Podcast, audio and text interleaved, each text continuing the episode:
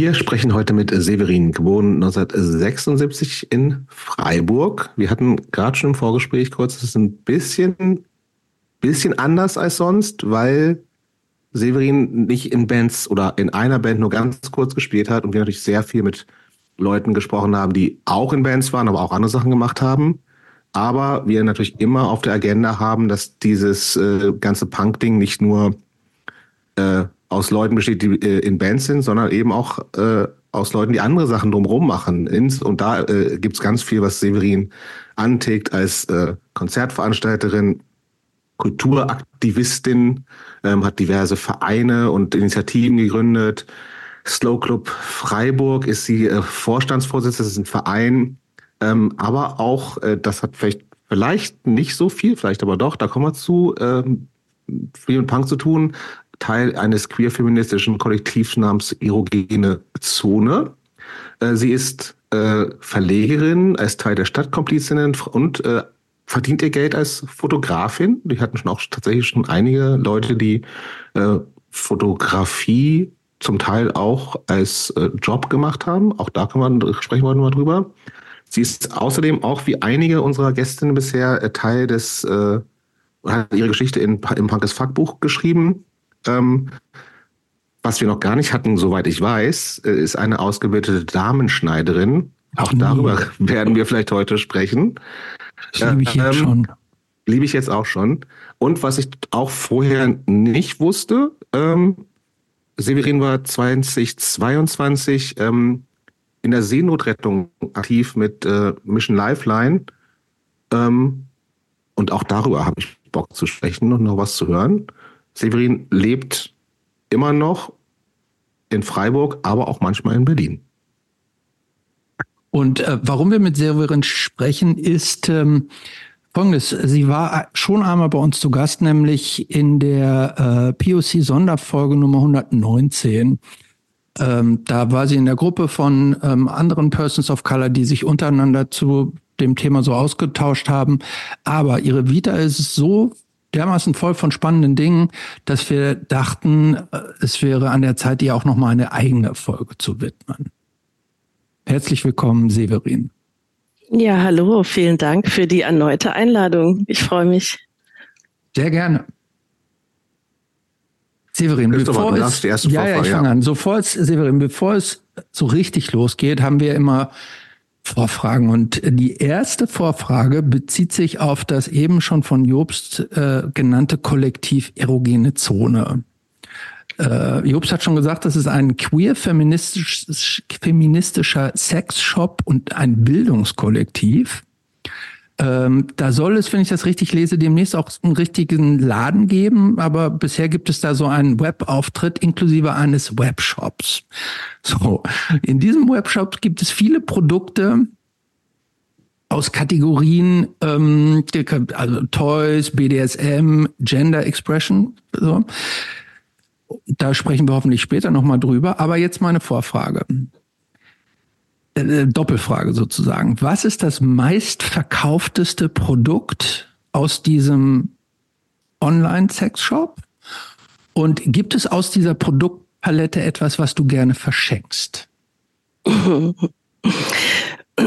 Also da, dadurch, dass wir ähm, erst kürzlich mit dem Online-Shop gestartet sind und auch das Ladengeschäft erst in zwei Wochen eröffnet, haben wir jetzt doch gar nicht so wahnsinnig viele äh, Verkäufe zu verzeichnen, zumindest jetzt über den Online-Shop. Wir haben ähm, aber bisher schon mal so Toy-Partys gemacht oder ähm, ja so öffentliche Präsentationen, wo danach auch ähm, wo danach auch ähm, die Möglichkeit bestand, äh, einzukaufen bei uns. Also das ist jetzt eine gute Frage, ob wir da schon mal so eine Statistik erhoben haben. Das meistverkaufteste. signierst, da muss ich gleich einhaken. Was ist denn so eine, was ist denn so eine Toy-Party? Ist die so ähnlich wie eine, wie eine Tupperwaren-Party? Ganz genau so, oder? Ja, genau, genau das Gleiche. Äh, man, man, ihr trefft euch dann so bei Leuten und potenziellen Kunden zu Hause, bringt da die diversen Spielzeuge mit und dann kann die das jeder mal anfassen, auch ausprobieren. So, wie, erklär mal, wie so eine Toy Party ab, abläuft. Ja, ganz genau, wie du es äh, schon äh, erahntest. Also man kann uns buchen und dann kommen wir halt zu Menschen nach Hause und präsentieren eben die Toys und genau, die können angefasst, angeschaut, ausprobiert werden. Äh, wir geben Informationen, äh, bringen irgendwie noch Häppchen mit und äh, Getränke und dann wird es meistens immer ein sehr illustrer und informativer Abend. Und mit wie vielen Leuten ist das so in der Regel? Macht, macht ist das so, in, in, in, so drei, vier oder reden wir da von zehn, die dann alle? Na, ich würde sagen, sowas dazwischen. Huh. Oh. Kannst du uns gerne buchen? Doch nicht in Berlin, oder? Nee, das ist äh, bisher in Freiburg. Okay. Ja, gut, aber es gibt ja, jetzt, wenn ich, ich stelle mir das gerade es vor. gibt ja also, auch in Freiburg, äh, in Berlin gibt es ja auch einen queer feministischen Sexshop. Mhm. Other in Other Nature, ne? genau. Ja. Da ähm, weiß nicht, ob die auch sowas machen, eventuell. Kann ich mir vorstellen. Auf jeden Fall. Ähm, aber ihr, also ihr, mal ganz doof gesprochen, ihr, ihr führt das denn auch bei euch selber vor oder leitet ihr den, die potenziellen Kunden an das in, in, in der Selbstanwendung? Ähm, sowohl als auch. also hm. wir, wir zeigen natürlich so manche Dinge halt, wie sie funktionieren, also zumindest mal in der Theorie. Und dann, also ich meine, in erster Linie geht es natürlich äh, mal ums äh, auch ums Anfassen oder auch mal zu sehen, wie wie ähm, Maße, ne? Wie groß ist das Ding? Wie fühlt sich das an? Wie fühlen sich die Materialien an? Und ähm, ähm, ja, ja.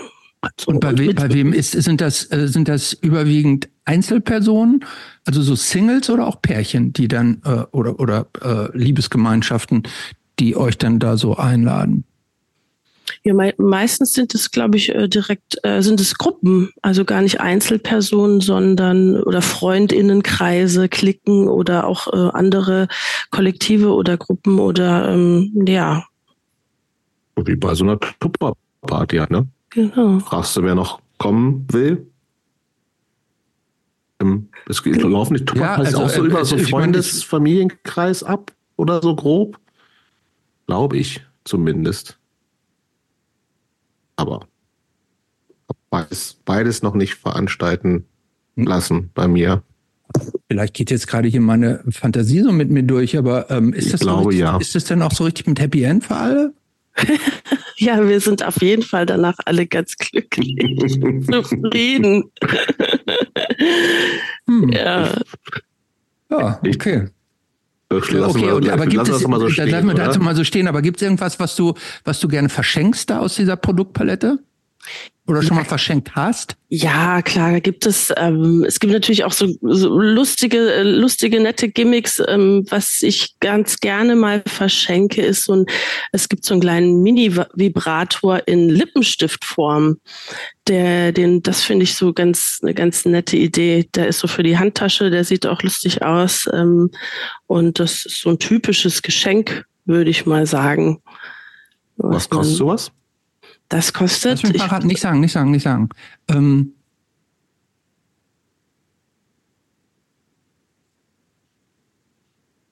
...35 Euro, 30 Euro.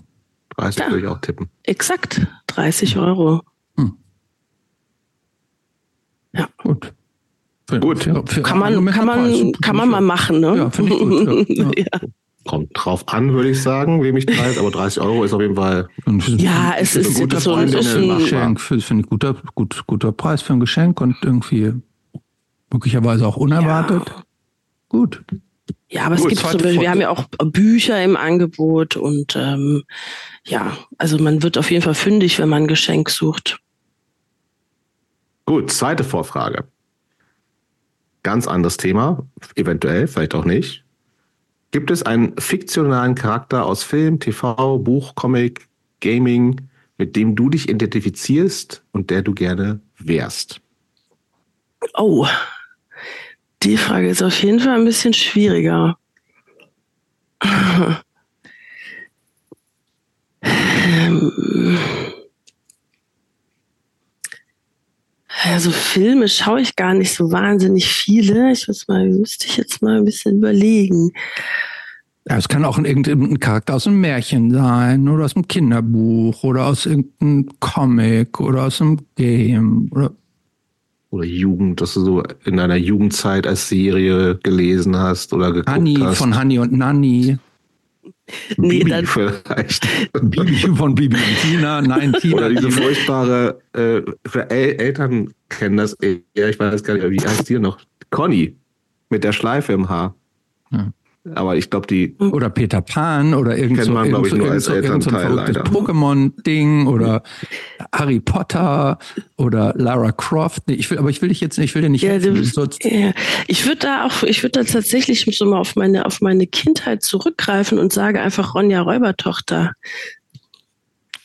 Gut, das ist ein gut, gutes Ding. Und ja. weil du, weil du dich auch so fühlst oder weil du gerne so wärst? Ich würde sagen, so von beidem etwas. Gut.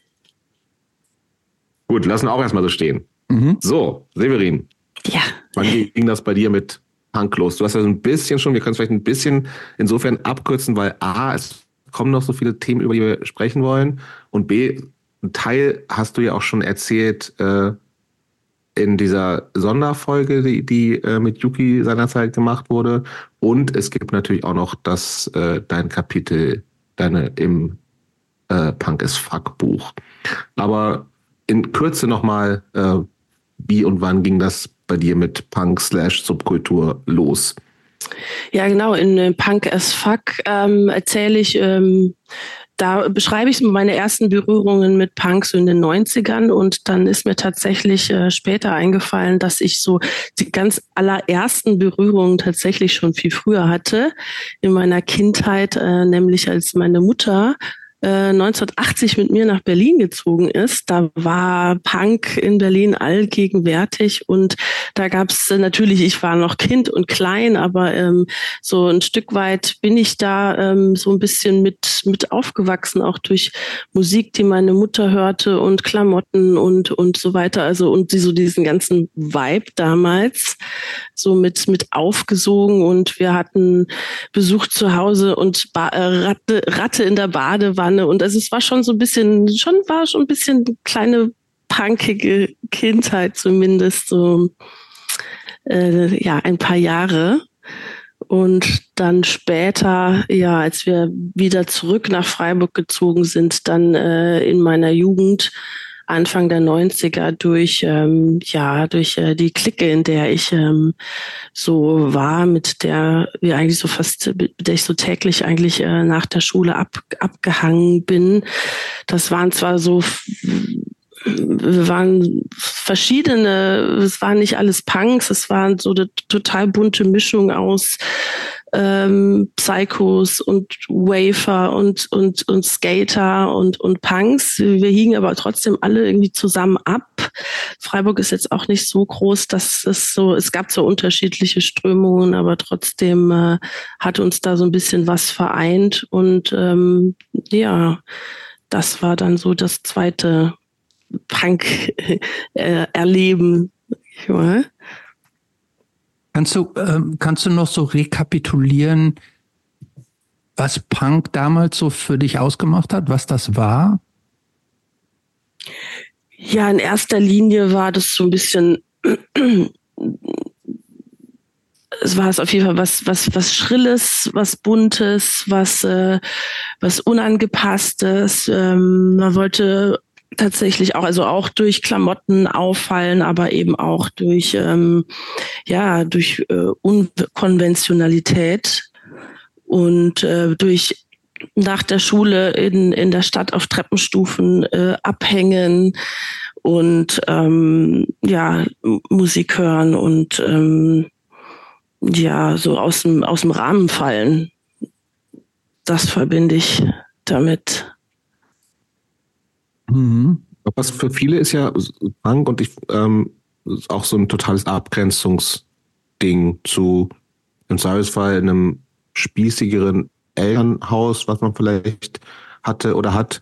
Jetzt hast du aber ja auch ähm, erzählt, und das kann man ja auch nachlesen, dass deine Mutter ja schon so ein bisschen, ich glaube, als ihr nach Berlin gezogen seid, wart ihr in so einem ehemals Haus, was irgendwie aber auch noch total eigentlich noch so aussah und es gab irgendwie ähm, bekannt. Ratten in Ratten in Badewannen, so. Also war das dann für dich, als du sozusagen in deiner Sturm- und Drangphase und in, wo du jetzt gesagt hast, mit diesem Abhängen am, äh, in der Stadt und so, war das überhaupt was, wo du deine Mutter mit schocken konntest oder wolltest oder hat das überhaupt keine Rolle gespielt bei dir?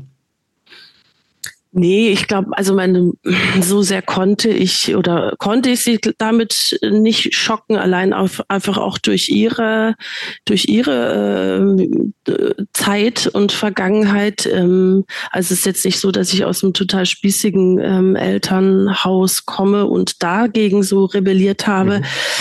Ich, ähm, keine Ahnung, es hat mich so ein bisschen äh, äh, magisch angezogen. Vielleicht war es aber auch so, äh, wenn ich jetzt so später drüber nachdenke, so ein vielleicht so ein bisschen so ein, so ein auf, auf die Spitze treiben. Also ich bin eh schon aufgefallen, ähm, sage ich mal, einfach auch durch ähm, Hautfarbe. Und dann äh, dachte ich mir, na ja, wenn schon auffallen, dann, dann halt vielleicht so richtig und so radikal. Auch in der Schulzeit war es einfach so, gegen Schule habe ich schon auch so ziemlich mhm. rebelliert, muss ich sagen. Und da dann, ähm, ja, vielleicht gedacht, na ja, jetzt, äh, jetzt, jetzt erst recht. So ein bisschen so das, ähm, das, das Auffallen auf die Spitze treiben und vielleicht übertreiben und, ähm, äh, ja, aber auch quasi über, über Optik dann so. Also wie, wie, wie sahst du denn in der Ich will noch mehr auffallen, als ich es eh schon tue, Phase aus? Kannst du das beschreiben? Äh, ja, es fing an dann auch so, ähm, sich die so äh, undercut die Haare, Haare rasieren bis, bis mhm. teilweise bis runter auf den Schädel. Dann haben wir uns die, die Hosen geklort und klar Doc Martens. Und ich meine, das ist jetzt so, ja, so. Das okay, war so das, das war das für Style. Schule auch gereicht wahrscheinlich. Hat für, für Schule hat das auf jeden Fall gereicht. Also oder auch Miniröcke. Ich weiß noch, da ähm, irgendein Lehrer ähm, kam mal an und meinte irgendwie so, ob ich ähm, äh, nicht noch einen kürzeren Gürtel gefunden hätte und hat damit meinen Rock gemeint. Also ich habe hm. das schon ja schon ein bisschen provoziert. Aber hast du dieses Auffallen des Anderssein genossen? Ja, ich habe das, das, hab das genossen, aber ich habe es eben, ähm, ich habe es ähm, dadurch genossen, dann eben durch diese Klamotten oder durch diesen Stil aufzufallen. Vielleicht war das eben so, vielleicht war das auch ein bisschen eine Maskierung, dadurch aufzufallen und nicht ähm, ja durch. Ja, verstehe, ähm, weil du, weil du es im Grunde ja dann selber so orchestriert hast, äh, äh, in welcher Art und Weise du ähm, auffällst. Mhm. Äh, verstehe. Ähm, du hast eben deine Mutter schon kurz angesprochen und hast gesagt, die hatte ja auch, äh, ich weiß gar nicht mehr genau, welche Formulierung du benutzt hast, aber irgendwie sowas wegen, die hatte auch schon eine Geschichte. Nimm uns doch mal ganz kurz vielleicht, lass uns noch mal einen Schritt zurückgehen und was hat denn deine Mutter für eine Geschichte oder wo, wo kam die denn her, dass die so in besetzten Häusern mit Ratten in den Badewannen also da muss, ich jetzt, da muss ich jetzt kurz korrigieren. Also wir sind in ein Haus gezogen, das war ehemals besetzt und war schon geräumt und war saniert. Also das war jetzt nicht so, ah, okay. dass wir in der Hausbesetzerinnen-Szene irgendwie gewohnt oder unterwegs waren. Aber äh, sie war so, ähm, das äh, so New Wave, das war so so ihr Ding. Äh, und ähm, lieben wir ja New Wave. ja, und äh, ist dann, also ich meine, das, das, ja, sie ist halt halt mit mir, meine Eltern haben sich scheiden lassen und sie ist halt mit mir da nach Berlin gezogen und hat dann halt auch einfach so ihre neu gewonnene Freiheit da so ein bisschen zelebriert und genossen und es gab halt jede Menge äh, Partys und Clubs und ähm, Veranstaltungen, auf die ähm, sie dann einfach so gegangen ist, was sie ja irgendwie so jahrelang vorher einfach nicht äh, tat. Ähm, du hast 1980, das heißt, da warst du vier und ihr wart ja. ein paar Jahre so bis bis du zehn warst ungefähr, bis ne? ich zehn war, ja, genau. Okay. Aber was hast du in der Zeit davon überhaupt mitbekommen? Also ist das so, kannst du da noch Erinnerungen dran? Ja, so ein paar Erinnerungen habe ich schon. Wir waren, äh, wir sind zum Beispiel oft auf so Festivals gegangen im Tempodrom, also so Tagesveranstaltungen, auf die mhm. durfte ich natürlich mit, abends, äh, äh, abends natürlich nicht, aber ähm, Aber was für eine Art, was Oder Demos, von, Demos Festivals auch. war das? Demos, also, okay, klar. Ja, Demos, ähm, da bin ich manchmal direkt nach der Schule mit ähm, Festivals und Musikfestivals. Was, was, waren das, was waren das für Themen? Also Aufrüstung. Also, ja, das war, das war Friedens, das waren Friedens, Friedensdemos. Das war einfach alles klar gegen Nachrüstung und gegen, mhm. äh, genau, also kalter Krieg. Das war schon ziemlich ähm, präsent in, in der Zeit, ziemlich heavy. Das waren hauptsächlich so, oder auch so Sternfahrten mit dem Fahrrad, Kilometer lang und, äh, mh, mm, ja. Das klingt so, es klingt so aus, nach so, aber auch so ein bisschen Hippie-Umfeld. Ja, ich glaube, es hat sich vielleicht auch so ein bisschen gemischt damals. Ich also gerade, was, so ich mir unter diesem New Wave dann so ungefähr vorstellen kann. Ja, also jetzt, ich hätte die normalerweise nicht in einen Topf geworfen. Ja, ich eigentlich auch nicht, aber deswegen, ich weiß es nicht. Also. Aber gut, aber so Friedensdemo, klar, so Festivals im nur weil wir es jetzt nicht kennen, bedeutet das ja nicht, es ist doch klar, dass wir jetzt was Neues kennenlernen. Also so, also wenn diese, diese EPSK New Wafer, das ist doch Toll eigentlich, oder? Ich meine, man kann ja trotz, also man kann ja New Wave Musik gut finden und, und aber trotzdem sich und so, trotzdem zufrieden sein. Also ja. das würde ich jetzt schon mal so das ich, ich, ich, glaube, das ich glaube, äh, ne, ich, ja, ähm, äh, Severin, du musst verstehen, Jobs ist nämlich im Herzen, äh, das habe ich auch erst, also Skinhead bin ich im Herzen. Nee, nee, nee, nee, das davon will ich jetzt gar nicht mehr reden, ne, aber ähm, äh, das ist mir jetzt auch also da muss ich jetzt, muss ich euch jetzt beide mal ganz kurz müssen mal an die Seite geben. Denn vor, ich habe über Jobst ja in, in den vielen Jahren und Jahrzehnten in denen wir jetzt hier schon wöchentlich miteinander Stunden miteinander reden. Seit 25 viel, Jahren machen wir diesen Podcast über Jobst erfahren. Aber was ich jetzt vor kurzem erst erfahren habe, ist nämlich tatsächlich, dass Jobst, und da steckt er auch mit den Hammerhead-Typen unter einer Decke, dass er wirklich so diesen, diesen, diesen diesen edel New Wave äh, mm, verehrt. Das stimmt. Ähm, äh, diese ganzen Jobst und diese ganzen Hammerhead harten Typen sind so Spender Ballet Fans, ne? Also die eigentlich so die die die unangenehmste Band aus diesem äh, aus diesem ganzen Genre. Da die sahen mega gut aus. Das waren so Dandys, das ja. waren und die haben so, die haben so Musik für BWL-Studenten ja. in in, in, in Wachsjacken gemacht, so was, ne? Und für, für, für, für, für Frauen mit Perlenohrenringe und so weiter. Dafür das, haben die Musik das gemacht. Männer mit also für, für, für Popper, also oder? Ja. Ja, ja, ja für, für, Aber das kennst du doch auch alles, Severin, oder nicht? Spandau Ballet, Flock Ja, das kennt ja, ja, das, das, das kenne ich, oder? das kenne ich noch. Nein, ja, das ist aus der ganzen ja, Kategorie. Ja, sind das die, sind das genau die Bands, die nicht gehen? Doch, nee, ja. also ich, äh, nee, ich stand dann eher. Aber das so war nicht das Umfeld von deiner Mutter. Nee. Nein, ihre Mutter, die, ich, ich schätze, ihre Mutter war mehr so Thompson Twins Fan. Das ist doch das Gleiche, oder nicht? Nein, das sind riesige Unterschiede. Ja. Ja. Also ah, nach genauen Bands gut. müsste ich es jetzt irgendwie so nee. nochmal fragen, aber. Ähm, ist sie jetzt noch wach? Kannst du sie noch gerade anrufen?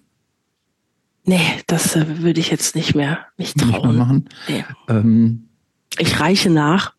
Gut, aber ähm, Lieblingsbands deiner Mutter von 1980 würden wir gerne noch genau. Aber was aufnehmen. Ich, was ich noch verstehen würde, ist, ähm, wenn deine Mutter praktisch alleine mit dir von Freiburg hier nach Berlin gezogen ist und friedensliebende New Waferin war, ähm, wie, wie konnte sie denn praktisch so dieser Leidenschaft nachgehen? Also gab es noch andere Bezugspersonen für dich, die sich denn um dich gekümmert haben, während sie praktisch so nachts in diese Szene eingetaucht ist? Oder wie, wie lief das organisatorisch? Mhm. Ja, ich wurde ähm, nachts oft alleine gelassen, tatsächlich. Nein, ja, im, das, Im Alter von vier Jahren? Also, gelegentlich. Also das, ich möchte jetzt auch äh, meine Mutter jetzt nicht als Rahmenmutter hinstellen, aber ähm, gegen später, also mit vier mit Sicherheit noch nicht. Ich meine, ich habe auch mit meiner Mutter auch schon darüber geredet. Sie war mal da oft auch in so einem Konflikt. Ne? Also ausgehen wollen, aber mich natürlich zu Hause haben und nicht alleine lassen. Ähm, wir haben das tatsächlich aber auch so oft geregelt, dass man so äh, bei äh, anderen Kindern übernachtet hat und sich so abgewechselt hat äh, oder bei Freundinnen oder so, aber die Freundinnen wollten ja meistens zusammen ausgehen. Mm, aber ich glaube hin und wieder gegen später, also mit vier glaube ich noch nicht, aber gegen später ähm, habe ich auch mal, glaube ich, äh, die ein oder andere Nacht alleine zu Hause verbracht. Habe jetzt da aber keine schlechten Erinnerungen dran. Okay. Und, okay. äh, und in den Ferien natürlich. Ich war jede Ferien bei meinen äh, Großeltern in Freiburg, Sommerferien und äh, Winterferien. Das mhm. heißt, Ferienzeit war dann die Zeit, wo sie dann durchstarten konnte. Okay. Sozusagen. Sehr gut. Aber ähm, du hast gerade schon, warte, noch ganz kurz da mhm, dranbleiben. Ja. Du hast gerade schon gesagt, dass deine Eltern sich relativ früh haben scheiden lassen. Ähm, hast hat dein Vater dann überhaupt eine Rolle in deiner Kindheit oder in deinem Aufwachsen gespielt? Gab es noch irgendeinen Kontakt oder wie lief das? Nee, kaum. Also anfänglich äh, noch gelegentliche Besuche, irgendwie an Geburtstagen oder wir sind mal zusammen in Urlaub gefahren, aber dann ähm, ziemlich schnell nicht mehr. Er ist auch äh, ähm, äh, kommt aus Togo und ist auch wieder zurück nach äh, Togo gegangen und hat äh, zu, um dort zu leben und eine neue Familie zu gründen. Und dann ist der Kontakt auch abgebrochen. Ähm, größtenteils, wir haben ihn später wieder ähm, neu aufleben lassen, ein bisschen, aber ähm, nee, meine Kindheit, ähm, ich bin ja ohne meinen Vater aufgewachsen. Hast ich habe später, ich habe später noch einen Stiefvater dazu gekriegt. Mhm. Der ist von Berlin äh, mit nach Freiburg zurückgezogen. Äh, so, und mit so, so ein New Wafer, der aussah wie Robert Smith vermutlich dann, oder? nee, gar nicht, ganz anders. schade eigentlich. Sehr schade. Ähm, von ähm, daher, ähm, aber das war tatsächlich, das, der war, das war keine Vaterrolle an sich, sondern wir waren ähm, tatsächlich eher so ein bisschen so Kumpels. Mhm. Mhm. Mhm. Ähm, hast du das, hast du das äh, jemals als Defizit empfunden, dass kein Vater so präsent war in deiner Kindheit? Ja, manchmal, ah, klar, manchmal äh, dachte man schon, ach Mensch, das wäre jetzt irgendwie was, was ich jetzt vielleicht mit einem Vater besprechen möchte oder an für sich ähm, wäre es vielleicht cooler, wenn zwei da sind. Da kann man, ne, mhm. wenn der eine Nein mhm. sagt, dann, dann fragt man irgendwie so. Ne? Ist immer nur eine Person oder man ist halt dann sehr eng mit einer Person immer verbandelt, aber eigentlich jetzt so im Großen und Ganzen, wenn ich zurückblicke, nicht. Habe ich da jetzt so mm, groß nichts vermisst. Mhm. Und warst du ähm, jemals im, im Togo? Also, oder kennst du praktisch deine Großeltern väterlicherseits? Hast, gibt gibt's da irgendwas, was so bei dir äh, hängen geblieben ist oder was, was bei dir angekommen ist aus dir? Das ist ja schon ein ganz anderer Kulturkreis. So, ne? Ähm, ist da irgendwas bei dir gelandet, irgend so? Ja, natürlich ganz anders. Also äh, ich war zweimal in Togo. Das erste Mal äh, mit sechs Jahren als Kind sind meine mhm. Mutter und ich ähm, meinen Vater besuchen gegangen. Und dann, genau, war halt eben lange, lange Funkstille und ich habe. Warte, warte, warte, warte, warte mal, warte mal. Wie war das denn da? Da waren die Eltern ja schon geschieden. Mhm. Wie, wie war das für dich dann praktisch als sechsjähriges Kind zu, auch zu dem Vater zu kommen, den du ja im Zweifel gar nicht richtig kanntest, wie, wie in diesem fremden, ganz anderen Land? Wie war das für dich? Kannst du dich noch daran erinnern? Ja, ich meine, es war alles fremd, ne? Das ist ja. genau fremdes Land, fremde Menschen und so weiter. Ähm, ähm, war gut, dass ja meine meine Mutter mit dabei war und ähm, ähm, aber ich fand. Wart ihr da willkommen? Warst du da willkommen? Spannend. Ja, auf jeden ja. Fall. Auf jeden Fall. Ja, ja, ja, ja. Ja, Familie ist sowieso, ne, das ist schon so ein, so ein, so ein großes Ding, egal wo die ähm, Familienteile irgendwie so leben. Es ist trotzdem auf jeden Fall Familie und das ist äh, schon wichtig. Und äh, es haben sich auf jeden Fall sehr viele gefreut, weil die Familie auch groß ist und mhm. ähm, ähm, ja. Und dann das zweite Mal? das zweite Mal, da war ich schon 30 und ähm, hatte halt so für mich gesagt, Mensch, es wäre schon cool, ähm, da vielleicht den Kontakt wiederherzustellen und einfach auch genau so die ähm, meine zweite Hälfte einfach und auch das Land ähm, und ähm, doch ein bisschen besser kennenzulernen. Auch versucht, ja, vielleicht kann ich mit meinem Vater einfach auch wieder ähm, ja, irgendwie so anknüpfen oder zumindest mhm. die neu, neu kennenlernen. Und dann bin ich, ähm, als ich 30 war, noch ein zweites Mal äh, hingeflogen, ihn besuchen. Und wie war das? Ja, da habe ich halt gemerkt, dass wir uns tatsächlich wirklich fremd sind. Mm, dass, ähm, äh, ja, ähm, er war zwar sehr, sehr bemüht, äh, äh, hat dann in dieser Zeit auch ähm, so eine Vaterrolle eingenommen, wo ich aber auch dachte, ja, ja, gut, das, äh, das ist schwierig, ne? ja. ganz schwierig. Also erstmal ja. das nach so langer Zeit, dann mit 30 und äh, klar, der hat das natürlich auf jeden Fall nur gut gemeint, aber mhm. ähm, mich hat das tatsächlich dann auch äh, ja äh, eingeengt oder auch, ähm, wo ich gesagt habe, na ja, das, das so brauche ich das jetzt einfach auch nicht oder nicht mehr. Aber es war im Großen und Ganzen einfach eine tolle, ja, tolle Erfahrung und äh, zum Glück habe ich das äh, ähm, auch gemacht. Mhm. Ich würde mal Richtung Freiburg vielleicht wieder kurz zurückkommen, damit wir zumindest so halb, also vielleicht kommen wir da später nochmal zu, aber dass wir so halb chronologisch sind. Ähm, ja, ich wollte nur, bevor wir da noch Freiburg, ja. ich wollte nur noch ergänzen, denn ich habe in der Vorbereitung ist mir klar geworden, dass ich da schon auch auch mit diesem Togo und aus aus der Hauptstadt Lomé stammt dein Vater, glaube ich, mhm. schließt sich schon auch so ein bisschen der Kreis zu dieser erogenen Zone, weil was du vielleicht nämlich gar nicht weißt, dass es in der Nähe von Lomé gibt es den größten Fetischmarkt der ganzen Welt. Wusstest das weiß du? ich, ja klar. Ist, ah, siehst du? Natürlich, den, auf dem das war ich ja auch. Ja. Den habe ich auch äh, besucht. Und er, er erzählt. ja, der was, ist ja, was heißt das denn? Was der gibt's ist denn da? Der ist ja beeindruckend, äh, beeindruckend, äh, beeindruckend. Ja. Äh, da gibt es, oh, da gibt es ähm, äh, ganz viele äh, ich glaube, Krigris nennt man das, ähm, kleine ähm, zum Beispiel gibt es ausgestopfte Vögel und oder oder Knochen oder irgendwelche ähm, Utensilien für äh, für Voodoo. Ich meine, in Togo ist ähm, auch äh, Voodoo ganz äh, groß noch. Mhm. Lieben wir und, auch. Ja, also ich komme auch aus einer Voodoo-Familie. Nein, auch. Ja, meine, meine Oma, meine Großoma, äh, Großmutter war äh, eine hohe äh, Voodoo-Priesterin. Eine hohe sogar. Eine ganz hohe. aber, hey, aber und hast du das also erzähl? Also was ist, hast du das irgendwie mal erlebt? Das ist Skandal, dass uns dieses hat? Thema jetzt hier fast durch die Lippen, durch die Finger gerutscht wird. Ich wollte zum langweiligen Freiburg. Freiburg. Jetzt eröffnen sich hier ganz neue Sphären. Ich sehe schon, ihr also interessiert euch dafür. Grunde, bist du nicht im Grunde, wenn du eine, eine Abkömmling, ein Abkömmling dieser hohen Voodoo-Priesterin bist, wird das nicht übers Blut auch durchgegeben?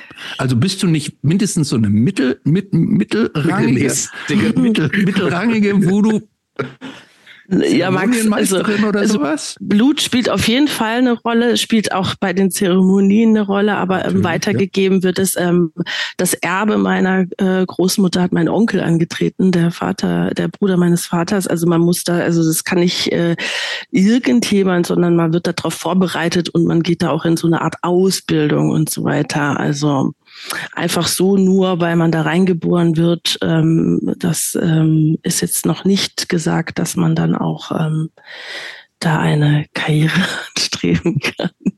Aber hast du das mal? Hast du da irgendwelche ja, das ist ja gut, dass es da ja noch Connect, es ist ja gut, dass es dann noch Connections gibt, ne? Es gibt also das kann, also du könntest da, wenn es mit der Fotografie irgendwann nicht mehr so läuft, ist das vielleicht noch ein offenes, so ein Career Move.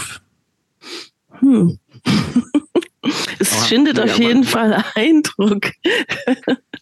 Aber hast, hast, du das, hast du das mal erlebt in, bei den zwei Malen, wo du in Togo gewesen bist? Ja, habe ich erlebt. Äh, so Zeremonien, denen kann man sich auch nicht entziehen. Das ist auch total wichtig, dass man da ähm, zuallererst ähm, in den Tempel geht und ähm, so eine Z Zeremonie durch, ähm, durchzelebriert ja, und mitmacht. Dann, dann, hol mich mal bitte als komplett Unwissenden kurz ab. Ich kenne das halt so aus die Klischees, die man aus irgendwelchen Filmen kennt. Da laufen Leute rum und sind in Trance oder sowas und dann weiß ich nicht. Also, aber das ist es nicht, ne? Also nee, sagst, es gibt Tempel äh, oder sowas, das heißt, es gibt Orte, ja.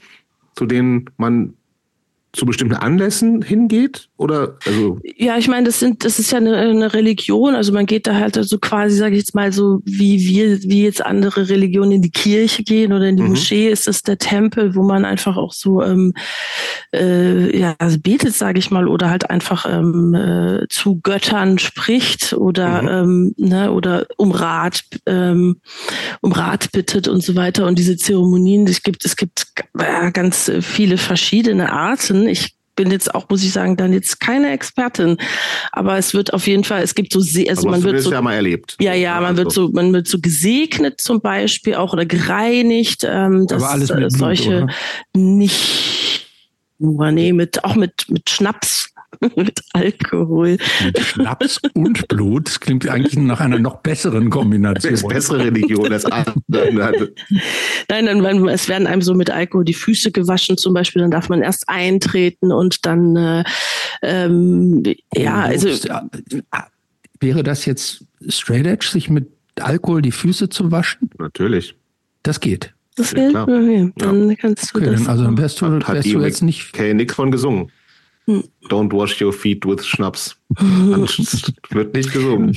Naja, es ist aber so, es wird natürlich schon auch mal so ein bisschen Geheimnis drum gemacht, denn man weiß auch dann nicht so genau, um was geht's jetzt so. Also zumindest ich, also als Sechsjährige habe ich sowieso nicht ganz verstanden und auch dann später war mir vieles äh, tatsächlich auch ein Rätsel. Ich meine, es gibt auch Codes und was weiß ich. Also es, ja. äh, na, also da, als ich dann, als ich 30 war, dort war, da kam so eine Perlenverkäuferin vorbei, weil die ähm, so die die Voodoo-Priesterin, die haben ja so ganz prächtigen Perlenschmuck, so Ketten und so weiter. Und ich äh, wollte und durfte mir da so eine Kette zusammenstellen. Dann habe ich einfach Perlen genommen, wo ich die Farben schön fand oder die Formen und habe mir da was aufgereiht. Und dann hieß es, oh mein Gott, das geht gar nicht, diese Farben und diese Kombination ganz schlecht. Das ist, ähm, das ist nicht gut und ich soll mir bitte, muss mir da andere Farben aussuchen, weil das ist äh, böse und so weiter. Also das ist schon ähm, äh, alles aber wie, wie, wie guckst du denn?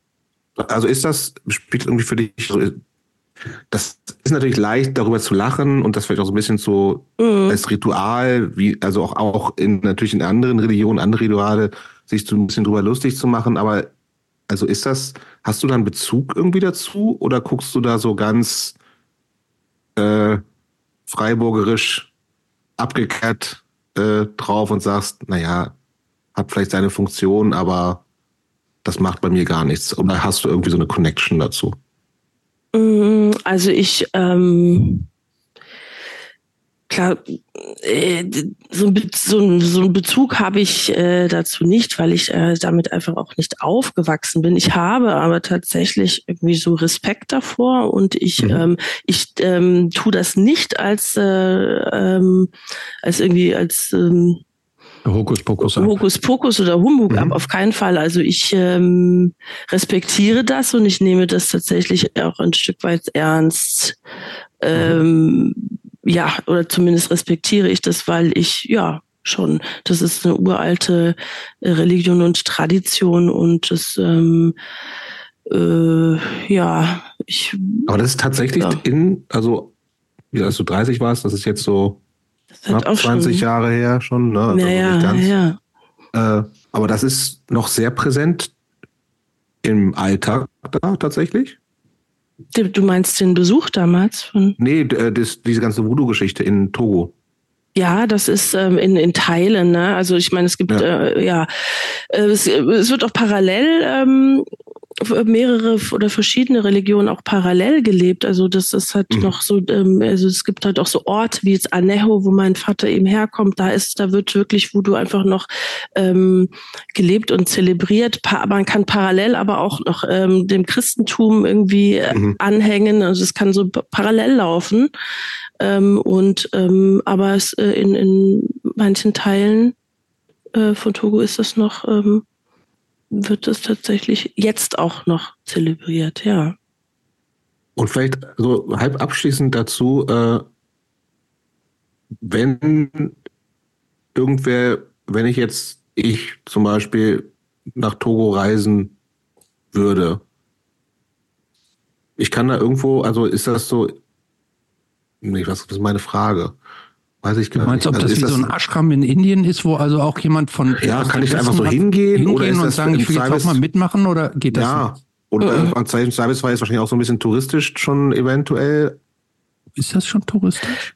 Es ist auf ja. jeden Fall touristischer als, ähm, als es ja, vor, klar natürlich, ne, vor 20 Jahren war. Aber es ist jetzt zum Beispiel lange nicht so touristisch wie jetzt das Nachbarland Ghana. Mhm. Ähm, aber mm, ja, mittlerweile schon gibt es auch, ja klar, ne, Hotels und, äh, und, und Anlagen und so am Strand, nee, am Meer. Ich, ich glaube, die, Moment, es ging, um diese Voodoo-Geschichte, genau. Ja, ja. mehr so um diese Voodoo-Sache. Ist, ist, ist dieses Voodoo-Ding schon verkommerzialisiert, äh, dass Touristen dahin gehen und sagen, ich, ich tauche jetzt mal ein in die verrückte Welt des nee. Voodoo? Das, das nicht, nee. ne? Nee. Das ist noch so richtig, ja. Nee, ich, ich würde sagen, da ähm, haben Touristen keinen Zugang zu. Ich meine, wie gesagt, ich, es ist jetzt auch schon fast 20 oder 17 Jahre her, dass ich da war, aber ich würde sagen, das ist, nee, das wird, das ist nicht geöffnet. Okay. Gar nicht. Das ist auch nicht so offene Räume oder Kirchen, also, nee. oder so Kirchen ähnliches, wo ich sage, so, so da gehe ich mal hin und guck mal zu. Zur Kirche Montag, Ich meine, es kann gut sein, dass du diesen Tempel dir einfach mal anschauen kannst, ja. na klar, ne? Aber dann wird da wahrscheinlich in dem Moment nicht viel passieren. Okay, ich, verstehe. Ja.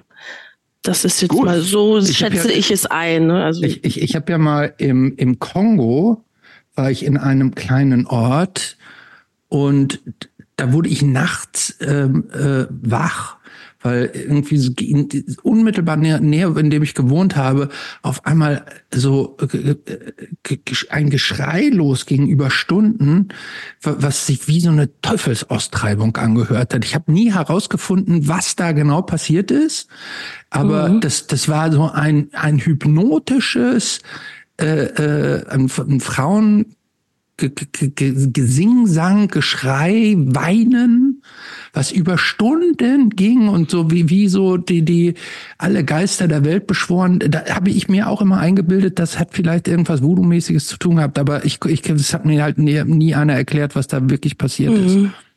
Ich weiß jetzt nicht, ob was im Kongo ähm, ob im Kongo jetzt irgendwie was mit äh, Voodoo äh, geht, aber das, so wie du das beschreibst, das könnte eine Zeremonie gewesen sein. Könnte sein, ne? Ja. Ja. Gut. Gut. Die gibt es jetzt in Freiburg nicht. Nein. Rituale? Äh, Teufelsaustreibung gibt es in Freiburg. Ist doch erzkatholisch da unten, oder nicht? Ja. Ja, siehst du, dann gibt es da auch Rituale und Teufelsaustreibungen. da bin ich mir sicher. Aber die hast du nicht miterlebt. Ähm, nein, nein, nein. Gut. äh, ja, ähm, okay, wo, wo knopfen wir in Freiburg wieder an? Ähm, du bist so 15, 16, hängst mit abrasierten Haaren und zerschlissenen Hosen ähm, in der Stadt ab mit irgendwelchen Dudes und Dudettes aus deiner äh, Schule. Was lief da für Musik? Nee, gar nicht mal aus der Schule. Ich wollte mich ja abgrenzen von der Schule. Ah, ja. ah, Also ich glaube, ich hatte ja doch für also ganz kurz, Schule, Gymnasium, Schule. Realschule, was gab's bei dir? Äh, Gymnasium. Gymnasium, ich war auf dem, hier auf dem deutsch-französischen Gymnasium, was halt auch, glaube ich, so ein Ding war, es war also zumindest damals auch noch so ein bisschen elitär oder ja, ähm, wollte es vielleicht auch sein, hatte so vielleicht so dieses, äh, wollte so dieses Image äh, haben und ähm, ich fand das einfach auch alles genau zu, zu ähm, ich wollte da zum Beispiel auch gar nicht drauf, ich wollte lieber auf die Gesamtschule. Ähm, vielleicht hatte auch den Grund, weil auch Freundinnen und so von mir dorthin sind, aber ähm, meine Mutter fand es cool äh, mit dem Französisch halt, ne, weil auch französischsprachig ähm, durch meinen Vater, als ich ganz klein war, habe ich mit meinem, als er noch da war, haben wir zu Hause auch Französisch gesprochen äh, und äh, sie wollte das mir einfach so äh, weiter, dass ich das einfach so weitermache, diese zweite Sprache einfach. Und dann ähm, mm, ja, war, wurde es diese Schule, äh, ja, in der ich irgendwie auch ähm, zu Beginn war noch alles gut, aber dann später genauso mit 15, 14, 15 ich mich da einfach auch nicht mehr so wohl gefühlt habe. Und äh, ich hatte so ein, zwei Freundinnen, die dann mit äh, in der Clique waren, aber ansonsten wollte ich mich da von diesem ganzen Schulding äh, in meiner Freizeit bitte abgrenzen. ja, und dann war das so ein bunter Haufen. Wir ähm, Musik, was Musik gehört wurde, also ähm, tatsächlich bunt gemischt. Ich viel. Was waren ähm, so deine Lieblingsbands ja, in der Zeit oder Künstlerinnen oder so? Also ich muss sagen, ich habe in der Zeit ähm, mein allererster äh, Freund damals war Psycho Billy. Da war ich so ein bisschen in dieser ja Psycho Billy ähm, mhm. äh, Musik Richtung und Szene habe das auch gehört. Wir haben aber auch so Ska äh, gehört. Mm, schon äh, viel sind auch auf Ska-Konzerte gegangen. Äh, das waren, glaube ich, auch so mitunter die ersten ersten Konzerte, an die ich mich da noch so erinnere. Äh, es wurde aber auch ähm, ja äh, so Wave-Sachen gehört und ähm, Punk und hoffentlich ja. Kein, hoffentlich kein Spandau Ballet. Nee, das auf jeden Fall nicht. Gut. Psychobilly, muss ich ja sagen, hatten wir jetzt noch nie so richtig hier. Ne? Ich finde, da ja, so. Glück, ey. Wieso? Ah, ich finde das. Ich war, ich war ja mit, mit äh, 18, 17, 18 war ich auch auf ganz vielen Psychedelic-Shows, Frenzy. Aber, aber, nie so eine, so eine crazy Mente. Frisur gehabt. Nee, leider nicht. Nicht? Ja. Aber die, also die waren auch, ich, ich kann zum Beispiel sagen, die waren damals war diese Psychobilly-Szene. Es gab da auch in Holland so ein Festival mal, auf dem ich war, ähm, wo die alle gespielt haben. Die waren deutlich krasser auch als die Punk- und die Hardcore-Szene so. So aggro auch, oder? Ja, sehr aggro auch. Es ist auch hart, viele harte Drogen waren da immer so im Spiel. Ähm, aber äh, gut, du hast uns ja auch schon gesagt, also, dein erstes Konzertticket mit 14 war für Demented Are Go. ja, ich weiß gar nicht, war ich 14, war es 14, 14, 15? Doch. Um 14, Dreh, ich ja, äh, genau, äh, das war mein erstes Konzertticket und ich hatte mich wahnsinnig gefreut und ähm, wir waren schon nachmittags in der, genau, es fing schon an, genau, sich die Hose ne, mit Chlorix zu kloren, sich in Flat, äh, die Haare, was du, Christopher, nie hattest, äh, sich in Flat zu stylen und äh, sich aufzumotzen und in die Stadt zu gehen. Dann tatsächlich war das wirklich auch so, es kam, es ähm, kam auch aus anderen Städten oder aus dem um Umfeld, aus dem um Umkreis ähm, äh, Psychobillys nach Freiburg und äh, es gab schon vorab auch immer Schlägereien.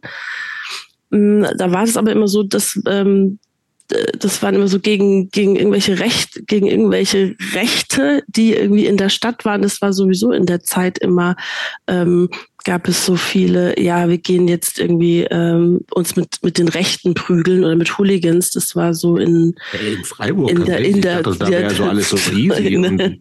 ja, also zumindest in der Zeit ähm, war das oft so, dass sich dann irgendwie so getroffen wurde auf dem Parkplatz zum Kloppen. Und so war das eben auch vor diesem Demented Argo Konzert. Und da hingen wir alle ähm, vor, das war im Crash damals davor vorab und ich äh, musste da immer so aus der Schusslinie und dann kam wirklich ausgerechnet meine Mutter zufällig vorbei, als da dieser totale Tumult war und die war total entsetzt. Zu Recht. Ja, und dann äh, musste ich auch noch gestehen, dass das Konzert im, im, im Crash stattfindet. Das fand sie dann für meine 14 Jahre absolut nicht angemessen und ich musste eben diese Karte wieder verkaufen. Also ich habe es nur fast aufs Demented Go Konzert geschafft. Ja, du konntest sie immerhin noch verkaufen und musste sie nicht verfallen lassen? Nee, ich habe sie irgendwie ja verhökert oder jemandem okay. gegeben. War tut traurig, aber ähm, ja. Aber was war denn dann das erste Konzert, also was so ein bisschen prägend oder was dir so hängen geblieben ist, wo du sagst, ey, das war, das war wirklich richtig spannend, gut, musikalisch oder was allem, was da halt auch so zugehört, ne, an ja, also wie gesagt, ja, es gibt.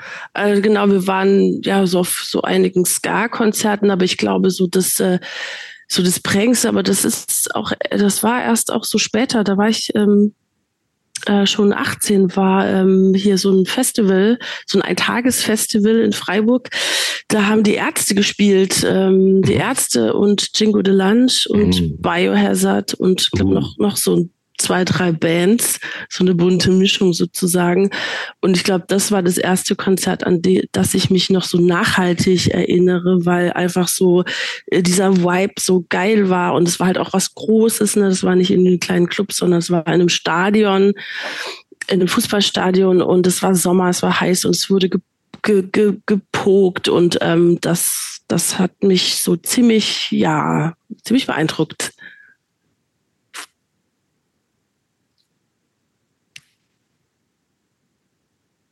Christoph, was sagst du dazu? Ja, ich versuche nee. nee, nee, ich versuche mir das gerade vorzustellen. Ähm, ich finde ja, ich, ähm, ich, also ich finde das interessant, dass ich das so. Mich hat ja am Konzerten haben ja eher so kleine Sachen, also diese kleinen schummrigen dunklen Clubs haben mich irgendwie viel mehr beeinflusst. Deshalb finde ich das spannend, dass du praktisch so eine so eine Großveranstaltung, ähm, äh, dass, dass die so mhm dass sie so prägend war? Ähm, ich, also heutzutage ist es so, ich äh, Großveranstaltungen geben mir gar nichts. Ich liebe kleine Clubs und so weiter. Aber damals war das, ich glaube, es war einfach so dieses, ähm, wow, da kommen gerade so viele Menschen zusammen und, und haben so ein genau das ja. und hören jetzt genau, gehen alle gerade auf diese gleiche Musik ab. Und ähm, ja, ich meine, es war halt auch das die, die erste Großveranstaltung überhaupt so. Mhm. Ähm, ja, ja. Das war, das war das Jahr, wo du dann auch äh, aus dem äh, Gymnasium ausgestiegen bist, oder? Mm, das war zeitgleich, glaube ich, ja. Was war da los? Mitunter. Ich muss gerade mal überlegen, ob das ähm, von der Zeit her, ja doch, doch, doch. Ähm, äh, ja, was war denn da los? Ähm, da war halt genau Schule wurde für mich immer immer blöder und ich hatte einfach. Du bist immer noch auf diesem Gymnasium. Ich, bin immer, ich bin immer noch auf diesem Gymnasium genau und ähm, ähm,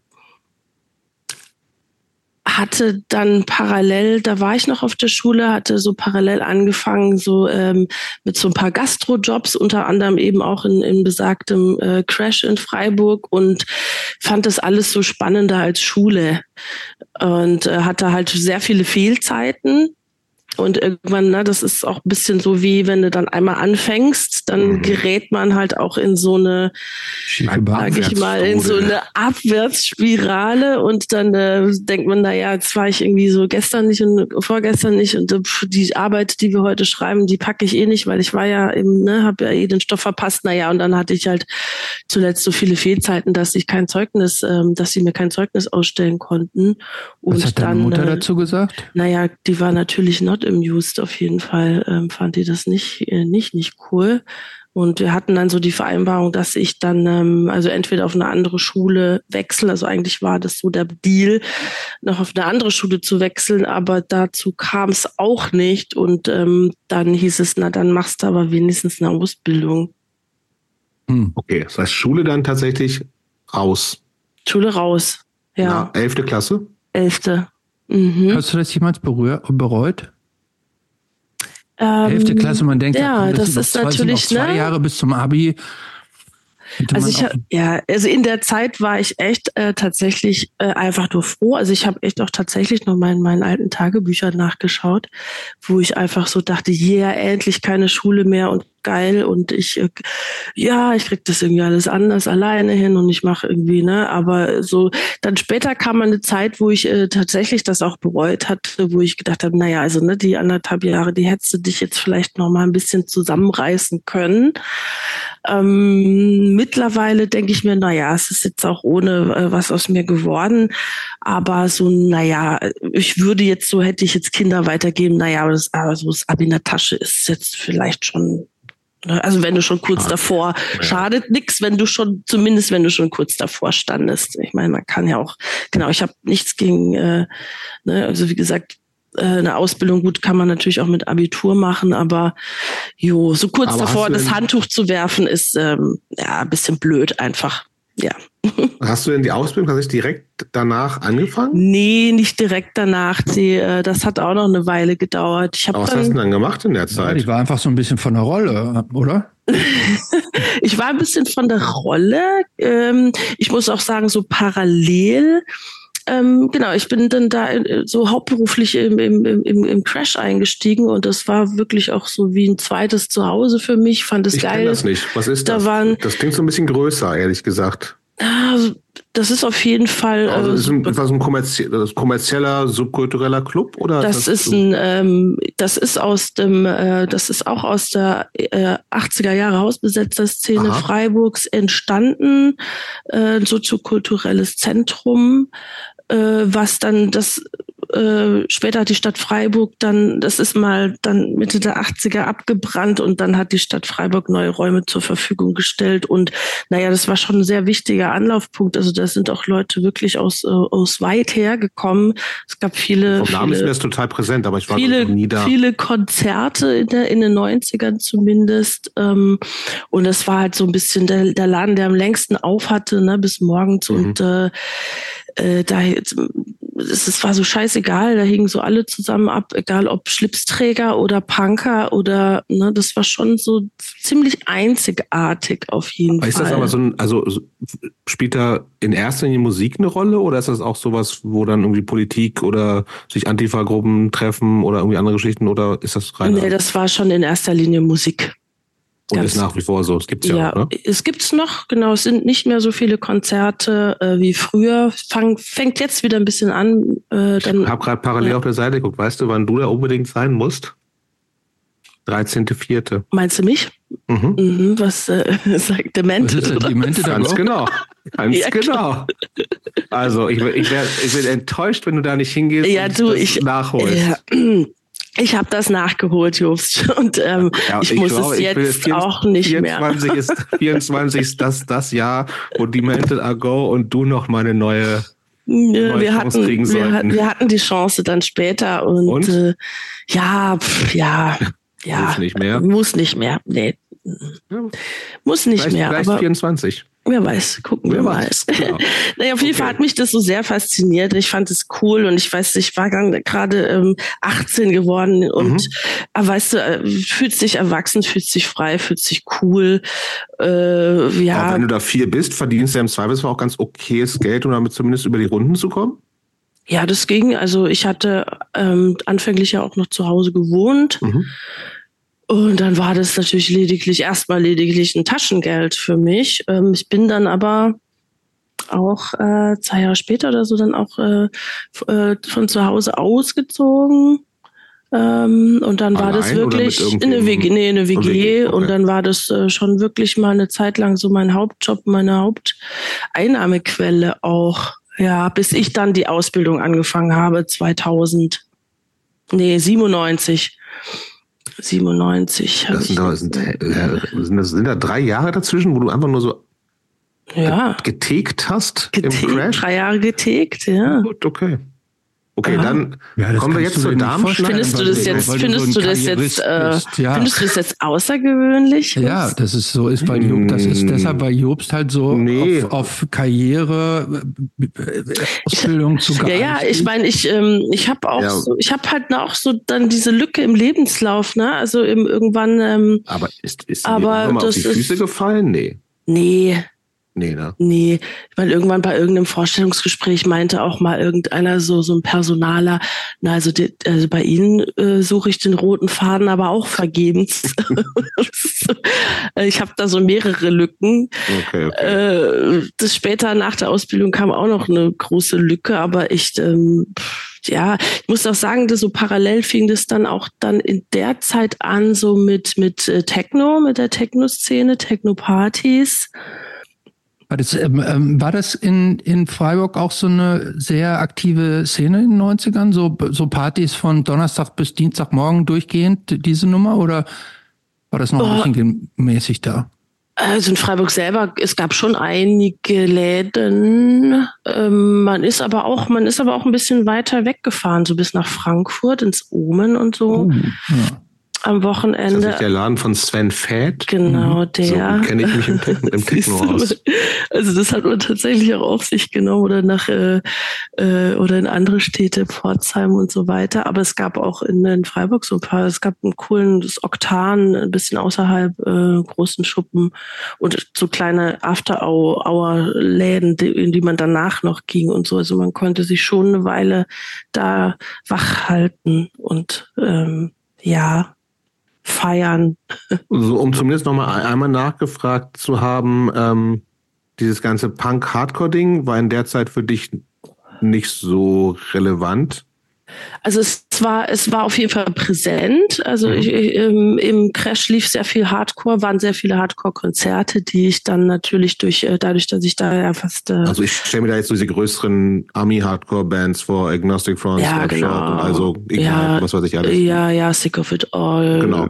GBH, solche okay. äh, Bands mhm. waren mhm. da. Aber genau. war das so dein Ding in der Zeit oder eher so? Ja, ich habe das so, ja, ich habe das so mitgenommen. Ich fand es, mhm. ich fand's ich fand's cool, äh, da so da zu sein, aber auch so, dann aber auch so eher so diesen, hatte halt auch so diesen Theken, äh, mhm. Theken-Entertainment-Job, das war so meins, aber ich fand's äh, so, äh, ich war jetzt nicht so in der Szene mit drin, mhm. sagen wir mal so, aber ich war immer da. So. Eine. Frage dazu, also wenn du Theke in, in so einem Laden wie Crash macht, wo ja alle möglichen Arten von subkultureller Musik stattfinden, ähm, und dir war es ja wahrscheinlich, also du hast nicht, ich gehe mal davon aus, du hast nicht nach Bands ausgesucht, da will ich Theke machen und da nicht, nur bei den Bands, die mir gefallen, sondern immer halt, wenn es gepasst hat. Ja, Richtig? ja, meistens am Wochenende, das Wochenende, klar. Ja. Okay.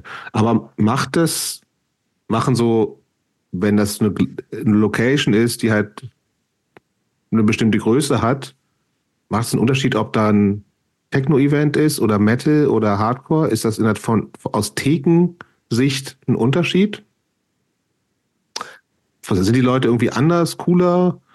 Wer, wer waren die, was war die netteste Crowd? Wo gab es am meisten Trinkgeld? Sowas. Oder das ist genau die Frage, Stress? liegt doch auf der Hand. Bei wem gab es das meiste Trinkgeld, wenn überhaupt? Gar keins wahrscheinlich. Wie, ja, doch, man, doch, doch, doch. Aber es gab es Unterschied zwischen so Szenen in Anführungsstrichen? In Sachen Trinkgeld in oder in Sachen alles. Ähm, mhm. Ich hätte jetzt gesagt, dass so die, die Gruftis, die Gothics am, am meisten Trinkgeld geben. Also die Donnerstag war immer Wave-Abend und da habe ich auch immer sehr gerne gearbeitet. Das war von der Atmosphäre her, fand ich das halt auch mal alles ein bisschen entspannter. Nicht so, ne? Also klar, also bei, bei Hardcore war schon immer alles auch so ein bisschen sehr, ja, äh, aufgepeitscht manchmal. Also die, Son die Donnerstage fand ich äh, sowieso tendenziell immer cool, Wave, Wave-Abende. Und die sind auch, ja, die sind ja ganz nett und smart und so gewesen. Aber ja, ja. Ansonsten gab es keine großen Unterschiede im, im für, für, dich. Ich will jetzt zur Damenschneiderei kommen, wenn wir, ja. wenn wir wollen, ja? Ja, ich Es passt auch in der Chronologie, ja. Genau. Ja. Du hast eine Ausbildung als Damenschneiderin. Das klingt wie was, was man 1880 gemacht hat und vielleicht auch 1950 noch. Ja. Aber was im Jahr, was war das dann, 2000? 97. 97 eigentlich kein Mensch mehr braucht. Mhm. Was ist das für eine Ausbildung? Das ist, äh, das ist äh, eine Ausbildung im Handwerk. Das ist das äh, Schneiderhandwerk und man unterscheidet tatsächlich zwischen Damenschneiderin und Herrenschneiderin. Äh, da werden natürlich andere Dinge geschneidert und ähm, äh, da wird viel auch noch von Hand eben einfach viel Handarbeit äh, äh, praktiziert und Maßanfertigung. Kleidungsstück, auch Kleidungsstück, ja. Maßanfertigung natürlich. Mhm. Also du nimmst Maße an dem Kunden oder der Kundin und ähm, ähm, genau. Ähm, das ist doch ein Job ohne dann, Zukunft. Wer macht das? Ja, denn? ja, klar, voll, natürlich. Ja, ne? ich habe auch, ich war auch direkt wieder arbeitslos nach meiner ja. Ausbildung. Äh, Klaro. Schade. Total. Eigentlich. Ja, es ist super schade. Ich meine, du kannst dich natürlich so ein bisschen spezialisieren, ähm, was halt nach wie vor immer noch. Ich meine, es ist es, es mittlerweile. Oder sowas kann ich ja, machen, mit, ja, es gibt mittlerweile ja schon so ein bisschen kleines Revival, ne? So Handarbeiten und Nähen und so weiter und, und mhm. so kleine individuelle, kleine MarkendesignerInnen und so weiter. Aber damals war das irgendwie so nicht so, aber du kannst dich genau spezialisieren auf zum Beispiel, wir, also meine, damals meine Meisterin, die hat so viel Tanzbekleidung äh, gemacht, was so für Aha. lateinamerikanische Tänze und so. Und das muss ja alles auch so richtig äh, sitzen wie eine Eins und äh, auf den das Leib. Das funktioniert von der Stange quasi nicht so. Das gut. funktioniert absolut nicht. Das muss auf den Leib geschneidert sein. sein. Auch das. Ja. Und dann wird es nach so Perlen und Federn und Pailletten bestickt. Das haben haben wir alles die Pailletten von Hand alle aufgenäht, jeder einzelne. Da bist du doch bekloppt bei. Ja, ich habe das immer so als Meditation empfunden. Ich finde sowas, also ich mag so Hand, so Dinge mit meinen Händen machen. Ich mag das. Ich äh, äh Kannst du das, das alles so noch? Sehr, hm, na, es ist so, bin schon arg aus der Übung gekommen. Ich meine, das hm. ist jetzt auch schon wieder 23 Jahre her, ne? Aber hm. so Grundsachen schon noch. Ja, aber wenn ich jetzt so ein komplettes Kostüm jetzt aus der Hüfte nähen müsste, da würde ich jetzt schon so, strugglen. So ein schicken, schickes, eine schicke Weste haben wollen würde, könntest du mir helfen? Wir, Könnte ich dir helfen, ja. daran, dass äh, Severin Damenschneiderin gelernt hat, ne? Und sie hat uns eben erklärt, so eine Unisex-Weste und Herrenschneider irgendwie. Kannst du eine Unisex ja, aber das ist ja, ja, es, es, unterscheidet sich jetzt auch nicht so wahnsinnig, aber eben in diesem Handwerk, ähm, Herrenschneider machen so noch mehr äh, ähm, von Hand. Da werden so die Revers und so teilweise wirklich so ähm, äh, diese, ähm, diese Verstärkungen und so wirklich noch so von Hand äh, angebracht. Aber das ist also heutzutage also das zahlt auch halt auch keiner mehr. Nee, so, ne? Das zahlt, hab, zahlt ja einfach einen, keiner mehr. Ich, ich habe einen Maßanzug tatsächlich. Ah ja. Ja. Irgendwo im Ausland machen lassen für ja, bezahlbar. In, tatsächlich in, in Nordkorea so ein, so ein äh, Anzug von einer kommunistischen Partei. Aber maßgeschneidert. Maßgeschneidert, ja. Da wurde, was, wurde was kostet sowas? Das hat von der Partei auf dich na, maßgeschneidert. Ja, also von irgendwelchen von so einer Funktionärin. Da wurde, wurde ich praktisch wurde Maß genommen. Mhm. Ähm, das hat, glaube ich, so 90 Dollar gekostet, und, also inklusive Stoff und allem drum und dran. Hast du den noch? Ja, klar habe ich den noch. Wie oft trägst du den? Sehr, sehr. Den habe ich auf der Hochzeit meines Vaters noch getragen und den habe ich. Ich mag ähm, nicht meines Vaters, meines Bruders. Ich mag den eigentlich. Ähm, das ist die gleichen Anzüge, wo ich auch so äh, International Noise Conspiracy und so mhm. getragen haben. Also diese Kommunistenanzüge. Ähm, Dann muss ich, da war ich doch auch. Da müsste ich doch eigentlich damit gesehen ja, haben. Ja, hast du mich damit gesehen? Auf jeden Fall, ähm, dann ähm, äh, wird das irgendwie so genäht und dann wird es nochmal kontrolliert und dann sitzt es praktisch beim, beim also bei mir zumindest hat es dann nicht sofort, war es dann nicht sofort und dann muss es nochmal angepasst werden und dann war es gepasst mhm. wie angegossen. Mhm. Schon was anderes, ne? Ja, aber ein riesen Als von der Stange, ja. ja. Aber ich meine, mittlerweile, es gibt einfach so viele Klamotten auf dieser Welt. Also mhm. das ist einfach so, äh, das ist viel, viel, ja, das ist so viel, viel, viel, viel, viel zu viel. Und äh, es gibt natürlich auch mittlerweile von der Stange so einen Anzug, ne, ähm, für weitaus weniger Geld, der auch noch irgendwie passabel sitzt. Und dann ist es so ein Wegwerfprodukt geworden, einfach so leider ja. oft. Mhm. Und dann ist das genau mit der Schneiderei einfach leider ähm, Okay, aber das ist auch nicht so, nicht so eine Ausbildung, die du gestartet hast und sagen, ich werde jetzt Damenschneiderin, sondern ich mache halt eine Ausbildung, weil habe ich halt eine oder nee, was war deine Intention? Also meine, ich wollte Modedesign. Das war so immer, das, das war ein Studium das, eigentlich, das oder? Studium. Stimmt, ich glaube, dafür braucht man sowas auch. Doch Dieses Studium, es ist aber, es ist schon ganz, es ist hilfreich äh, nützlich, wenn du so vorher eine Ausbildung hast, zumindest ein Praktikum. Also ähm, ich glaube, mittlerweile reicht einfach mal ein Praktikum in der Schneiderei, aber ich wollte einfach dachte, na ja, ne, also jetzt äh, sofort äh, losstudieren kann ich eh nicht.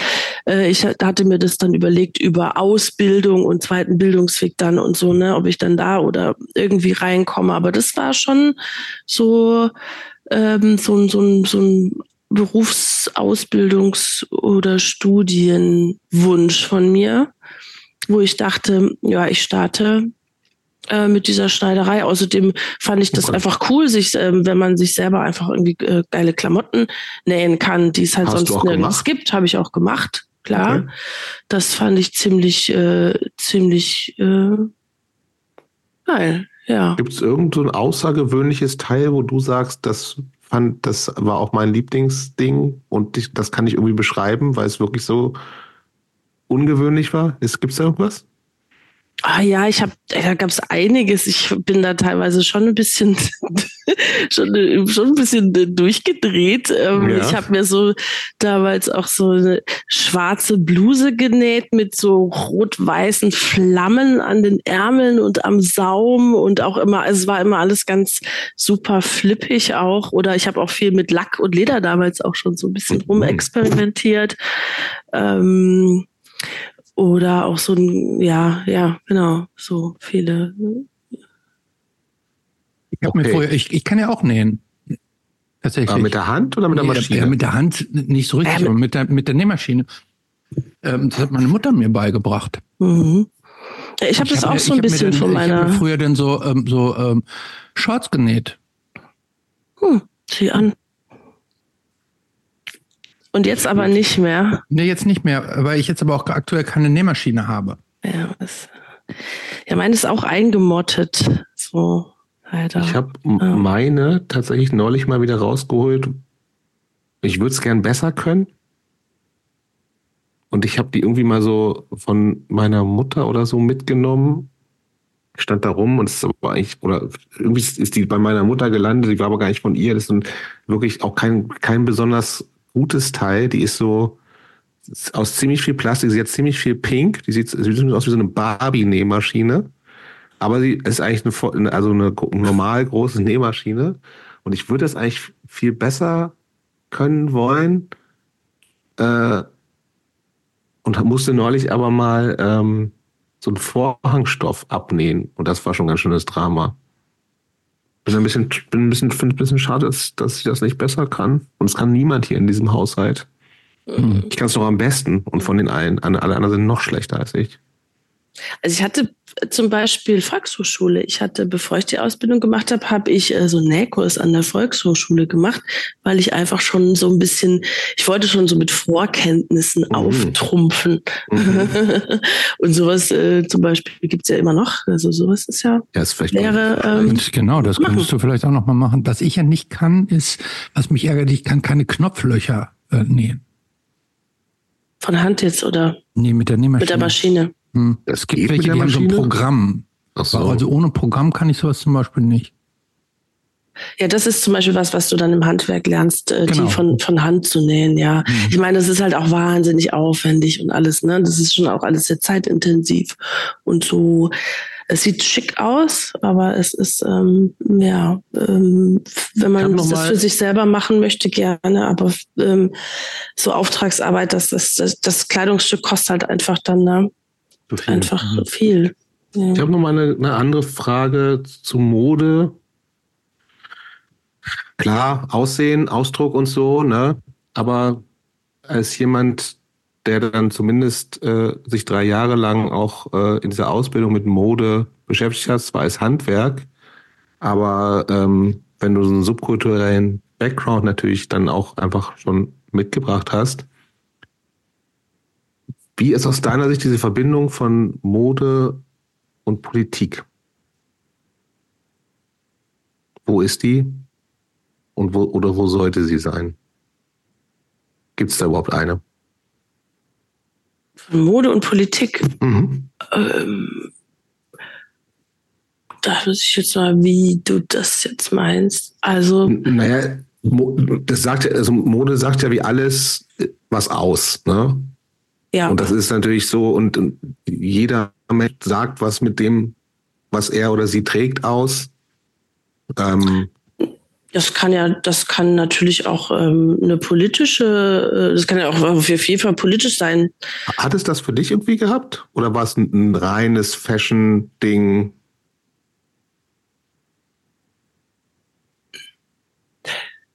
Die Frage ist sehr schwer. Ist sehr schwer. Ja, die ist schwer. Wir können die auch zurückstellen. oder, oder das Publikum befragen. ich meine, man drückt ja natürlich, man kann natürlich in der Wahl seiner Kleidung natürlich schon auch eine, vielleicht eine gewisse äh, Haltung und auch eine politische Haltung oder Meinung ausdrücken. Das kann, muss nicht sein. Hm, meinst du, dass es nein. nein, automatisch ist es nicht. Nein, auf gar keinen nee. Fall. Also es gibt doch neutrale, es gibt bestimmt auch neutrale. Ist ja, ist ja auch ein Statement vielleicht. Nein. Ja gut. Nein. Okay, stellen wir die Frage zurück. Die ist auch wirklich schwer. Ich weiß selber nicht, was ich damit meine, worauf ja. ich hinaus will. Mhm. Aber, aber sie mir dann stellen, ja. ja, genau. ja aber ich, aber ich äh, hirne da auch gerne noch mal drüber. Ähm, ja, ja. Hm. Äh, wir sagen, wir stellen zurück und nachher vergessen wir es eh. Das ist aber in genau. Ordnung, finde ich. Vielleicht fällt mir auch ein Beispiel nachher noch ein, so. Ja. Vielleicht. Wo es klar wird, ja. Okay, was du uns aber im Vorfeld verraten hast, ist, dass du irgendwann deutlich nach, also die Ausbildung hast du zu Ende gemacht. Das heißt, du bist ausgebildete Damenschneiderin. Genau. Du warst irgendwann ein paar Jahre danach nochmal für ein Praktikum bei einer Modedesignerin in Südafrika. Ja, Genau, das. Vier hast du uns erzählt. was, was war da los? Was ist das? Was macht man bei einem Praktikum bei einer Modedesignerin? Ähm, da da habe ich vielerlei Dinge gemacht, ähm, sowohl tatsächlich mitgeholfen in der, in der Produktion, tatsächlich auch Perlen auf Abendkleider sticken. Äh, da habe ich aber auch im, im Büro mitgeholfen, Buchhaltung, Ablage und so weiter. Und diese Modedesignerin hatte ähm, verschiedene, mehrere Boutiquen in äh, ganz Südafrika und auch in, ähm, äh, ähm, ich meine auch in ähm, Togo. Bitte? Togo? Nein, nicht angrenzend. An, nee, an, angrenzend Zimbabwe, Namibia, also im südlichen, im südlichen Afrika. Und dann war das so, dass eine Filialleiterin ausgefallen, krank wurde. Und dann habe ich tatsächlich dann da auch, ähm, ich glaube, zwei Monate lang so eine Filiale, so eine Boutique in Kapstadt geleitet. Ähm, das war zufällig. Wie lange hast du das, wie lange hast du das gemacht? Das Praktikum ging sechs Monate. Bezahlt oder unbezahlt?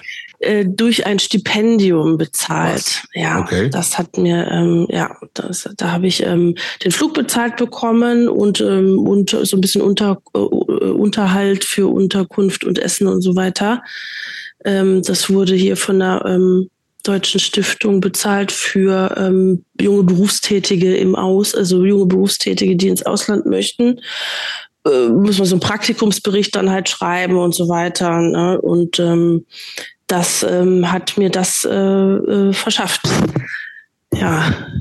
Hm. Also was ist da jetzt noch so 20 Jahre später irgendwas noch positiv oder negativ nach davon? Äh, auf jeden Fall. Ähm, aber ich muss auch sagen, das war nicht mein einziges Mal in Südafrika. Ich war, bevor ich das Praktikum angetreten habe, äh, schon dreimal dort, auch immer länger, so für vier Wochen. Und ähm, es gab tatsächlich auch mal so wirklich äh, die, ähm, den Wunsch, die Idee, ähm, ob ich da nicht einfach bleibe oder äh, dahin auswander, mhm. weil ich mich da schon sehr ähm, auch wohlgefühlt habe. Und äh, nach diesen drei längeren Aufenthalten äh, ich auch gesagt habe, ich möchte ähm, unbedingt da mal eine längere Zeit einfach äh, leben. Und dann habe ich mir diesen Praktikumsplatz eben gesucht. Mhm. Das war so meine Intention. Ähm, ja. Aber du bist da ja nicht geblieben. Nee, bin ich nicht. Warum nicht?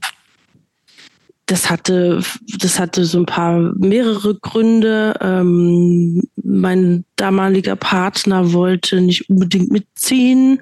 Mhm. Und ähm, dann äh, es ist auch nicht ganz so einfach. Also damals war es so, du musst halt, ähm, ja, du musst halt, wenn du dort halt leben und arbeiten möchtest, ähm, musst du, ähm, also es muss nachgewiesen werden, wenn du einen Job, wenn du einen Job annimmst, dass das zum Beispiel ähm, kein Südafrikaner oder keine mhm. Südafrikanerin, dass keine gefunden wurde und erst dann wirst du eingestellt. Mhm. Das ist ähm, vielen das, so, ne? Ja, ich. genau. Ich meine, das wird ja, da, da gibt es ja so viel mit Callcenter und was weiß ich, wo du dann ja ähm, deutschen Arbeitgeber oder europäischen Arbeitgeber oder Arbeitgeberin hast, trotzdem aber dort ähm, im Ausland sitzt. Damit kann man das so ein bisschen so umgehen. Da gibt es ja auch total viele Callcenter sitzen da. Aber ähm, ja. Das ist aber nicht so, dass, dass du irgendwie so dein, dein positives Bild von Südafrika nach diesem halben Jahr irgendwie sich geändert hat und sagst, das ist doch nicht so geil hier oder so. Du hättest schon eigentlich Bock gehabt. Ja, es ist ähm, zweischneidig. Der ist zweischneidig. Ich meine, ich habe ähm, ich habe schöne Seiten erlebt. Ich habe aber auch ähm, hässliche Seiten und traurige Seiten erlebt. Ne? Das, das Land ist einfach äh, zwiegespalten. Es ist ähm, äh, ja, es hat einfach auch ähm, es gibt auch viele, viele Dinge, viele unschöne Dinge, wo ich auch dachte, boah, fuck, was mache ich hier? Ähm, das, das, das kann, das kann, das kann ich kann ich nicht. Es gab es auch, diese Momente mehrfach. Erinnerst du mich ähm, dann noch an einzelne Beispiele, was, was da so, was da so ne-, negativ aufgestoßen ist? Naja, um es mal so grob zu umfassen, ist es einfach ähm, diese große Ungerechtigkeit, die natürlich nicht nur in Südafrika, aber dort einfach so immer, also so präsent ist. Also ich meine, das ist immer noch diese Apartheidsgeschichte, die, ähm, gut, das ist jetzt auch, ähm, wann war ich denn da? Das war 2004, ne? Es ist auch schon eine Weile her, aber trotzdem, ähm, das lässt sich ja nicht so leicht abschütteln. Das war trotzdem immer noch, obwohl da ja viele Bestrebungen gibt, dass ähm, äh, ähm, alles irgendwie hinter sich zu lassen, war es trotzdem immer noch präsent. Dann eine wahnsinnig hohe, große Armut, die ähm, mhm. der man sich nicht verschließen kann und auch nicht verschließen sollte. Viele machen das auch. Es ist aber auch so, wo ich auch dachte, ich habe keinen Bock in so einer gated Community zu wohnen, die mhm. sich so abschotten, abriegeln und ähm, sich nicht auf die Straße trauen. So ist es schon so sehr zwiegespaltenes Land, einfach auch. Ja. Mhm. Und das, äh, ja, wo ich auch dachte, naja, das finde ich irgendwie so nicht, nicht, nicht so cool. Aber ich habe auch ähm, ähm, dann Leute und Freundinnen äh, dort gehabt, gefunden, auch so die in, in, in, in Townships äh, wohnten und bin dort gewesen und, und besucht. Ich habe so alle Seiten einfach so gesehen. Viele sehen einfach immer nur eine Seite. Mhm. Und das hat mich dann schon echt so sehr auch zum Grübeln gebracht, ob ich da so einfach so unbefangen leben kann, möchte auch. Mhm. Hat äh, in dieser Zeit, was hat denn da so Musik oder vielleicht auch dieses alternative Leben, alternative Musik eine Rolle gespielt? Hast du das irgendwie in Südafrika irgendwie auch versucht mitzunehmen? Da gibt es ja irgendwie auch Konzerte etc. pp. Oder war das einfach nur so, da warst du mehr in so einem Mode-Fokus? Ausschließlich. Ach nee, man ist dort schon auch mit viel Musik umgeben. Damals in der Zeit war so so so Kwaito ganz äh, ganz ganz äh, angesagt. Das ist so ähm, na, so so südafrikanischer Rap, Hip Hop. Mhm. Da gab es so äh, viele Sachen und es gibt auch viel Straßenmusik und ähm, oder auch ähm, äh, in Restaurants und Clubs und Bars, wo einfach so Live-Musik gespielt wird. Auch viel ähm, ja aber ich, äh, wenn ich jetzt so zurückblicke, ähm, ich hätte noch mehr Konzerte besuchen können. So viele habe ich tatsächlich dort gar nicht äh, ähm, mit, mit, miterlebt. Aber in, in, du warst doch nur ein halbes Jahr da ja. und irgendwie klar anderen Fokus, ne? Und passen ja genug neue Sachen. Ja, und auch Hat so viel. In, dieser, in ja. den 2000ern in, in Deutschland ähm, dieses äh, Ang oder was auch immer eine Rolle gespielt oder auch nicht so? Ja, doch, also mm, ich kam ja da so ein bisschen wieder zurück oder so bis, äh, was ja so bis, bis heute geblieben ist. Ich meine, 2000er, ich mir überlegen, was waren denn in den 2000ern? Was war denn da? Du warst 2004 in Südafrika. Du hast als, äh, als junge Berufstätige, das heißt, du hast da gearbeitet in der Zeit? Ja, also, ja. Als was denn? In Südafrika oder wo? Nee, vorher. Ach so. Nee, später hier wieder. Was, und was hast du vorher gemacht? Nach deiner Ausbildung hast du äh, als Darmschneiderin hast du nicht gearbeitet, hast du gesagt? Nee, das äh, da war so, da war das, das, da war klar, dass es da keine, dass es da, da keine Jobs gibt. Genau. Äh, arbeitslos und Spaß dabei. Okay. du, damals war das auch so ja. äh, in der Zeit. Ähm, es war ganz klar, es gibt keine Jobs als Schneiderin. Das Arbeitsamt hat mich in Ruhe gelassen. Ich hatte irgendwie meine Nebeneinkünfte von diversen Theken. Mhm, mhm. äh, mir ging das ziemlich gut. Ich konnte reisen, eben auch äh, Südafrika mehrmals bereist. Ähm, ich fand das total spitze. Super Leben. Ja. Und äh, das war, äh, muss ich sagen, einer meiner mh, hm, spannendsten Zeiten. So, okay. das war, damals war das auch, ne, da hat, da hat man noch nicht, noch nicht so einen Hersel gehabt mit dem Amt und so. Da konntest nee, du Urlaub ein, da konntest du Urlaub einreichen und ähm, musstest halt irgendwie gucken, wie man ähm, so anderweitig vielleicht ein bisschen das Geld noch aufhübscht. Okay, dann war aber diese, aber diese Südafrika-Option vorbei. Warte, warte, warte ja? noch mal ganz kurz. Ähm, aber nimm uns mal, wie war, sah denn dann so ein typischer Tagesablauf bei dir aus zu der Zeit? Was, was hast du da denn? Das ist schon eine, eine relativ lange Zeit. Was hast du da so von morgens bis abends gemacht, wenn du nicht gerade am Wochenende im, im Crash an der Theke warst? Also erstmal ausgeschlafen. Richtig so. Ja, natürlich. Also ich meine so, äh, ja, also in der Zeit, in der ich halt so wirklich ähm, fest und regelmäßig im Crash gearbeitet habe, also gerade zu Winterzeiten hat man dann so kaum mal so das Tageslicht gesehen, weil es so früh wieder dunkel wurde. Mhm. Äh, wenn man dann halt irgendwie so lange aus ist, ne, oder lange arbeitet, dann pennst du erstmal aus und dann ähm, äh, machst du deinen Haushalt und dies und das, bis du halt wieder zur Schicht gehst am Abend. Also das klingt jetzt ein bisschen arg. Äh, ähm, Lotterleben. ja, das war's aber tatsächlich eine Zeit lang zumindest auch. Ich gebe es zu.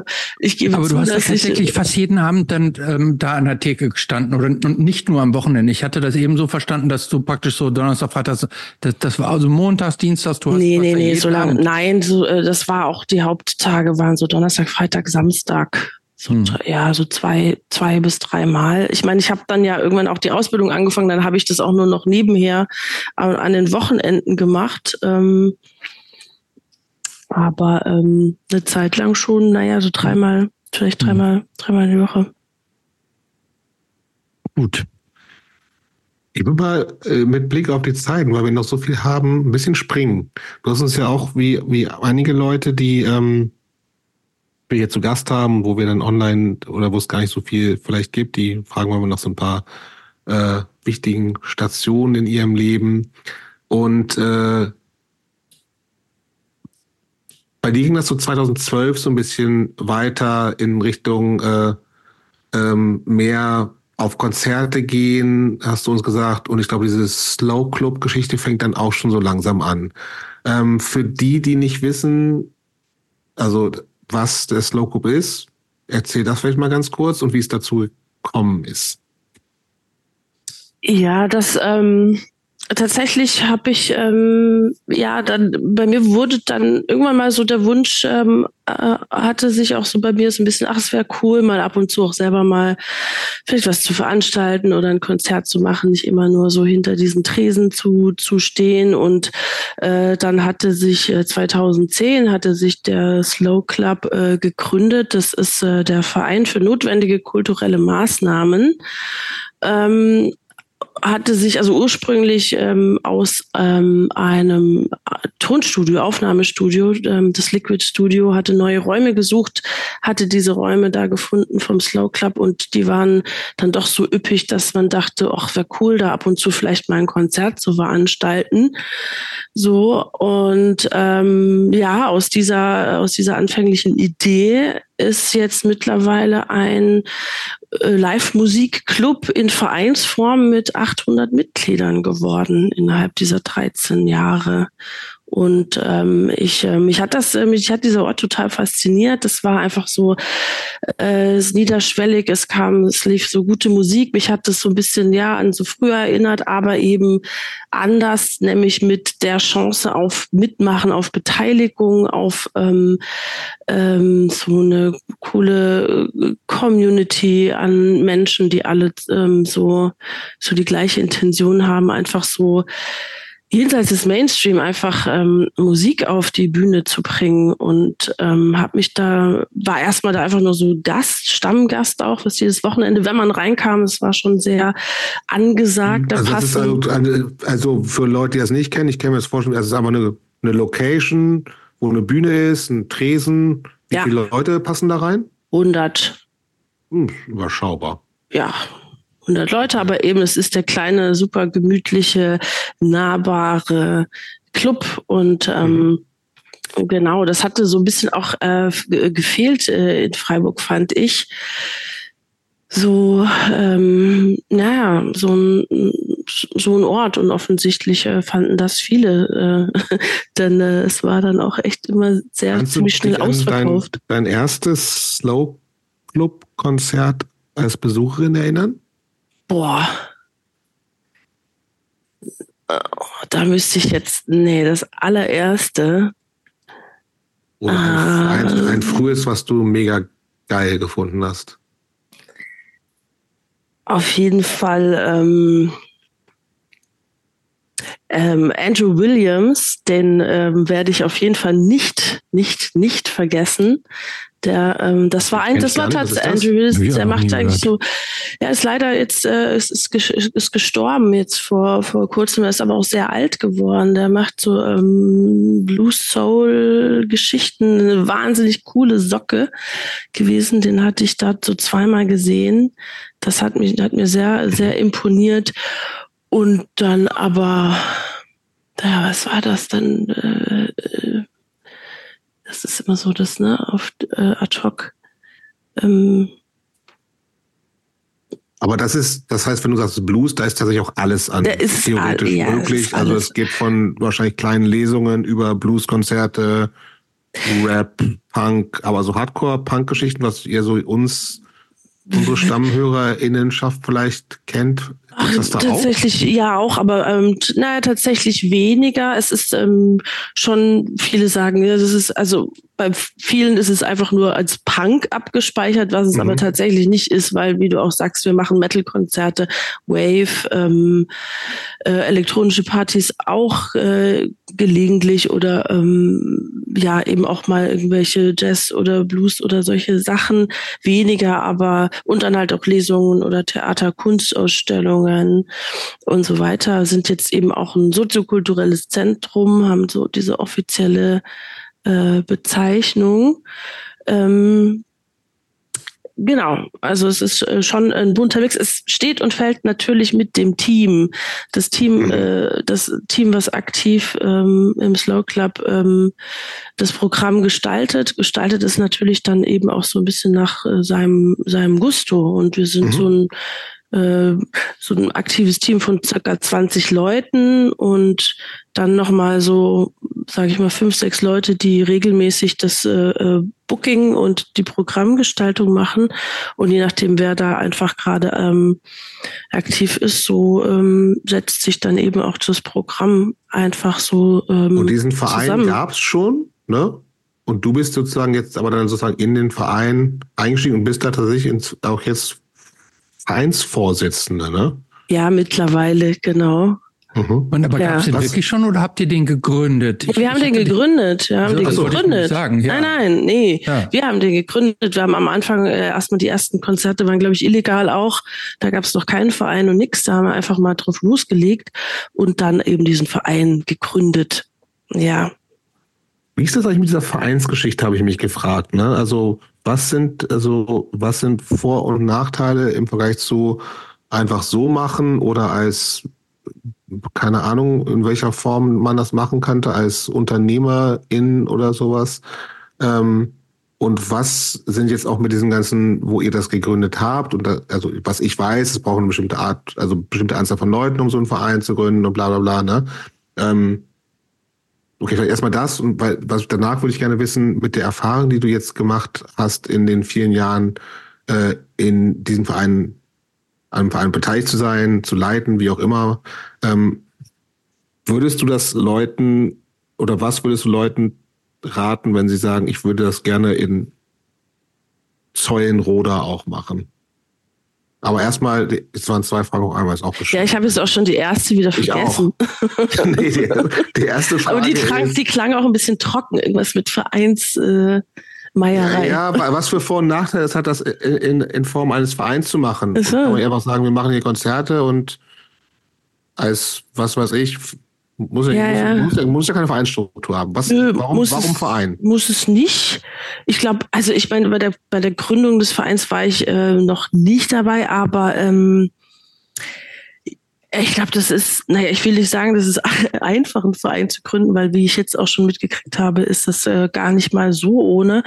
Aber ähm, ich glaube, man kann doch recht schnell einfach ähm, eine Form finden, ohne jetzt gleich irgendwie eine GmbH oder sonstiges zu gründen. Und dann, was natürlich ähm, äh, ein Vorteil ist, ähm, sind eben die Mitglieder, die man dann gewinnen kann und an sich binden kann und so halt, ähm, äh, da kannst du halt einfach sowas entstehen lassen ähm, und äh, Leute teilhaben lassen an, ja.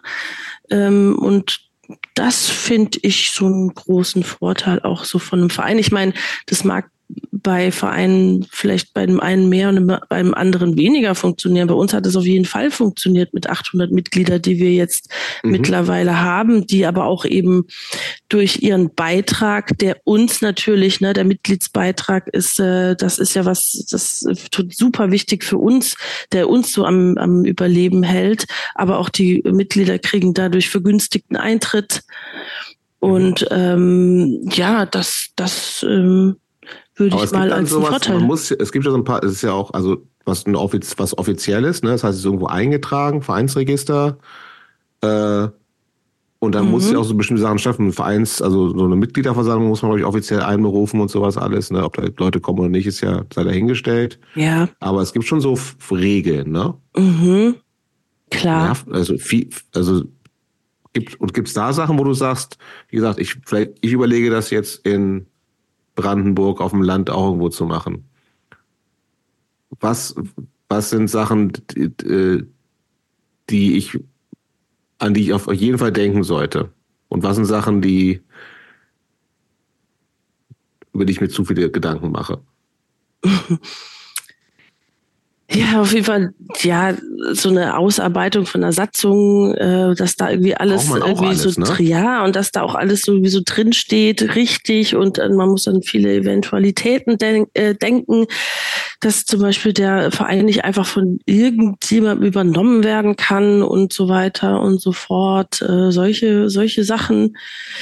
Ähm, und dann gibt's natürlich, ähm, brauchst du da deinen Vorstand und deinen Kassenwart und ähm, äh, es ist schon so ein bisschen, wie man ja sagt, Vereinsmeierei äh, steckt da schon äh, einfach auch so ein bisschen tröges, äh, tröges dahinter. Auf der anderen Seite finde ich trotzdem, äh, würde ich es trotzdem raten, hier dann, wenn jemand was machen möchte, das ähm, auf die Art und Weise erstmal mhm. zu versuchen. Ja.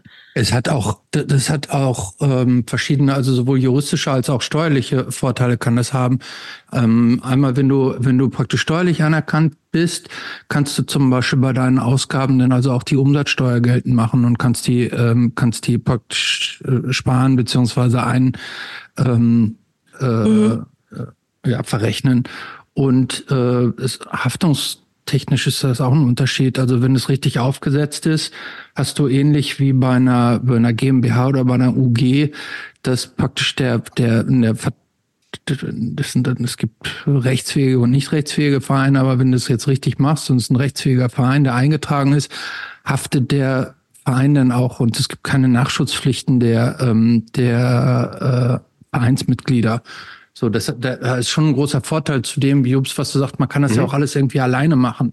Also in dem Moment, wo, wo auch mal was in die Hose gehen kann und wo auch mal ein Risiko entstehen kann, hast du bei einer Vereinsstruktur da, da so eine persönliche Haftung schon relativ weitgehend dann auch äh, abgedämpft. Es sei denn, du handelst jetzt irgendwie als Vorstandsmitglied ähm, vorsätzlich oder grob fahrlässig, dass du irgendwie wirklich offenen Auges was ähm, ähm, de deine Sorgfaltspflichten dagegen so verstößt. Aber grundsätzlich äh, ist das ähm, eine günstigere Variante als, ähm, als eine GmbH. Mhm. Mhm. Du darfst aber, aber, natürlich damit auch jetzt keine großen Gewinne ähm, äh, ähm, Nee, äh, nee, genau. Es ist ein gemeinnütziger Verein und ja. ähm, genau, aber das passiert nicht. Mit und? den großen Gewinnen. Nee. ja. Dann reicht meine, Christopher kennt sich ja richtig aus hier mit ja. Vereins, äh, Vereinswiesen. Ja, das ist auch so ein kleines bisschen mein Beruf, sowas zu können. Ach so, das stimmt ja. ja. Hm. Auf jeden Fall ja, äh, würde ich äh, raten, ja, wenn jemand äh, Bock hat, ne, äh, mhm. überhaupt auf jeden Fall aus, ausprobieren. Ich finde, ähm, ja, ich bin eine große Verfechterin sowieso von, von DIY und von, ähm, von, von, von, ja, Projekten ins Leben rufen, starten und dann mal gucken. Ähm, ähm, was passiert. Was, ähm, was mich nochmal interessieren würde, und das finde ich tatsächlich relativ spannend, denn ähm, wie du dein Leben geschildert hast bis Anfang der 2000er, ja, klang das irgendwie so, als wenn du da relativ so, so, so seicht äh, dem sich so ergeben, so mitgeschwommen bist. So. Aber dieser Wechsel, dass du selber so aktiv geworden bist, dass du Sachen auf die Beine stellen wolltest, so, ähm, dass du dich engagieren wolltest, ne, ähm, die Sachen anpacken, DIY-mäßig, das war nicht immer in dir, wenn ich dich richtig verstanden habe. Kannst du, ähm, ähm, mhm. kannst du noch erklären, wo, woher kam? Also man, ähm, man kann in so einer, äh, ich habe vorhin so ein bisschen flapsig gesagt, da war sie so ein paar Jahre so von der Rolle. Ähm, mhm. Da kann man ja auch in so eine Lethargie verfallen, ne? in so eine, in so eine pff, alles scheißegal ähm, Schiene. Was man macht wenig, man kommt ganz gut hin. Du hast ja auch gesagt, irgendwie so äh, Arbeitslosengeld, du hat alles irgendwie so gepasst, konntest nur reisen. Ähm, das kann ja auch zu einer zu so, so einer Gemütlichkeit führen. So, mhm. äh, kannst du noch nachvollziehen, ab welchem Punkt und wie so dieser Switch bei dir gekommen ist, dass du sagst, dass ich ich treibe jetzt nicht nur so dahin, sondern ich will jetzt was anpacken, ich will was will aktiv werden, ich will Sachen auf die Beine stellen, mich organisieren, will, will was bewegen. Ja, ist eine gute Frage. Also da kam, also der kam relativ spät, der Switch, aber er kam, er kam dann mit ziemlicher Wucht, würde ich mal sagen, als äh, hätte ich irgendwie was aufzuholen. Ähm, äh, ja, ich, ähm, ich glaube, ich habe irgendwann, ich habe es, also erstmal habe ich es satt gehabt, einfach nur so Konsumentin zu sein so, was ich ja tatsächlich wirklich äh, lange Zeit auch war und das auch äh, ja ein Stück weit irgendwie so auch äh, zelebriert habe, dann habe ich mich auch erstmal nicht getraut oder auch nicht so Räume und Zugänge gehabt und naja, dann halt ne auch so mit mit Glück äh, den den Slow Club gefunden zu haben, wo ich einfach mich dann einfach auch so, wo es keine große Sache war, wo ich mich äh, das trauen konnte, war aber auch, ähm, na ich meine, ich war auch ähm, dann äh, eine Zeit lang in, in einer langen Beziehung, da war das, das auch nicht so Thema. Und ähm, ich danach ähm, mich da so, ähm, als ich dann wieder äh, Single war, wo ich gedacht habe, so, okay, was, was, äh, was geht ab, was, was, was, was, was passiert denn noch so um mich rum alles? Und ähm, dann kam das alles so ähm, Stück auf Stück und ich habe so ganz viel plötzlich gesehen, was äh, worauf ich Lust habe und wo ich ähm, mich engagieren möchte und dann aber auch irgendwie so den Mut gehabt zu sagen, ich mache es jetzt einfach auch und äh, ich traue mich jetzt einfach mal oder ich probiere einfach mal was aus. Ich habe das einfach früher nicht so mich auch tatsächlich nicht ähm, nicht so wirklich äh, getraut, obwohl es vielleicht auch mal so in den Fingern gejuckt hat hm. Gab, gab es dann irgendwelche äh, Vorbilder oder Inspirationen für dich? In Sachen ähm, überhaupt in Sachen irgendwas? Engagement, praktisch so in Sachen Sachen bewegen, so in, in Sachen Arsch hochkriegen, sich was trauen. Was du da äh, alleine, dass bei dir so dieses Licht angegangen ist oder warst du da auch so ein bisschen eingebettet in so in dieser Gruppe von Leuten, die sich vielleicht gegenseitig dann auch so ein bisschen inspiriert und empowered haben, um Sachen zu machen? Ja, würde ich schon sagen, dass das auch ähm, auf jeden Fall so ein Gruppending war. Ähm, zum Beispiel jetzt äh, als als Beispiel auch zu nennen jetzt ähm, gut das kam zwar so erst später aber überhaupt ähm, äh, zum Beispiel eine Veranstaltungsreihe eine eigene zu konzipieren das war ähm, nicht äh, genau das war ein Zusammenschluss von äh, von zum Beispiel auch von Flinter die ähm, wir gesagt haben hey wir möchten zum Beispiel genau wir möchten einfach so mehr Sichtbarkeit und Präsenz auf den Bühnen und wir machen jetzt wir machen jetzt einfach irgendwie so wir machen das jetzt endlich mal und ähm, machen da jetzt einfach so eine so ein spezielles Format. Und das hat tatsächlich schon auch so ähm, so ein Stein das hat wirklich einen Stein auch ins Rollen gebracht auch für alles weitere was danach ähm, auch so bei mir kam in Sachen Flintersichtbarkeit und ähm, und ähm, so das äh, weil das das hat sehr viel das hat total empowered zu sehen wow äh, wir können was veranstalten, wir können was auf die Beine stellen. Es hat Erfolg, es schlägt total ein, es ist irgendwie auch du noch was von, äh, von Gutes. Lokatista, richtig? Ja, beziehungsweise ja, das war so parallel ähm, Lokatista und der Salon Riot, den wir beides 2017 und 2018 ins Leben gerufen haben oder auch gesagt haben, hey, wir müssen jetzt mal irgendwie so die Freiburger äh, Musiklandschaft ähm, so ein bisschen diverser gestalten. Und das war tatsächlich, glaube ich, in der Zeit auch so, so ein bisschen so ein Startschuss für vieles, was danach so bei mir auch folgte. Was waren denn da so Sachen, die ihr äh, veranstaltet habt? Also was für Bands, Events gab es da so? Also ich ähm, ja, muss ich eben so mal erklären, dieser ähm, mhm. Salon Riot, das ist ein ähm, innerhalb des Slow Clubs so eine äh, regelmäßig stattfindende Reihe. Mhm. Als die wir einfach so ähm, gesagt haben, wir, bin, wir benennen jetzt diese Abende dreimal im Jahr äh, und zeigen ausschließlich äh, ähm, Musik, Kultur, Kunst von Flinter auf der mhm. Bühne. Ist für alle offen, aber ähm, wir möchten ähm, die Bühne einfach an diesen speziellen Abenden ähm, äh, Flinter vorbehalten. Wie oft ausschließlich? Äh, ausschließlich, ausschließlich, ausschließlich. Genau, dreimal im Jahr. Ah, okay. Und dann hatten wir, also vor Corona, dann äh, dreimal im Jahr diesen Salon und dann auch noch so ein paar Specials, ähm, wo wir gesagt haben, okay, äh, wir machen mal noch eine Lesung zwischendurch oder nochmal ähm, äh, noch mal, äh, eine Ausstellung oder ein bisschen was anderes, ähm, so dass es dann locker auch auf fünfmal im Jahr irgendwie eine Veranstaltung ähm, hinaus lief. Und mhm. ähm, ja, da haben wir ähm, ja, also auch schon, ich meine, da war ich auch schon ähm, im, im, in diesem im, im Booking Thema so mit drin und wir haben einfach ähm, ganz zu Beginn einfach Bands angeschrieben, ne, die wir, die wir selber cool fanden, die, die nicht mal uns angeschrieben haben, so wir einfach so ein bisschen gesucht und recherchiert haben und ähm, so ja, die da auch Lust drauf hatten und ähm, dann auch ähm, uns alle dann auch so recht gegeben haben oder auch so äh, gesagt haben, ja, das ist genau das, was es irgendwie auch braucht.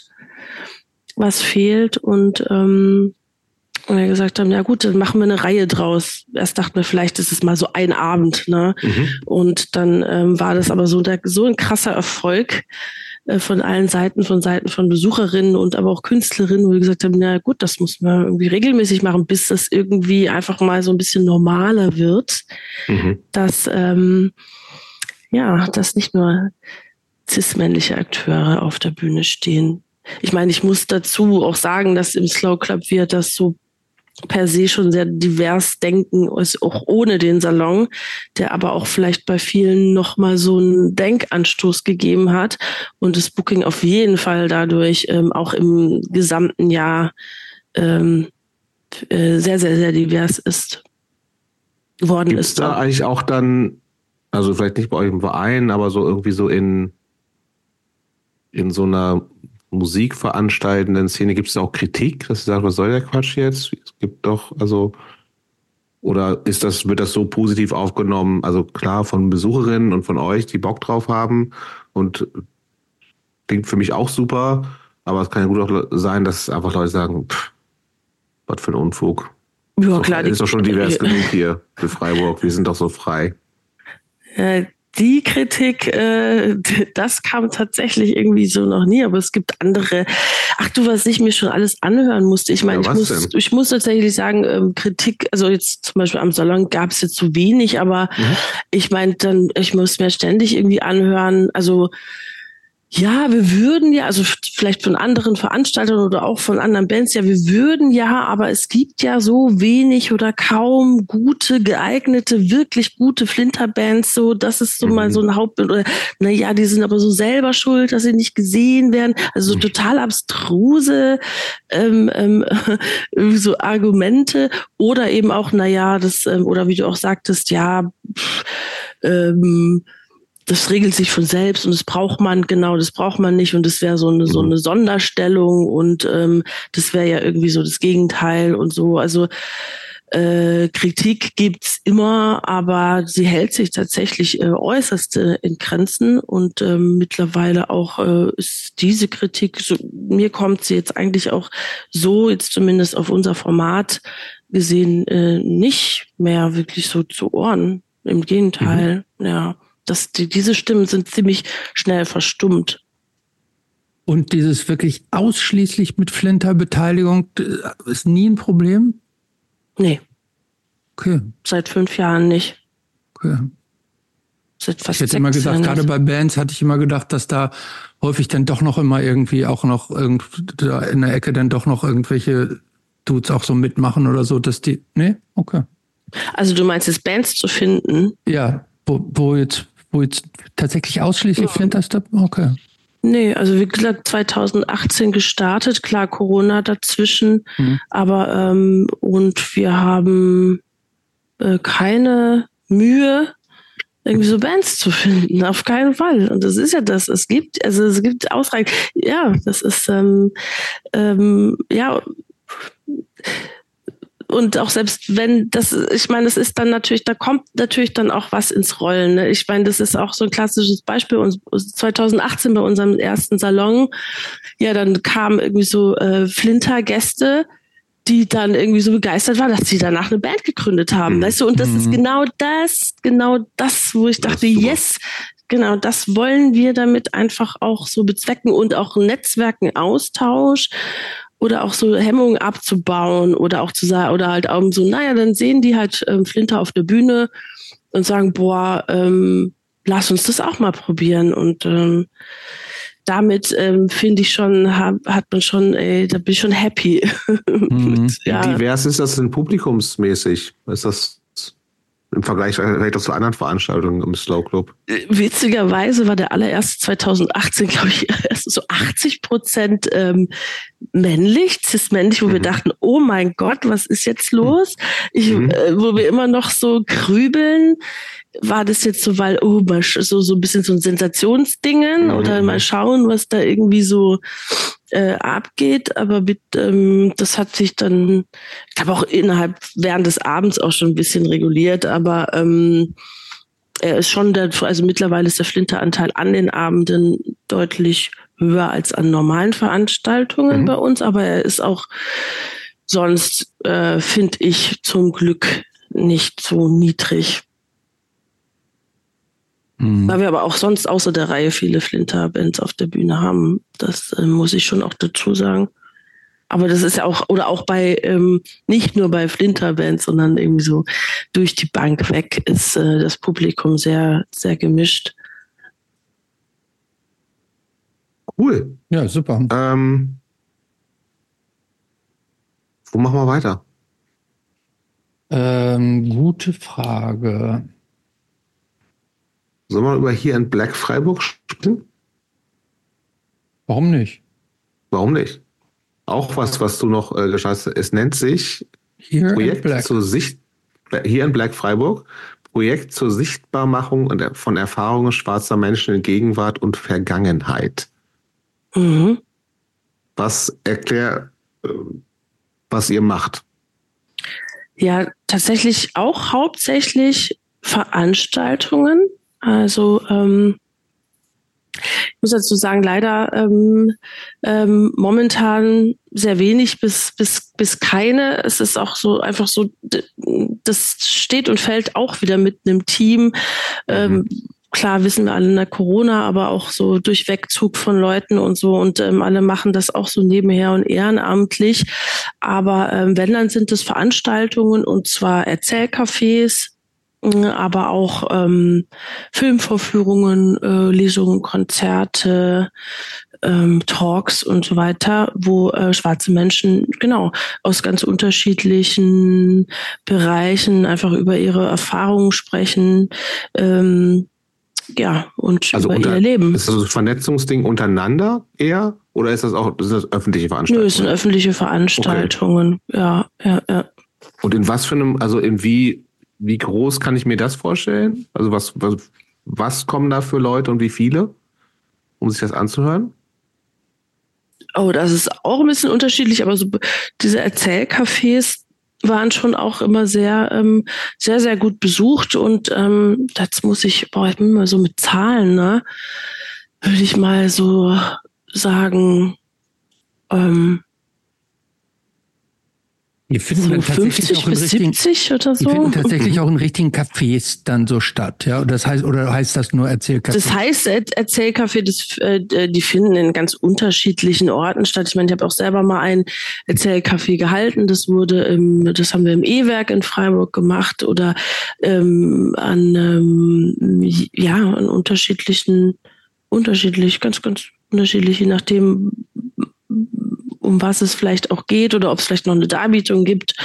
Oder ähm, aber genau dieses Café, wir haben es aber auch schon, haben aber auch schon in tatsächlich auch in Cafés, Erzählcafés abgehalten. Ähm, wir haben halt keine eigenen Räumlichkeiten, da muss man natürlich auch immer irgendwie was finden, wo man mhm. dann was veranstalten kann. Mm, ja, wir haben auch schon Kooperationen gemacht, jetzt zum Beispiel auch ähm, mit auch schon mal mit dem Slow Club zusammen. Ich meine, das ist natürlich praktisch, wenn ich ähm, ja, dann äh, na, äh, da einfach schon ähm, Zugänge und irgendwas habe. Was ja. hat denn diese, diese Arbeit an, an und mit äh, hier in Black Freiburg mit dir nochmal gemacht? Ist das hast du noch mal einen, hast du noch mal einen anderen Blick auf dich selbst bekommen, auf deine Identität? Oder ist das einfach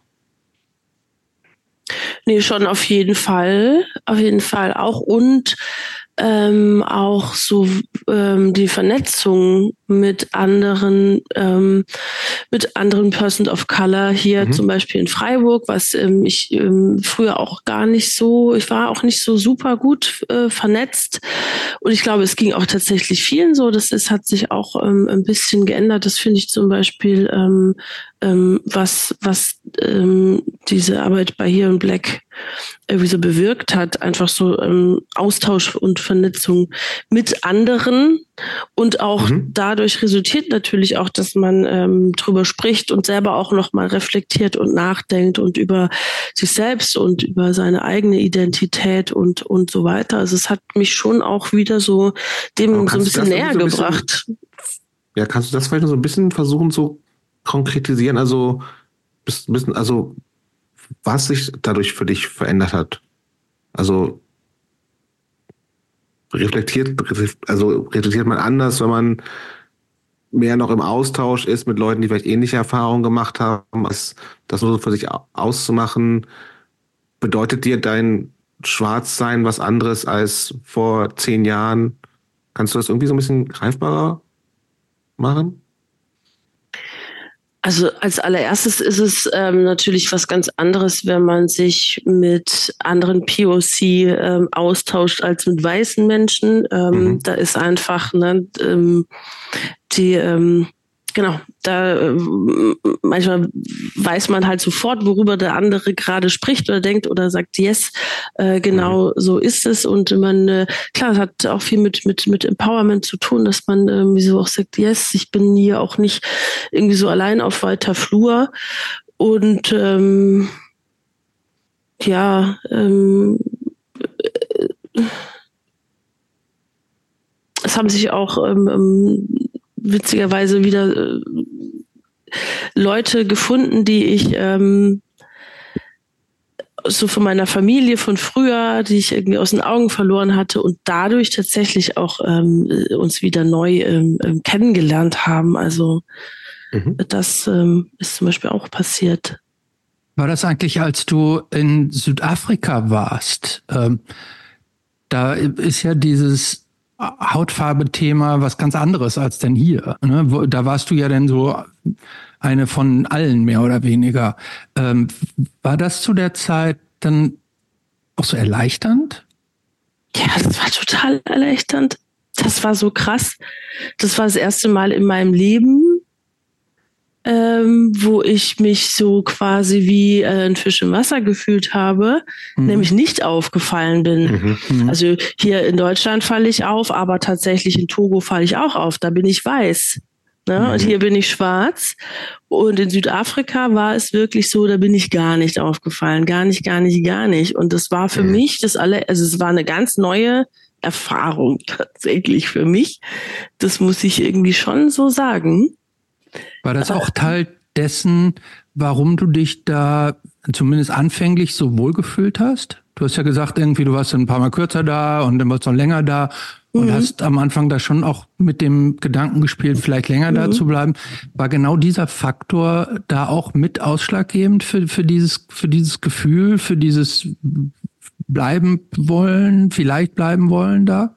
Ja, möglich. Das hat, also ich, ich bin mir sicher, das hat auf jeden Fall auch mit reingespielt, weil das trägt natürlich zum Wohlfühlfaktor bei, mhm. ähm, wie man durch eine Stadt läuft, wie man, ähm, ja, klar, ähm, ob man jetzt wenn man das Gefühl hat, man ist irgendwelchen Blicken ausgesetzt oder eben halt auch nicht. Ähm, ja, das hat mhm. mit Sicherheit ist wahrscheinlich nicht der einzige Aspekt, aber hat ähm, hat eine Rolle gespielt. Ja, schon. Also es war einfach toll und auch so zu eben man wusste halt jetzt nicht ähm, oder man dachte, ich bin einfach ähm, genau hier eine von vielen oder mhm. ähm, eben, also so, ich bin kein Tourist zum Beispiel, kann ja auch super Vorteile haben, nicht als Tourist äh, angesehen zu werden und ähm, ja, das habe ich tatsächlich wirklich äh, genossen. Ich habe das fand das auch, ähm, aber auch überhaupt so toll, dass ähm, hier zum Beispiel als Beispiel in Deutschland äh, äh, in, in der Straßenbahn, ne, da ähm, setzen sich Leute neben einen oder stehen wieder auf und in Südafrika im Bus setzen sich Leute neben dich, weil sie mit dir plaudern wollen oder weil es war sowieso einfach so ein ganz anderes Miteinander auch und ein ganz anderer Umgang und mhm. äh, ja, so. Ähm, Nochmal ganz kurz zurück zu deinen ganzen Aktivitäten. Ähm, das, das klingt auch sehr zeitaufwendig, was du da so alles angeschoben hast. Äh, gleichzeitig wurde damit aber ja ähm, äh, kein Geld verdient. Wovon hast mhm. du eigentlich diese, irgendwann hast du dann ja angefangen, diese als Fotografin äh, stärker aktiv zu werden. Wovon aber bisher noch gar nichts von gehört, übrigens, noch, ne, dass Fotografie da, eine Rolle gespielt hat. Nee, genau. Deshalb wollte ich da jetzt so langsam überleiten. Mhm. Ähm, wovon hast du denn die ganze Zeit gelebt? Na, ich hatte, ich habe gearbeitet. Also ich war jetzt nicht die ganze Zeit durchweg arbeitslos. Ich habe, ich habe viele, ähm, ich habe äh, ähm, Jobs gehabt, noch langjährige Jobs. Ich habe nach der Schneiderausbildung, was denn zum Beispiel? Ja, nach nach dem, nach den äh, weiß ich nicht, ein ähm, paar Jahren Lotterleben, dann war Südafrika, dann kam ich wieder zurück mhm. und ähm, habe, ähm, also ich war tatsächlich bis ähm, fast die ganze Zeit in der Textilbranche. Ich war im Einkauf erstmal, ähm, im Textileinkauf, später auch im, im, im Verkauf. Ähm, und habe ähm, Einzelhandel oder so Großhandel? Beides. Ich habe okay. Groß und ich habe Großhandel gemacht und auch Einzelhandel. Äh, ich habe zuerst Großhandel gemacht, also zuerst mal bei einem äh, bei einem Versender, Katalogversender. Ich muss dazu sagen, das waren auch alle äh, alle alle Firmen, für die ich gearbeitet habe, haben Fairtrade äh, mhm. Klamotten mhm. hergestellt oder vertrieben mhm. oder verkauft. Also es war alles Fairtrade und Eco-Fashion. Und ähm, äh, genau, äh, ich habe erst im Einkauf gestartet, dann, im, dann bin ich in, in eine andere Firma in den Vertrieb gegangen und jetzt bis, bis, zu, bis zum Schluss war ich dann noch im, im Verkauf. Mhm. Ja. Okay, aber dann bist du irgendwann zur Fotografie, irgendwie so in den Fotografiebereich langsam reingekommen und dann wurde das immer mehr und inzwischen ist es, Jobs hat es eingangs schon gesagt, es ist eigentlich dein Hauptberuf, richtig? Mhm. Ja, ganz genau. Erzähl uns mal den Weg praktisch von, von irgendwann mal anfangen zu knipsen mhm. zu professioneller Fotografin? Also das hat tatsächlich auch seinen Anfang im Slow Club genommen. Ähm, wir haben irgendwann mal gesagt, ach, es wäre cool, wenn, äh, und wenn die, die Konzerte vielleicht mal so ein bisschen festgehalten werden, wenn mal irgendwie so Fotos gemacht werden. Und dann dachte ich, ähm, ach, ich habe Lust, ähm, das so auf meine Kappe zu nehmen, wir haben eine Kamera besorgt und ich habe mich dem so angenommen und habe angefangen, Konzert, die Konzerte zu fotografieren. Also ich hatte davor mir privat auch schon ähm, eine Kamera gekauft gehabt, weil ich dachte, oh, ich habe irgendwie Lust zu fotografieren, aber hatte noch nicht so das, die Idee oder die Motive, was ich machen will. Und dann kam das eben mit den Konzerten und dann habe ich angefangen und habe irgendwie so, glaube ich, das Gefühl, jedes Konzert fotografiert, geknipst und habe mich da so einge, eingegroovt und habe so gemerkt, hey, das macht mir A total Spaß und B scheint es mir auch irgendwie noch zu liegen. Und das habe ich dann äh, erst so nebenher äh, gemacht und dann äh, habe ich mich so langsam auch so an andere Dinge rangetraut, äh, außer Konzerte. Ich meine, ich habe dann auch angefangen, so KünstlerInnen mal zu porträtieren. Und dann kamen halt irgendwie immer mehr Anfragen plötzlich. Und dann habe ich auch gesagt, okay, ich versuche auch mal andere Dinge außerhalb des Clubs und ähm, hatte damit halt auch Erfolg. Habe das alles aber erstmal nebenher gemacht, neben meinem noch ähm, Fulltime-Job im, im mhm. Klamotten, im Klamottenladen, genau. Mhm. Und äh, irgendwann wurde das halt wirklich ähm, viel. Und dann habe ich mir echt überlegt, so, hey, wie wäre das denn, ob ich das nicht mal ausprobiere? Ähm, es ist mich wirklich komplett selbstständig damit zu machen. Also ich hatte schon so eine Selbstständigkeit angemeldet so nebenher. Und ähm, war, das war dann irgendwann super stressig. Also Job, Fotos, Club, ne? Und dann dachte ich, Mensch, ähm, ich versuche das jetzt einfach, ich versuche jetzt einfach diesen Schritt. Ich mache mich jetzt hauptberuflich als Fotografin selbstständig. Ja, und dann zack, kam Corona und äh, Lockdown und äh, der erste und keine Konzerte mehr und so weiter. Und dachte ich, na super, was habe ich jetzt da gemacht? Aber ähm, ich bin bin es immer noch. Also ich habe äh, tatsächlich diese Zeit auch tatsächlich sehr gut überstanden durch Förderungen und ähm, Gelder, die es gab in der Zeit. Und ähm, ja, und wie sieht jetzt ähm, ganz kurz so dein beruflicher Alltag aus? Bedeutet das, ähm, wen, Foto, wen was fotografierst du wie? Ja, ich würde mal sagen, so mein, ähm, mein das ist Hauptgebiet. Ja so, Montag, Dienstag, Mittwoch morgens um 8 Uhr nee. aufstehst und dann irgendwelche Na, zum Sessions Glück hast, nicht, oder? No, um Gottes Willen. Nee, zum Glück nicht. So, so funktioniert es ja auch nicht. Also ich habe mich tatsächlich auch auf äh, Veranstaltungen so ein bisschen spezialisiert, beziehungsweise hat sich das so ergeben, weil ich dann einfach für, für andere Veranstaltungen angefragt wurde und dachte, ja, bei Veranstaltungen kenne ich mich aus und das liegt mir halt einfach. Und dann ähm, werde ich ähm, genau diverse Veranstaltungen, die mich anfragen, sei es jetzt ähm, andere Konzerte oder Lesungen oder irgendwelche Festivals oder eben auch Privatpersonen, die Fotos äh, benötigen, Bands, die Fotos benötigen, Hochzeiten. Ich habe ich habe ein großes Repertoire, was ich irgendwie so mache, alles was irgendwie mit Veranstaltungen und Menschen zu tun hat. Äh, das mache ich auch sehr gerne. Hochzeiten so ein bisschen zweischneidig. Ich äh, nach jeder Hochzeit sage ich mir, boah, das war jetzt aber definitiv die letzte. Ist schon auch einfach wahnsinnig anstrengend, so einen ganzen Tag einfach da so involviert zu sein in so einer Hochzeitsgesellschaft. Aber es ist halt einfach auch gutes Geld, mhm. was man damit verdient. Wie, wie, wie macht man denn eigentlich so Preise als Fotografin? Kannst du ja auch einen Stundenlohn geht ja nicht, oder? Ja, doch, geht schon. Also ja? du kannst äh, sowohl Stunden, du kannst dir einen Stundenlohn, äh, du kannst aber eine Pauschale, du kannst eine Tagespauschale, eine Halbtagespauschale, kannst auch sagen, pro Auftrag, du ähm, pro, ja, kalkulierst das bisschen durch, ähm, werde ich jetzt wahrscheinlich so und so viele Stunden brauchen und dann ja, machen wir halt irgendwie so eine Pauschale, dann muss man nicht so auf die Minute gucken, aber du kannst auch, also ich mache das wirklich ganz unterschiedlich. Ähm, wir können auch sagen, hey, zwei Stunden, drei Stunden und dann hast du halt einen Stundensatz. Also das okay. kann man wirklich ganz so verschieden.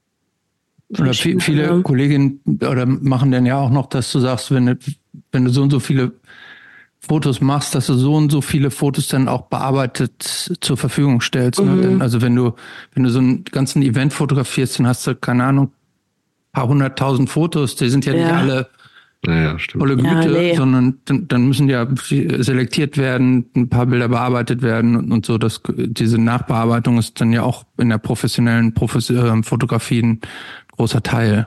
Voll. Das ist auf jeden Fall ein großer Teil und ähm, sollte dann eben auch mit einem Satz irgendwie vergütet werden oder das rechnet man natürlich dann irgendwie so mit ein oder man sagt halt, naja, in dem Preis sind dann sowieso und so viel Fotos enthalten.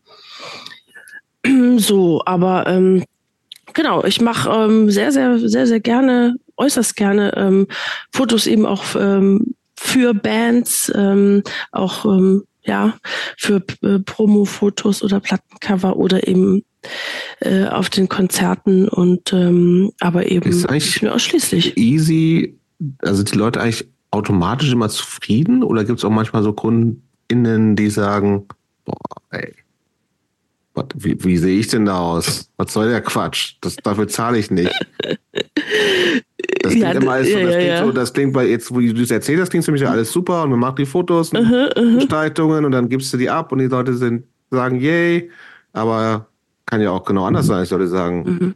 Ich überlege gerade, aber ich glaube, ich hatte jetzt wirklich so gut wie noch jemanden, der meinte so, boah, die gehen gar nicht. Mhm. Ganz schlimm. Also das hatte ich, glaube ich, noch nie. Mhm. Klar, ich meine, das ist natürlich auch sowas, ähm, oder zum Beispiel auch, ähm, es auch angefangen, Musikvideos, ähm, also auch Videos zu machen. Ah. Äh, für viele ist es dann erstmal so ein bisschen so, oh, ach, so sehe ich aus. Oh, ach, so wirke ich. Hat ja auch viel mit hm. Selbstbild zu tun, was äh, vielleicht gar nicht so richtig in Ordnung ja, ist. Ja, wo ne? ich auch mal äh. sage, ja, so Entschuldigung, ich bilde nur ab. Also ich kann ja. auch nicht, ne, mehr geht nicht oder ich kann auch nicht zaubern. Also ich bilde ab, aber natürlich kann, kann man natürlich ne, ins rechte Licht rücken und ähm, also jemanden ein bisschen vorteilhafter und unvorteilhafter aussehen lassen und natürlich auch ein bisschen retuschieren und so weiter. Aber wenn, dann ist es oft so, dass Leute irgendwie so, oh krass, ja, hm, also ich hatte ich auch schon Fälle, die sagen, ich gefalle mir jetzt da irgendwie so nicht drauf dann ähm, gehe ich noch mal Fotos durch und schaue, ob da vielleicht doch noch was dabei ist und und und und rede auch mit den Leuten, was was genau ist es denn? Und oft ist es einfach so, dann shit, ich gefall mir halt dann nicht so mhm. und da, da da kann ich jetzt wirklich wenig dran ändern. Oder auch so bei Musikvideos, wo dann eine Band meinte, ups, äh, wir sind ja doch nicht die Red Hot Chili Peppers, wir sind doch nicht so, sieht doch nicht so cool aus, weil man immer so mhm. dachte, ne? Ähm, aber das ist, äh, ja, dann versucht man halt durch einen Schnitt oder durch irgendwie noch irgendwelche anderen Dinge das so ein bisschen aufzupeppen, aber äh, jetzt am Ende war eigentlich, äh, waren eigentlich alle zufrieden, hoffe ich, oder sie haben es einfach nicht gesagt, kann natürlich auch sein. Ja, also ich hatte jetzt noch keine irgendwelchen, kein Desaster, wo es jetzt irgendwie ganz, ganz. Ist, ist äh, Video nicht nochmal eigentlich komplett was anderes? Ja, das ist, das ja, das ist was ganz, also es ist schon was anderes. Ich meine, ja, ja, es ist. Äh, Aber wenn du sagst, du machst auch wie, also Musikvideos, also so, was, was hast du da gemacht? So einfach nur in Anführungszeichen so Performance-Videos, wo man dann so vielleicht um die Band rumläuft oder auch schon so richtige Sachen, wo dann irgendwer oder du sagt, gibt eine Story oder was weiß ich. Also was, wie viel Erfahrung hast du da und was? Oh, ich hab, ja, ich fange das jetzt auch erst so an. Ich mache das auch bisher ähm, nicht alleine, sondern mit ähm, einem Freund zusammen, der ist, mhm. ähm, der ist erfahrener Kameramann und Filmer und von dem habe ich mir das so ein bisschen alles so ein bisschen erlernt und abgeguckt und oft ähm, ist es einfach auch cool, ähm, zu zweit einfach zu sein mit zwei Kameras und da bin ich so ein bisschen mit aufgehüpft und dann haben wir gesagt, okay, lass mal irgendwie so das zusammen machen ähm, und aber ja, ich selber taste mich da gerade erst so ran, aber das meiste waren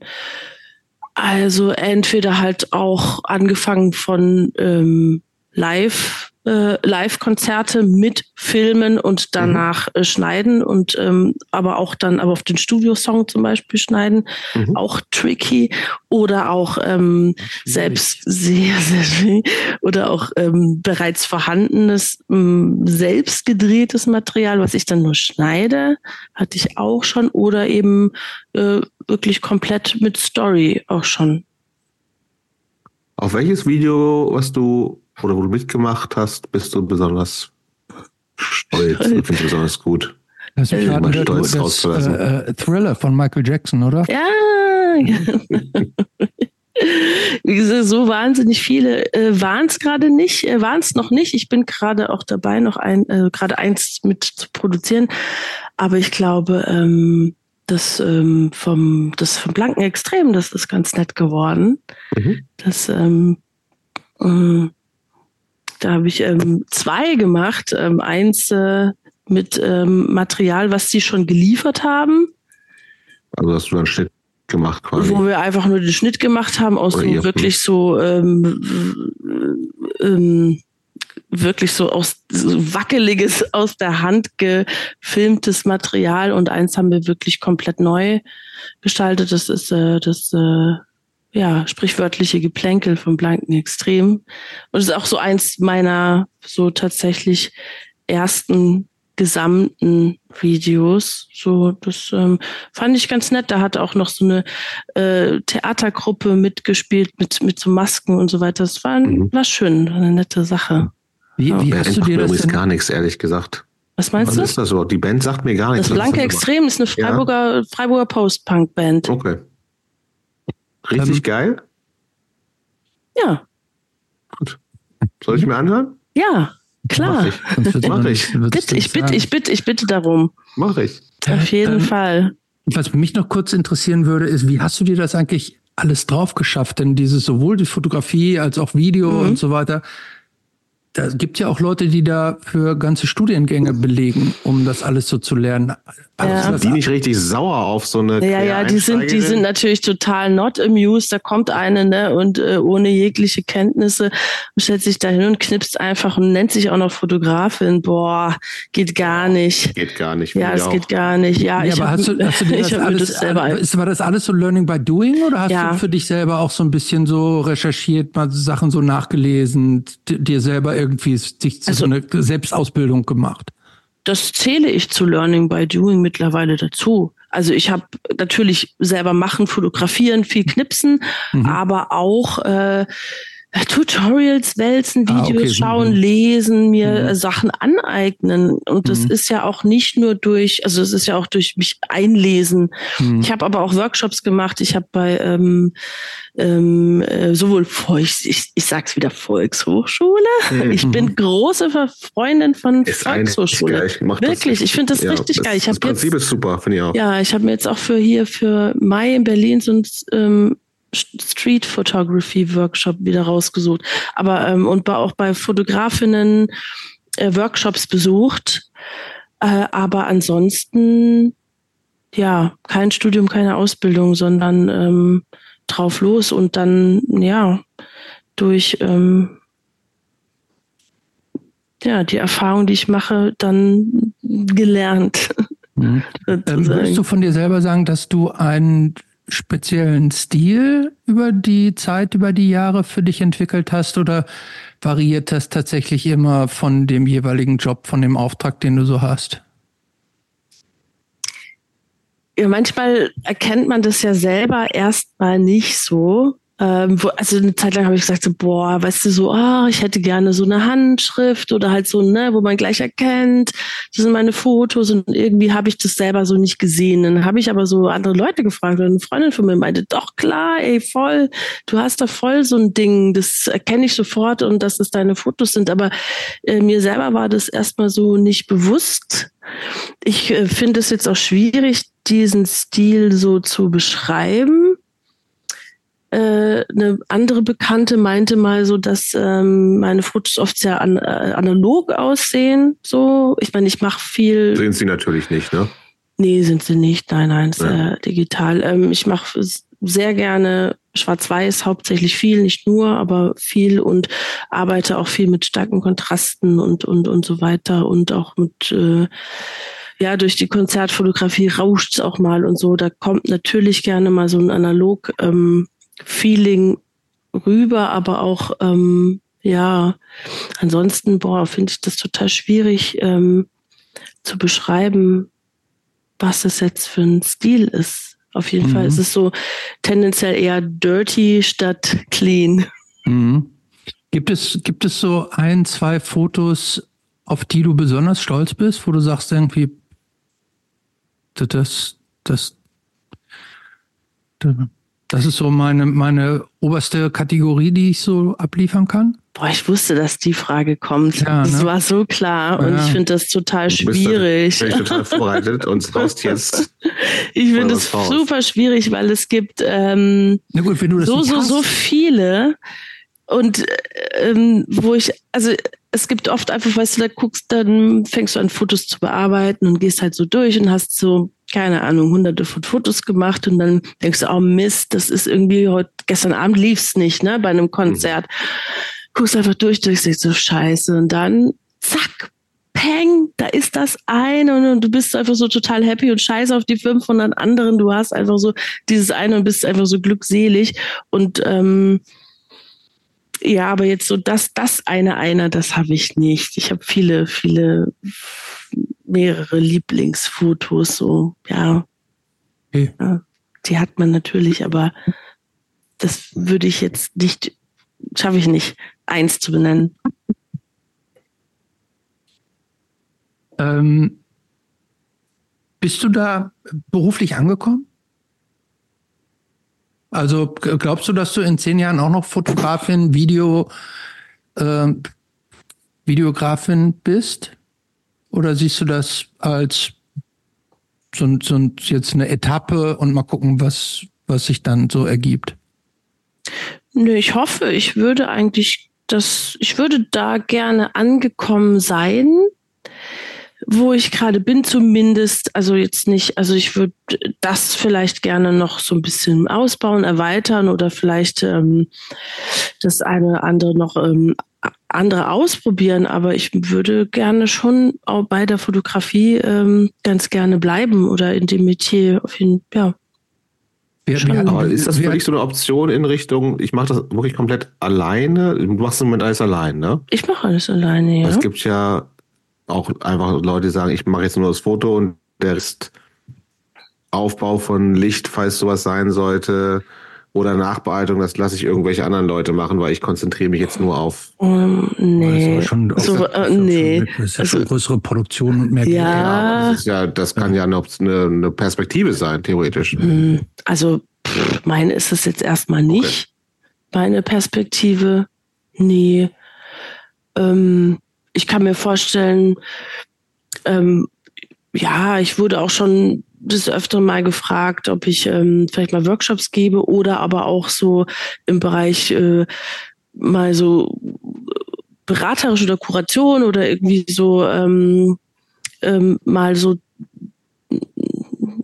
tätig zu sein oder man, ich werde oft manchmal auch gefragt, also gerade so in Sachen äh, vielleicht äh, Diversität oder so von, ähm, ne, dass ähm, so zum Beispiel bei einer Ausstellung gefragt wird, hey, oder auch bei einer Produktion, bei einem ähm, ähm, tatsächlich mal bei einem Theater-Musical-Stück, hey, kannst du dir das mal anschauen, kannst du mal gucken, ob das so okay ist, was wir da uns da so überlegt haben, überarbeitet haben. Solche Sachen finde ich irgendwie so ähm, ganz spannend, auch so ein bisschen interdisziplinär sowieso ähm, in andere Bereiche zu schauen oder mal eine Zeit lang oder eine Weile mal ähm, vielleicht auch im Ausland fotografisch tätig zu sein oder mal eine Tour zu begleiten von, von einer Band oder so. Also sowas, aber trotzdem schon immer das alles selber machen. Also ich möchte jetzt nicht, so wie du jetzt vorhin gesagt hast, so, ich komme dann dahin, da ist schon alles aufgebaut und am besten macht dann die Nachbearbeitung auch noch jemand anders. Das so, boah, nö, das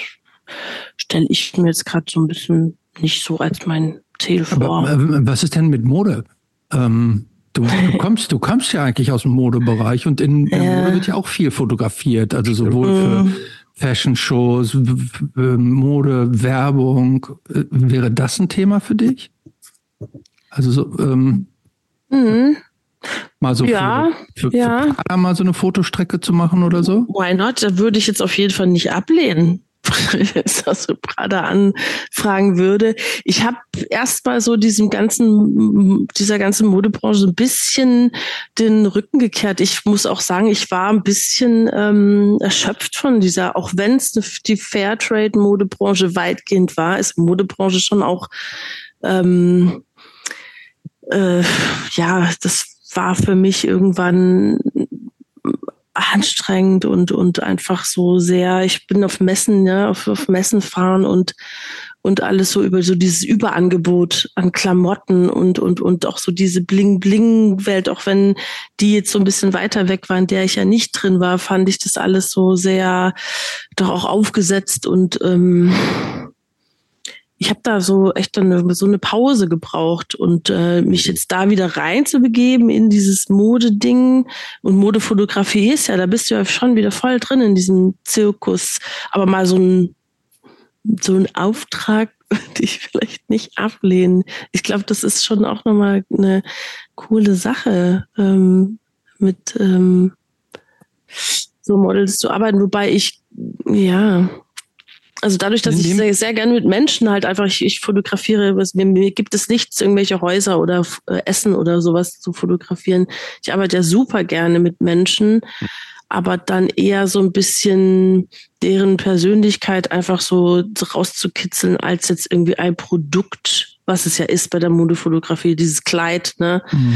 Ähm, in den Fokus zu rücken. Aber ich fände es mal ganz spannend. Ich mein, man kann äh, ja was, coole Sachen machen. Was wäre denn in folgender Situation? Ähm, äh, das Büro von Friedrich Merz ruft bei dir an und sagt, Friedrich ist total von deinen Porträts begeistert oh. und hätte gerne äh, für, für die große ähm, äh, Kampagne Bundestagswahl äh, äh, hätte er gerne von dir Spannend ist das, Severin. Gemacht. Oh, das ist jetzt wirklich Was kostet gemein. Das? Was kostet das? Das kostet, äh, nee, da bin Deine ich, nee, Seele für den, kostet das sorry, auf jeden Fall. Nee, sorry, für den Friedrich Merz bin ich nicht zu haben.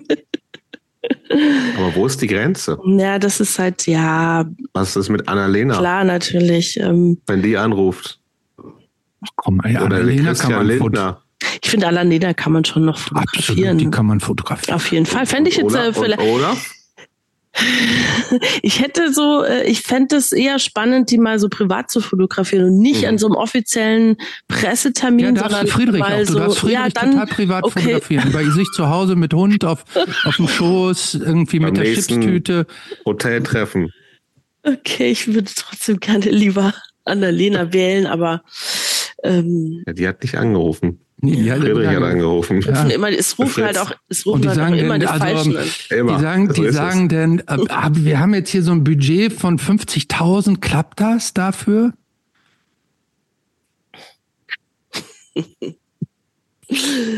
Sag nein, bitte. Ich, ich, nee, ja, ich, ich, ich wiederhole mich wie anfangs. Äh, Oder müssen nein. wir da noch einen Zehner drauflegen? Äh, geh mir weg mit deinem Zehner. Ich sag, nee. nee, danke. Nein, habe ich keine Lust. Aber es ist eine gute Frage. Ja, es ist eine wow, es ist eine gute Frage. Es ist aber auch, ähm, ich möchte den nicht in meinem Portfolio haben und ähm, das mit der Kohle ist auch. Ähm, ja, weißt du, dann ja. ist okay, dass da sagen die, puh, ich weiß gar nicht, wie ich das meinem Chef sagen soll, aber okay. Zwei Tage später ruft Friedrich direkt bei dir an und sagt, das können Sie mir nicht antun. Sie, sie verkennen mich, lassen Sie uns doch erstmal tre treffen. Meine, mein externes Bild ist komplett falsch. Ähm, wenn Sie sich mit mir treffen, dann werden Sie erkennen, dass, dass, wir, dass wir sind Soulmates. Und das, das ist so utopisch. Es wird ja, einfach nicht passieren. Deswegen möchte ich mir da überhaupt auch gar nicht den Kopf na drüber zerbrechen. Na gut. Na gut. gut lassen, lassen wir Fotografie mal hinter uns. Wir haben ja. lösen noch viel. Okay. Okay. Ja. Ähm, ja. Was gibt's ja. denn noch? Es oh, gibt erogene Zone natürlich noch. Ja, erogene Zone. Es gibt auch noch ein bisschen Live-Line. Was willst du, über was willst du zuerst reden? Ich will jetzt zuerst über die erogenen Zone. Ich habe aber dich nicht gefragt. Ich so. habe Severin gefragt. So, ich wusste nicht. Das so, juckt. Ich muss auch äh, dazu sagen, dass ich momentan nicht so aktiv bin bei der erogenen Zone, weil ich einfach gerade so viele andere Dinge habe und irgendwann musste ich mich dann doch ein bisschen entscheiden und Prioritäten das, setzen. Du kennst das Sortiment. Ähm, ich kenne es, ich kenne es nicht aus, ich kenne es jetzt nicht von von bis hinten auswendig, aber ich weiß so, was gerade halt los ist bei der. Einige ähm, Fragen ich hätte nämlich Fragen, weil ähm, weil ich dachte tatsächlich einiges zu kennen mhm. und ich mhm. habe mit mit auf mit großer äh, Interesse und Aufmerksamkeit äh, eure eure dann diese Webseite studiert und unter anderem halt auch den Shop. Mhm. Und da bin ich, äh, also die, die, die ersten Kategorien kannte ich, Toys, BDSM, wusste ich, was da sich dahinter versteckt, so, aber dann bin ich in eine, auf eine ganze Kategorie gestoßen, die ich in meiner naiven Art nicht kannte, nämlich die, die, die Kategorie Gender Expression. Das war mir also im Zusammenhang mit, mit, äh, mit in dem Zusammenhang war mir das unbekannt und dabei bin ich dann auf die Unterkategorien gekommen, nämlich Packer und Binder. Macht Sinn, auf jeden Fall. Ja, Binder habe ich verstanden, aber ich habe auch Packer im Nachhinein immer noch nicht richtig verstanden. Was das überhaupt, was sind das für Produkte? Das sind Produkte, um ähm, dich ähm, also dich vielleicht so auszudrücken in ähm, dem Geschlecht, in dem du dich fühlst, dass du aber nicht jetzt physisch unbedingt hast. Und dazu gibt es Hilfsmittel wie Packer zum Beispiel. Das heißt, der, der Packer, um das, ich, ich, ich habe es tatsächlich, ich habe mich ein bisschen schwer getan, das zu verstehen. Ähm, das heißt, der Packer ist da, um, um praktisch einem, einem weiblich gelesenen Körper ähm, ein Utensil zu verpassen, so dass praktisch bekleidet es so aussieht, als hätte, es wäre ein Penis vorhanden. Das muss kein weiblich gelesener Körper sein. Das ist auf jeden Fall ähm, Jetzt nur so als Beispiel, oder? Als Beispiel, ja, genau. Das ja, ist eine Penisprothese. Ja. Sagen wir es mal so ganz nüchtern. Ja für Menschen, die gerne oder die sich ähm, in äh, dem Körper, in einem Körper richtig fühlen, der einen Penis hat. Verstehe. So. Und das ist, ähm, ja. Aber das wird das, ist, ist das jetzt praktisch über, ist das, ist das, sind das Produkte, die für Transpersonen konzipiert auch? sind? Oder auch, sind das ja. auch für so Leute wie Jobst und mich, die von Natur aus ein bisschen schwach bestückt sind und die nach mehr aussehen wollen, als, als sie haben? Das war jetzt nicht die erste Intention, wo, ähm, weshalb Aber es diese Produkte, auch. es ging jetzt, ja, ja ich meine, im, im, natürlich geht, ich meine, im Endeffekt ähm, äh, urteilt oder richtet ja keiner danach, was du mit diesem Produkt machst, wenn das hm. für dich sinnvoll erscheint oder dir das Freude bereitet oder das für dich einen Sinn ergibt, dann kauft ihr dieses Produkt. Aber es ist natürlich in erster Linie erstmal für Transpersonen Verstehe. entwickelt worden. Aber ähm, das, das ist auch so das, ähm, was ja auch so hinter unserem Shop zum Beispiel steht, dass wir ähm, im Laden zum Beispiel die, die Sachen auch ausgepackt präsentieren wollen, mhm. ohne Verpackung. Weil oft bei, sage ich jetzt mal, konventionellen Sextoys suggeriert die Verpackung schon alleine, das ist jetzt für, sage ich jetzt einfach mal, schlicht Mann oder Frau, ne, indem es mhm. rosa ist oder ne, mhm. spezielle Merkmale zeigt. Und wir sagen irgendwie so, wir finden das ähm, Quatsch, das Produkt ist für den geeignet, der ähm, sagt, oh, damit kann ich was anfangen, das fühlt sich gut an, ich kann damit, ne, an meinem Körper, das kann ja, das muss, man kann auch auf verschiedene Art und Weise auch Lust empfinden und auch mit einem, äh, mit einem Toy was anfangen und das, ähm, ja, das irgendwie so ein bisschen neutral zu präsentieren auch und nicht schon von vornherein irgendwie so zu suggerieren, ne, das ist nur für Mann und das ist nur für Frau. Deswegen auch der Packer, ne? wenn ihr Bock auf einen Packer habt oder denkt, hm. das würde mich jetzt irgendwie schmücken oder besser fühlen, dann hm. let's go. Ja. Aber das sind, äh, das ist eigentlich für die Optik oder geht da auch eine Funktionalität mit einher? Also könnte, könnte, könntest, könntest du als Frau eigentlich auch dann mit so einem Packer urinieren, als hättest du einen Penis?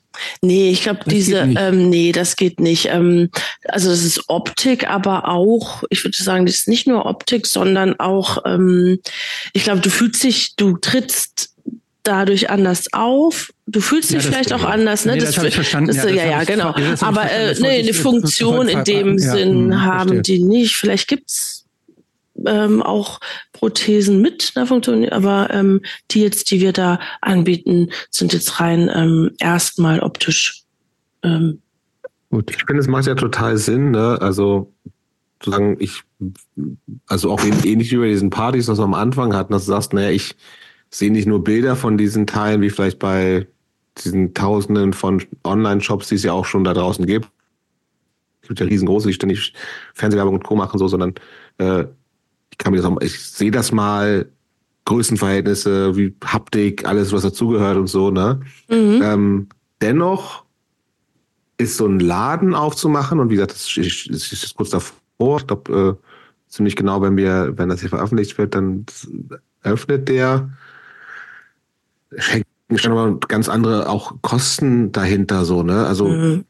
du hast schon gesagt, du hängst jetzt nicht mehr so stark da drin, aber Meinst du, wird das laufen? Oder ist das immer noch so ein bisschen zu sehr so ein Tabu-Ding, dass Leute sagen, ah, nee, ich bestelle mir lieber und kriegst in einer mhm. anonymen Verpackung nach Hause geschickt und da ähm, nur ganz kurz nochmal. Entschuldigung, weil man vor allen Dingen, weil man heutzutage ja auch alles, was man im Internet bestellt, kann man ja sowieso kann. wieder ja. zurückschicken. Ne? Also da ist ja auch der, der das Ausprobieren. Genau. Ja, wobei Hygieneartikel kannst du nicht alle wieder Ach, stimmt, zurückschicken. Ja. Da sind oft stimmt. welche versiegelt ja, und die kannst du eben nicht auspacken und nicht anfassen. Mhm. und das ist der Vorteil von einem Ladengeschäft. Ah, ich wollte noch kurz zurück zum, es gibt den Stand-to-P-Packer auch bei uns, den, äh, durch den kannst du tatsächlich ah. auch pinkeln. Der hat äh, Funktion.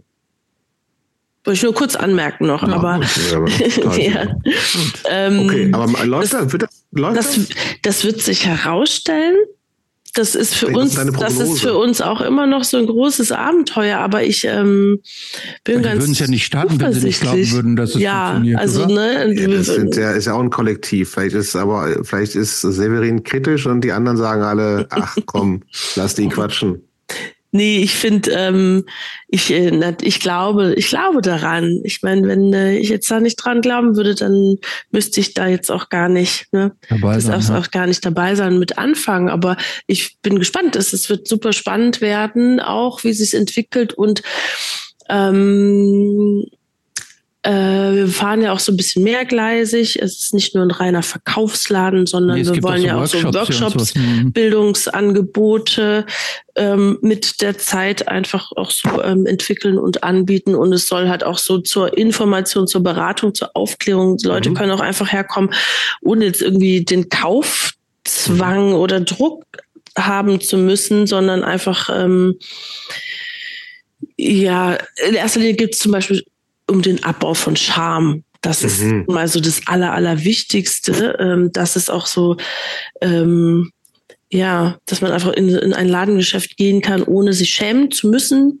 und dort gut aufgefangen auf äh, wird und beraten wird und ein Schwätzchen halten kann, sich mhm. nebenbei noch Sachen angucken kann und ausprobieren kann und ähm, das aus dieser Schmuddelecke rauszuholen. Das mhm. ist natürlich unser allererstes Anliegen. Ja, ähm, mit dem, ob es funktioniert und nicht. Natürlich äh, wir haben ja auch Businessplan und so weiter alles erstellen müssen und wie viel Dildos man verkaufen muss und so weiter. Mhm. Das wird schon natürlich noch, ähm, ähm, also reich werden wir da jetzt erstmal auch nicht von, aber das ist jetzt auch erstmal nicht, erstmal nicht das Ziel. Langfristig wäre es natürlich toll, wenn der Laden auch noch was abwirft und diese viele, viele ehrenamtliche Arbeit und die Stunden, die wir da schon bereits ja. reingesteckt haben und auch noch werden, ähm, so ein bisschen äh, vergütet werden. Aber ja, warum auch ähm, nicht. Ja, also ne, warum naja. auch nicht? Also wenn warum warum soll das Business mein, laufen? So, ne? an, in also anderen Städten, ja, in anderen Städten läuft das. Ich meine, ja, also Berlin, nicht, ja. Berlin, Hamburg, Leipzig. Es ist natürlich Freiburg ist kleiner, vielleicht auch ein bisschen konservativer, aber es ist trotzdem auch jungstudentisch offen und ähm, ja, genau. ich, ähm, ja, warum denn auch nicht? Also ich glaube ja. das schon. Und wie gesagt, ähm, in anderen Städten funktioniert's und ich glaube, Freiburg ist ready dafür. Ich, aber ich finde dieses mit dem Charme, ähm, das ist genau der Faktor. Ich weiß noch, als ich das erste Mal, ich weiß gar nicht, wie alt ich da war, also als ich noch so ein relativ kleiner Junge, ich weiß noch, als ich zum ersten Mal in so einem Sexshop war, um mal so zu gucken, was es da so alles gibt, ich habe mich wahnsinnig mhm. geschämt. Ich wollte auch irgendwie mhm. dann mich da so reingeschlichen, habe irgendwie so mich fünfmal umgeguckt, ob mich irgendjemand auf der Straße sieht und dann auch da drin, das kann bloß nicht von irgendeinem Verkäufer da so gesehen oder angesprochen zu werden. Eben, ja, ja, ja. Bin schnell einmal so geguckt und dann wieder so rausgehuscht, äh, klar. Voll. Und ähm, dieses Online-Bestellen, ich kenne das von mir selber, dann bestellst du was online und dann, genau, ent entweder du kannst es nicht aufmachen oder nicht anprobieren, mhm. weil es ein Hygieneartikel ist. Mhm. Oder halt überhaupt die Frustration, du hast es dir ganz anders vorgestellt und dann genau hast du den Hassel mit zurückschicken oder kannst es eben nicht zurückschicken und mhm. dann ist eben, ja, dann häufen sich irgendwie so diese Gerätschaften bei dir zu Hause, die du dann nicht benutzt. Okay. Mhm. Und deswegen finde ich das ähm, cool, ähm, macht auch super Spaß, die Sachen mal anzufassen und ähm, hey, für was ist denn das jetzt hier geeignet mhm. und ähm, das einfach so ein bisschen zu erforschen und zu erkunden und auch Sachen vielleicht ähm, zu entdecken, an die man vorher gar nicht gedacht hat, dass es die gibt oder und die einem vielleicht auch Spaß bereiten. Ja. Mhm. Ja, und es scheint ja auch so teilweise zumindest auch so mit so ein bisschen Augenzwinkern zu sein. Ne? Also gerade, wo du erzähltest, dieser, dieser Vibrator in Lippenstiftform und so, das ist ja auch offensichtlich so ein, ein spielerischer Umgang, äh, der ja. dem Ganzen auch so ein bisschen zu diesen. Ein spielerischer Umgang hilft natürlich ähm, auch ne, bei so einer, mhm. bei so einem Abbau von Charme oder ich meine Humor sowieso. Mhm. Ne, ich meine, das ist natürlich sehr hilfreich, wenn man das Ganze nicht so bierernst und bitter und äh, oder auch so super aufklärerisch oder halt so mit erhobenem Zeigefinger schon gar nicht. So, ich meine, Humor ist doch der beste Weg, um ähm, ähm, sich zu entkrampfen. Und Absolut. Am, am besten ist der, ich, ich nehme an, am besten der ganze Laden ist so in, in Barbie Pink eingerichtet, oder? Nicht ganz. Nicht ganz. Nicht ganz, aber es wird Elemente geben. Schön. Für dich. Sehr gut. Ja. Ja. So, wir haben jetzt einen harten Cut machen wollen. Ja. Harter Cut zum komplett anderen Thema. Seenotrettung. Okay. Das ist. Oder brauchst du jetzt einen Moment, um gedanklich gedanklich eine andere, ganz Ich, äh, ich überlege gerade, ob ich einen Moment brauche, um ähm, die Toilette aufzusuchen. Kannst du auch. Mach mal. Macht ihr da in der Zwischenzeit so ein ähm, Pausen? Ja, Pausen genau, die Werbung ist jetzt. Jetzt machen wir jetzt Werbung. Okay. Ich, kann, ich kann uns irgendwer mal. Geh du mal. Kannst ihr hattet doch, habt ihr, ihr hattet doch so Zuschauerinnen, äh, Zuhörerinnen Fragen. Haben wir diese Woche nicht. wir haben diese Woche schade. keine Frage. Ja. Okay, dann ähm, müsst ihr euch einfach so. Ja. ja. Oder wir überlegen, ob wir Werbung schalten. Okay. Gehen wir jetzt kurz in die Werbung. Wir gehen kurz in die Werbung. Kurz in die Werbung. ich mache nämlich Werbung jetzt. Ja, wofür? Für drei aktuelle Hardcore-Releases aus dem Januar, die ich mega gut finde. Nämlich einmal das Dry Socket Album. Nie von gehört. Mega Band. Ähm, dann äh, eine EP von, ähm, von Bip Mhm. Habe ich mal gesehen. Fand ich langweilig. War mega gute Band. Und diese, diese neue EP ist jetzt auch absolut großartig. Und dann war noch eine dritte EP, die ich auch ganz großartig fand. Ähm, warte mal, jetzt stehe ich gerade schon wieder auf dem Schlauch. Aber äh, warte, komme ich drauf jetzt auf die Schnelle. Ähm, Violin. Also wie, wie, wie heißen die? Violin, also wie Violine. Okay. Violin. Alles drei Releases jetzt schon aus dem Januar und finde mega gut. Kann ich all, jedem nur empfehlen. Äh, alles US-amerikanische Ich glaube, alles, alles, alles US-Bands, ja. Aber du hast Bip gesehen und fandst die langweilig? Das kann doch nicht hast Du die, hast du die gesehen? Nee, ne? Ja, ich habe die gesehen, zusammen mit Acrylics. Im K19. Ich habe eine Autobahn gesehen. Waren die schon zweimal da? Ich glaube, ja, ja. Ich glaube, die zweite Tour hat Tower so halb oder halb mitgemacht oder hat mal überlegt. Nein. Ja, äh. ich weiß auch nicht, aber Hallo, ich bin wieder da. Ja, wir sind, wir sind gerade über was, Werbung fertig. Über was habt ihr euch denn unterhalten? Christoph hat Werbung für drei aktuelle Hardcore-Releases gemacht, von denen ich meinem ganzen Leben noch nie was gehört habe. Stimmt ich wollte gerade wollt sagen, da kann ich wahrscheinlich nicht mitreden, aber du die dann offensichtlich auch, auch nicht. Aktuell, die muss man ja auch nicht kennen. Ich so. habe praktisch nur Werbung gemacht für die, weil ich die so großartig finde. Mensch, aber Werbung machen wir sonst, oder? Was? Wenn jetzt, was, was, würden, was würden wir machen, wenn jemand sagt, ey, hier, mach mal Werbung für. Werbung für, oder für, für eigene Geld. Bands hier, für Jobst. Ich bin ja also unfassbar für, für traurig, dass, für dass, das, das, dass das nicht. Konzert nicht stattfand. Mensch. Wir spielen aber wahrscheinlich wieder. Sehr gut. Aber da bin ich wahrscheinlich gerade nicht da. Äh, 2. März, glaube ich. Nee. Ich spielt auch mit Go zusammen, ne? Ja, das wahrscheinlich erstmal pro forma zugesagt. Hm. Aber wir machen keine, also Werbung machen wir nicht. Es sei mir ein Bock drauf. Okay, dann mache ich auch einmal Werbung und äh, Severin darf auch Werbung machen. Ich mache es schon, geht, also wissen, glaube ich, viele Leute, die ich mache Werbung für fürs äh, Fleur de Malheur Album. Das finde ich auch großartig.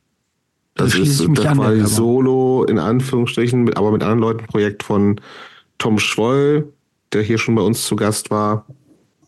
Finde ich super. Ja, finde ich auch. Und ist äh, auch mit, äh, auf dem Label auch eines ehemaligen Gastes äh, Sounds of Subterranea.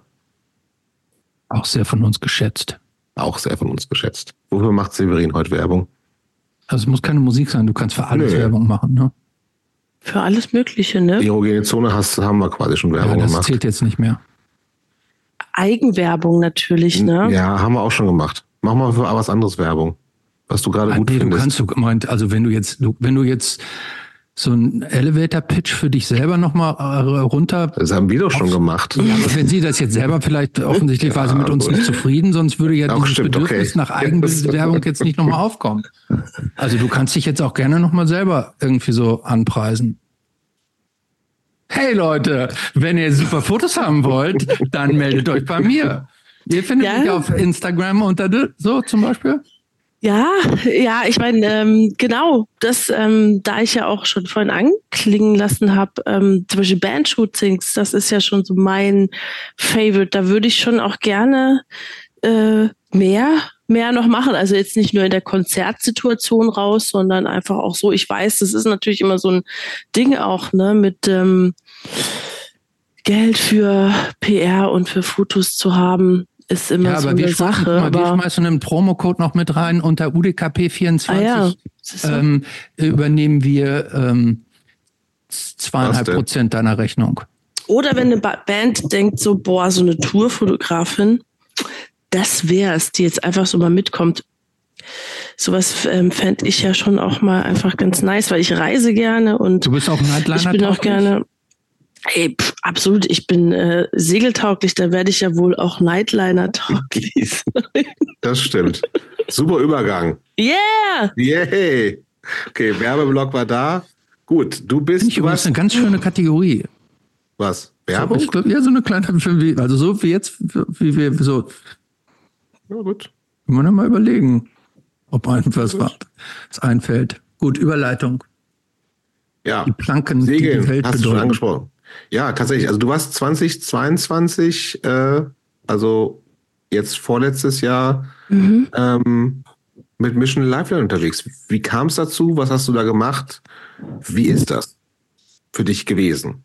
Ja, ich war ähm, nicht nur mit Mission Lifeline unterwegs, sondern auch noch mit der kleinen Freiburger Organisation hm. R42 Sail and Rescue und mit denen war ich sogar zuerst unterwegs.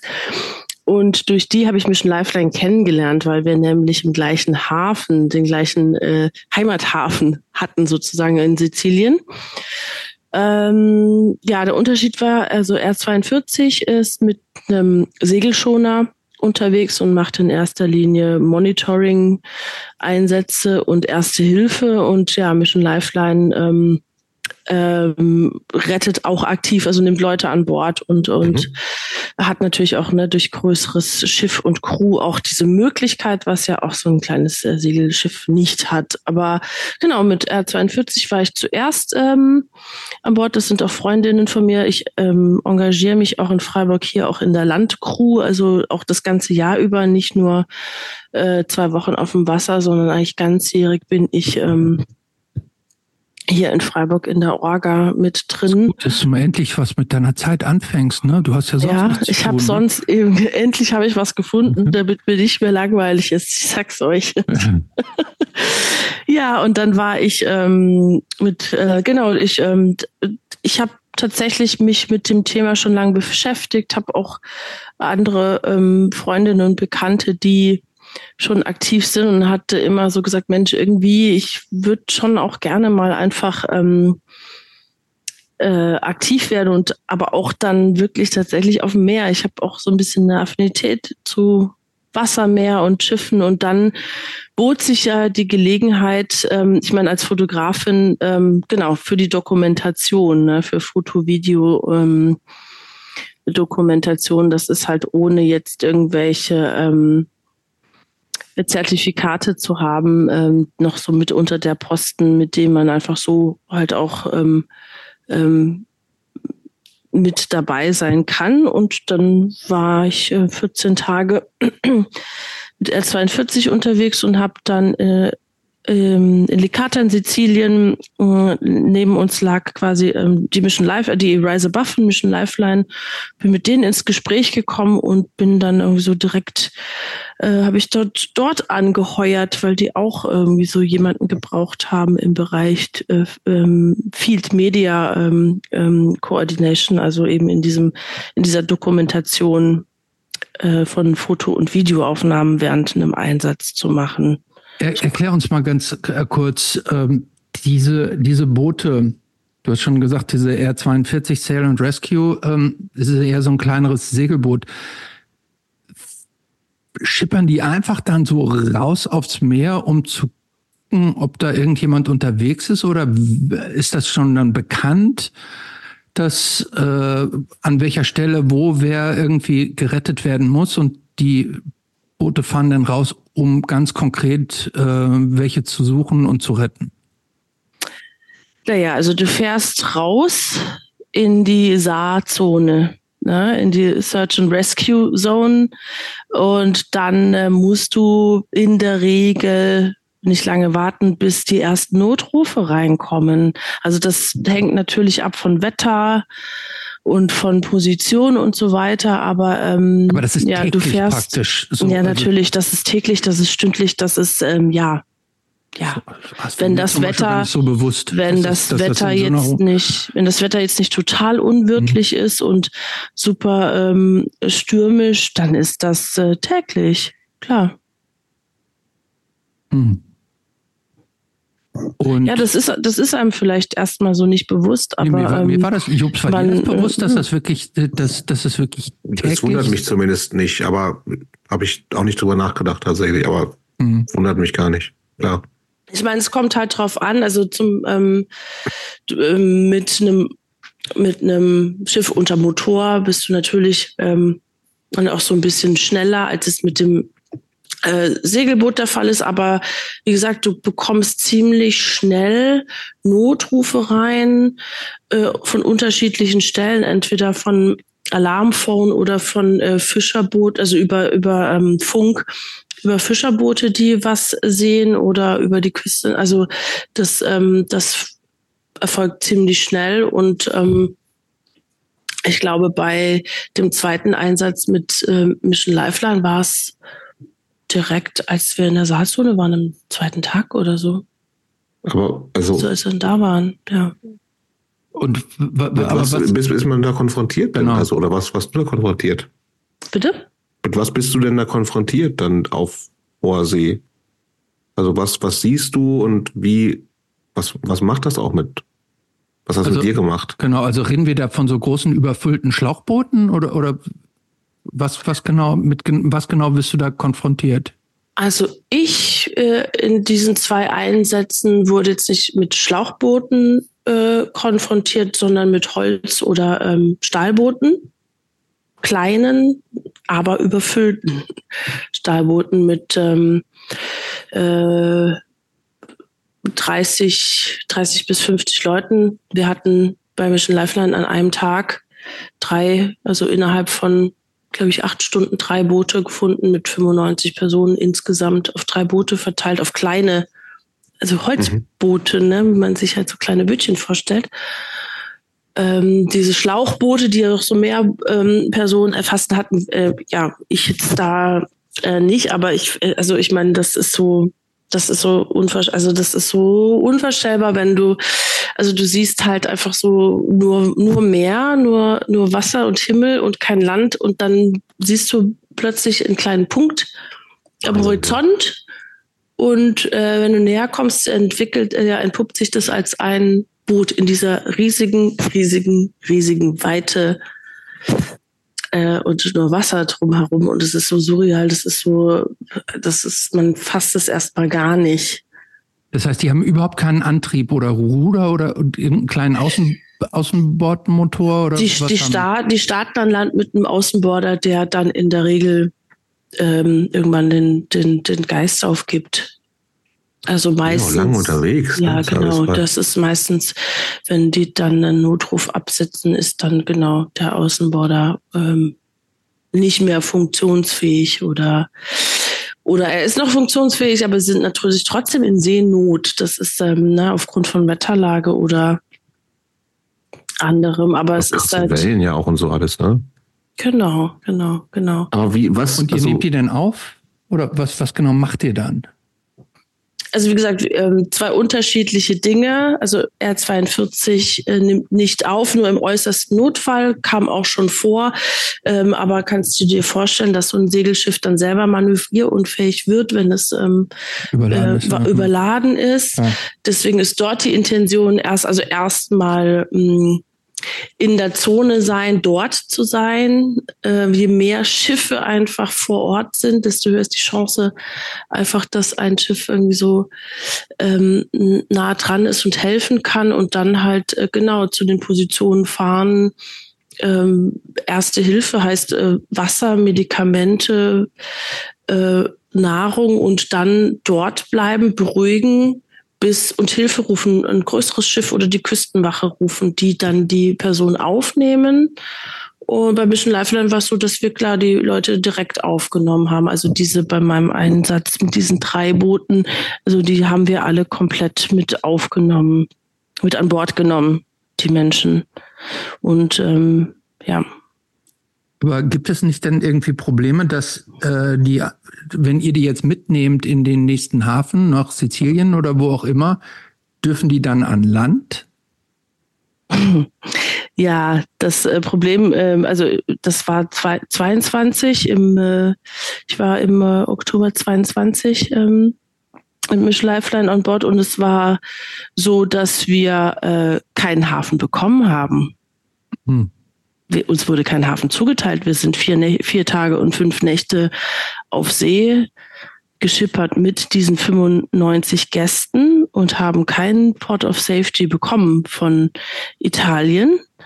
Und, und äh, haben halt einen Notruf nach, den anderen, nach dem anderen abgesetzt. Ähm, es, wir sind auch in Unwetter geraten, die Wittersturm, Regen das hat so niemanden interessiert. Wir sind immer so die sizilianische Küste auf und abgekreuzt, ähm, bis natürlich dann irgendwann Treibstoff zur Neige geht, Wasser zur Neige geht, die Situation an Bord äh, wirklich, wirklich ähm, ja, dramatisch wird. Äh, hm. dramatisch wird und auch eskaliert. Also Leute wollten ins Wasser springen. Du siehst, die, die Leute sehen Land, die mhm. sehen Sizilien, zum fast zum Greifen nah. Sie können nicht an Bord und sie verstehen nicht. Sie können natürlich nicht verstehen, warum wir dort jetzt nicht einfach anlegen.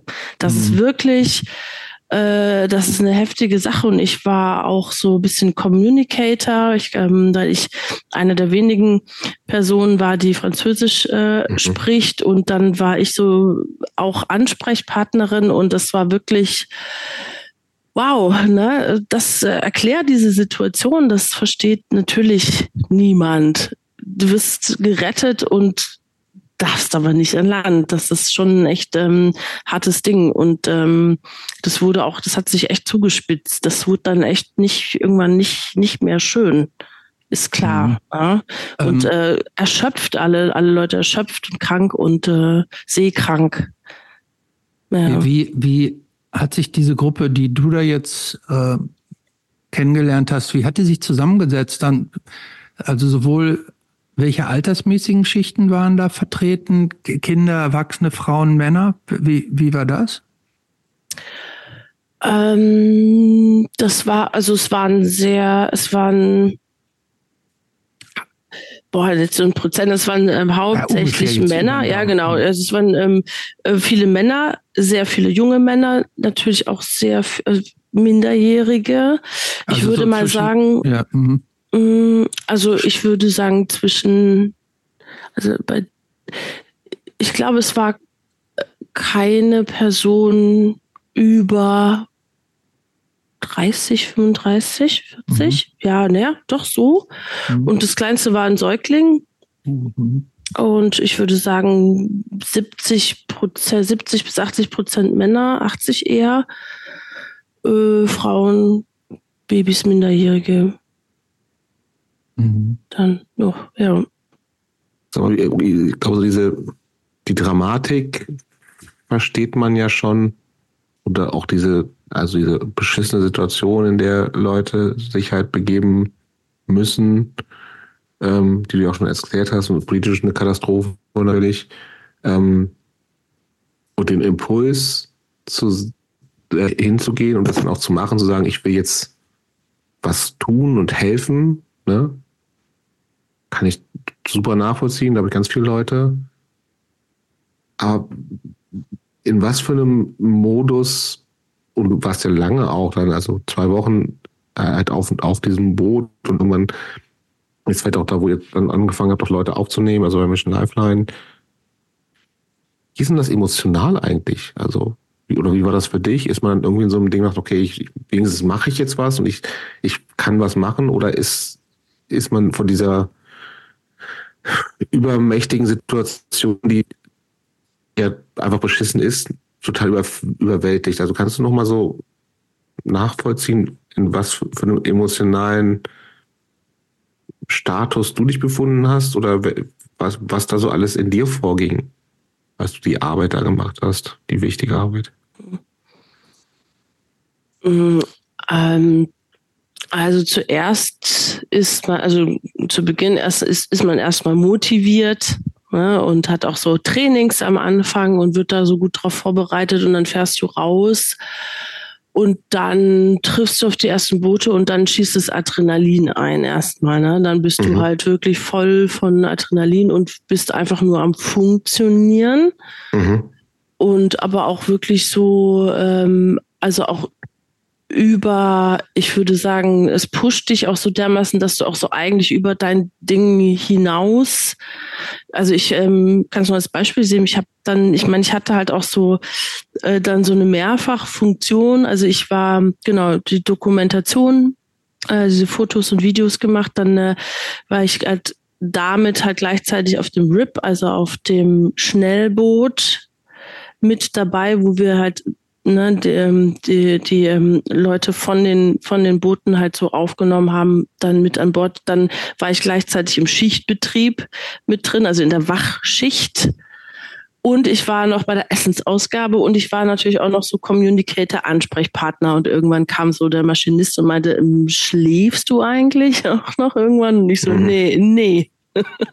in der Zeit, in der ich irgendwie so hätte schlafen sollen, muss ich Fotos bearbeiten und schicken. Ich meine, es war ähm, in der Zeit ein sehr großes mediales Interesse da. Also es kann sich Fernsehen, Radio, Zeitung, alle haben natürlich ähm, wollten, weil das war da eine neue Situation mit Italien, dass Italien keine mhm. Häfen, dass sie, dass sie die äh, Schiffe nicht an Land lassen. Das war neu.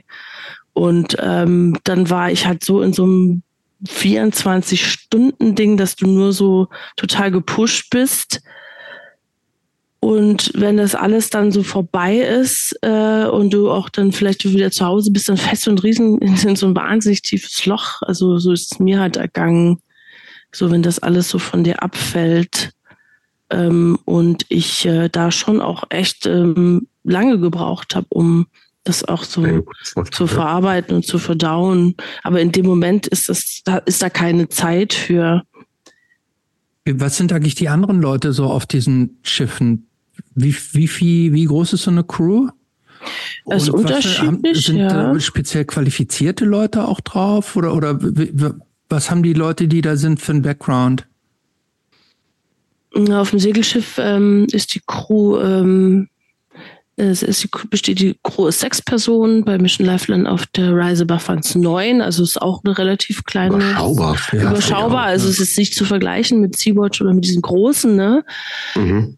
Äh, auf der anderen Seite ähm, finde ich, fand ich das toll, dass du halt alles mit, du kriegst alles mit von allen Positionen. Bei diesen ganz großen, da bist du halt irgendwo in der Ecke in deiner Wachschicht, ne, und mhm. ähm, weiß gar nicht, was vielleicht eventuell auf anderen Positionen gerade so abgeht.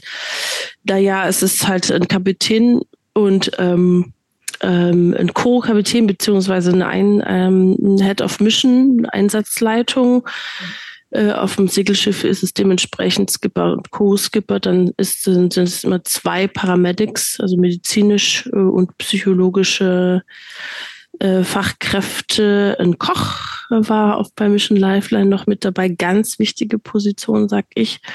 Das war ein Maschinist. Ähm, dann war ich als ähm, Medienperson dabei. Und ähm, äh, Ach ja, ja, ähm, zweiter Offizier, genau. Noch. Ähm, ja. Das ist relativ überschaubar. Ne? Ähm. Das ist überschaubar und das schweißt doch so zusammen mit so einer kleinen Crew. Ähm, und man trifft sich, ähm, ja, jeden Tag so zu, zu Meetings und zum gemeinsamen Essen und zur Lagebesprechung und eben äh, fast jeder bis auf ÄrztInnen, ähm, und Koch sind, ähm, die sind ausgenommen von der Wachschicht. Ansonsten halt, muss jeder auch Wache halten. Und mhm. das ist schon, also so anpacken und auf dem Segelschiff noch mehr. Mhm. Da war ich halt auch so Deckhand, ne? Musste also auch beim Segeln mithelfen und mhm. Ähm, mhm. ja.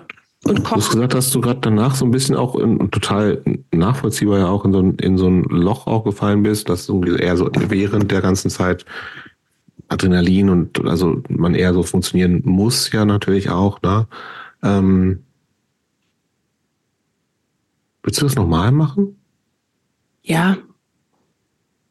Ja, ich machen wollte. die meisten äh, Leute da nur so sporadisch oder ähm, ähm, machen die das quasi so Vollzeit. Du brauchst auch äh, hauptberufliche Menschen mittlerweile, aber auch bei den äh, Ehrenamtlichen und bei den äh, sind viele dabei, die das auch ähm, immer wieder äh, zu Einsätzen fahren. Ich meine, du musst dir natürlich die Zeit, du musst die Zeit haben auch. Ne? Das ist so, ein so ein Ding geht äh, vier Wochen in, so ein Einsatz geht vier Wochen mit Vor- und Nachbereitung und Trainings.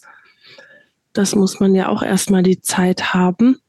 Aber ich wollte eigentlich dieses Jahr, also vergangenes Jahr 23, nochmal ähm, mhm. auf die Rise Above, aber die ist leider, hm, das, die Einsätze wurden abgesagt, weil die ist nicht mehr seetauglich. Ähm, und die suchen jetzt aktuell nach einem neuen Schiff.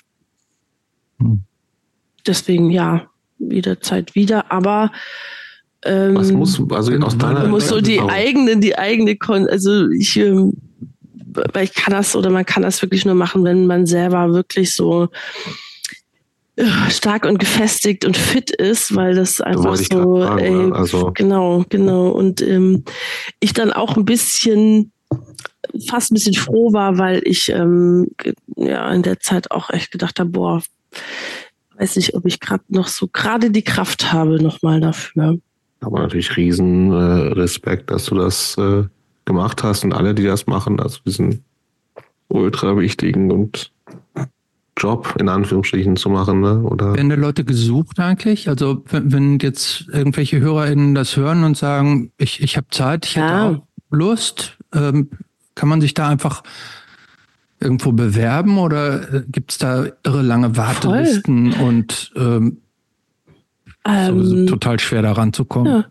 Nee, also bei manchen ist es gar nicht schwer. Also zum Beispiel R42 in Freiburg. Ähm, ähm, da kann man, wir suchen immer Leute und da kann man sich auch bewerben. Und bei uns ist es auch so, dass man auch die Möglichkeit hat, wenn man jetzt nicht irgendwie eine äh, medizinische Ausbildung hat oder ähm, einen Skipper-Schein hat, ähm, du hast immer noch die Möglichkeit, weil wir immer so mindestens eine, eine Person halt als Deckhand mitnehmen, die ähm, jetzt irgendwie so erstmal keine Qualifikation braucht. Deswegen ist es dort sehr niederschwellig ähm, ansonsten bei den großen, größeren, ne, Sea-Watch und Co., die haben äh, ihre Fragebögen und du brauchst in den meisten Fällen halt irgendwelche Bescheinigungen, Zertifikate und äh, ähm, Fähigungen. Mhm. Ja. Na, generell geht natürlich für diese ganzen, also Vereine sind das ja meistens auch ne, wieder, die das äh, machen. Sea-Watch, Mission Lifetime weiß ich gar nicht, das ist wahrscheinlich auch ein Verein. Ähm, oder Sea Punks gibt es ja auch ähm, die brauchen natürlich auch in erster Linie auch Kohle, ne? Also auch da spenden. Das ist auch, ja, Merch Geld. Kaufen, also eine Öffentlichkeit zu schaffen, natürlich dafür mhm. und gleichzeitig aber auch äh, läuft das ja auch nicht ohne Kohle. Nee, das ist sogar ein ganz zentraler und ja. wichtiger Punkt. Die Kohle ist ähm, alle, alle, alle Seenotrettungsorganisationen sind dringend auf Gelder angewiesen. Ja, da kann man auch und nochmal manchmal auch machen. kleine vielleicht auch nochmal sogar ein Stück weit mehr, weil die großen mhm. öfters mal bedacht werden schon, aber ähm, an die kleinen noch nicht so sehr gedacht wird, die aber auch ähm, wichtig sind, weil ich sage immer, je mehr Leute, je mehr Schiffe drauf, draußen sind, desto mehr können wir auch bewirken, weil es hängt nun mal leider an der, an der zivilen Seenotrettung, weil ähm, ja, die ähm, EU da leider nichts macht. Komplett versagt, ja. Ja. Mhm. Gut. Jetzt haben wir so über so total viele unpunkige Themen gesprochen. Wir haben gar nicht über Punk geredet. no, du, hast sogar, du, bist, du hast sogar du 0,0. Das also habe ich langsam auch. Das, das so ganz ähm, stimmt das äh, nicht. Ich finde, naja, wo okay. ist jetzt so der dann, Maßstab, dann, ne? ja, aber dann beantworte bitte folgende Frage. Wo, wo ist Severin Punk? Auf jeden Fall im oh, Herzen. Meinst du örtlich oder in welcher nee. Art und Weise? Was, was qualifiziert sie überhaupt hier zu Gast zu sein? auf jeden Fall im Herzen. Moment, Moment, ja? Moment, warte, oh Gott, warte, warte. Bevor, du jetzt vorschnell, bevor du jetzt vorschnell antwortest, das ist jetzt praktisch im Nachhinein die Qualifikationsfrage. Mhm. Das heißt, solltest du jetzt eine falsche Antwort geben, kann es sein, dass es alles sofort gelöscht wird. Ja, vielleicht wird die ähm, Sendung auch gar nicht ausgestrahlt wegen zu wenig ja, das dürfen wir auch nicht. Ja, genau. Das ist ja Etikettenschwindel sozusagen. Ja. Wenn wir verklagt. Dann sind wir nicht mal mehr Bands aus. Mir ist übrigens die eine Band eingefallen. Du hast mal in einer Band gespielt auch außerdem. Ach so, nee, aber die erste auch Band, noch. also eine von den Bands, die mir dann ja. Slow Club, die Lords of Altamont, die waren irgendwie so eine, die mir damals ähm, so ein Wow. Ist Stoner gedöns? Ja, das ist Stoner. Wie gesagt, das ist ich habe das sollte nicht, sollte genau. nicht so abfällig äh, gemeint sein, wie es geklungen hat. War eine der ersten, wo ich dachte, okay, hier bin ich ähm, und hier möchte ich auch fortan okay. sein. Ja. Also, warum darfst du hier überhaupt, warum dürfen wir überhaupt mit dir reden? Warum bist du Punk? Bezeichnest du dich überhaupt als Punk? Wenn ich jemand fragt, sag mal, Severin, bist du eigentlich Punk? Sagst du, jupp. Oder sagst du, naja. Okay, ich sehe, ich sehe, ihr habt meine Geschichte in, ähm, in Punk as Fuck nicht gelesen. Daher, gelesen. ja, ah, okay. Aber es wurde nicht so ganz alle klar. gelesen, die das hier hören. Doch, doch, ich, ich, mir, mir ist das klar. Ich habe aber auch die Frage nicht gestellt. Das stimmt. Okay. Aber nur weil es irgendwo anders steht, wir wollen ja, wir wollen ja dann sämtliche Facetten deines Lebens hier äh, abbilden und deshalb kommst du jetzt über, um diese essentielle Frage auch in, in unserem Medium jetzt nicht hinweg. Ja, gut. Naja, Punk auf jeden Fall im Herzen natürlich und ähm, äh, in,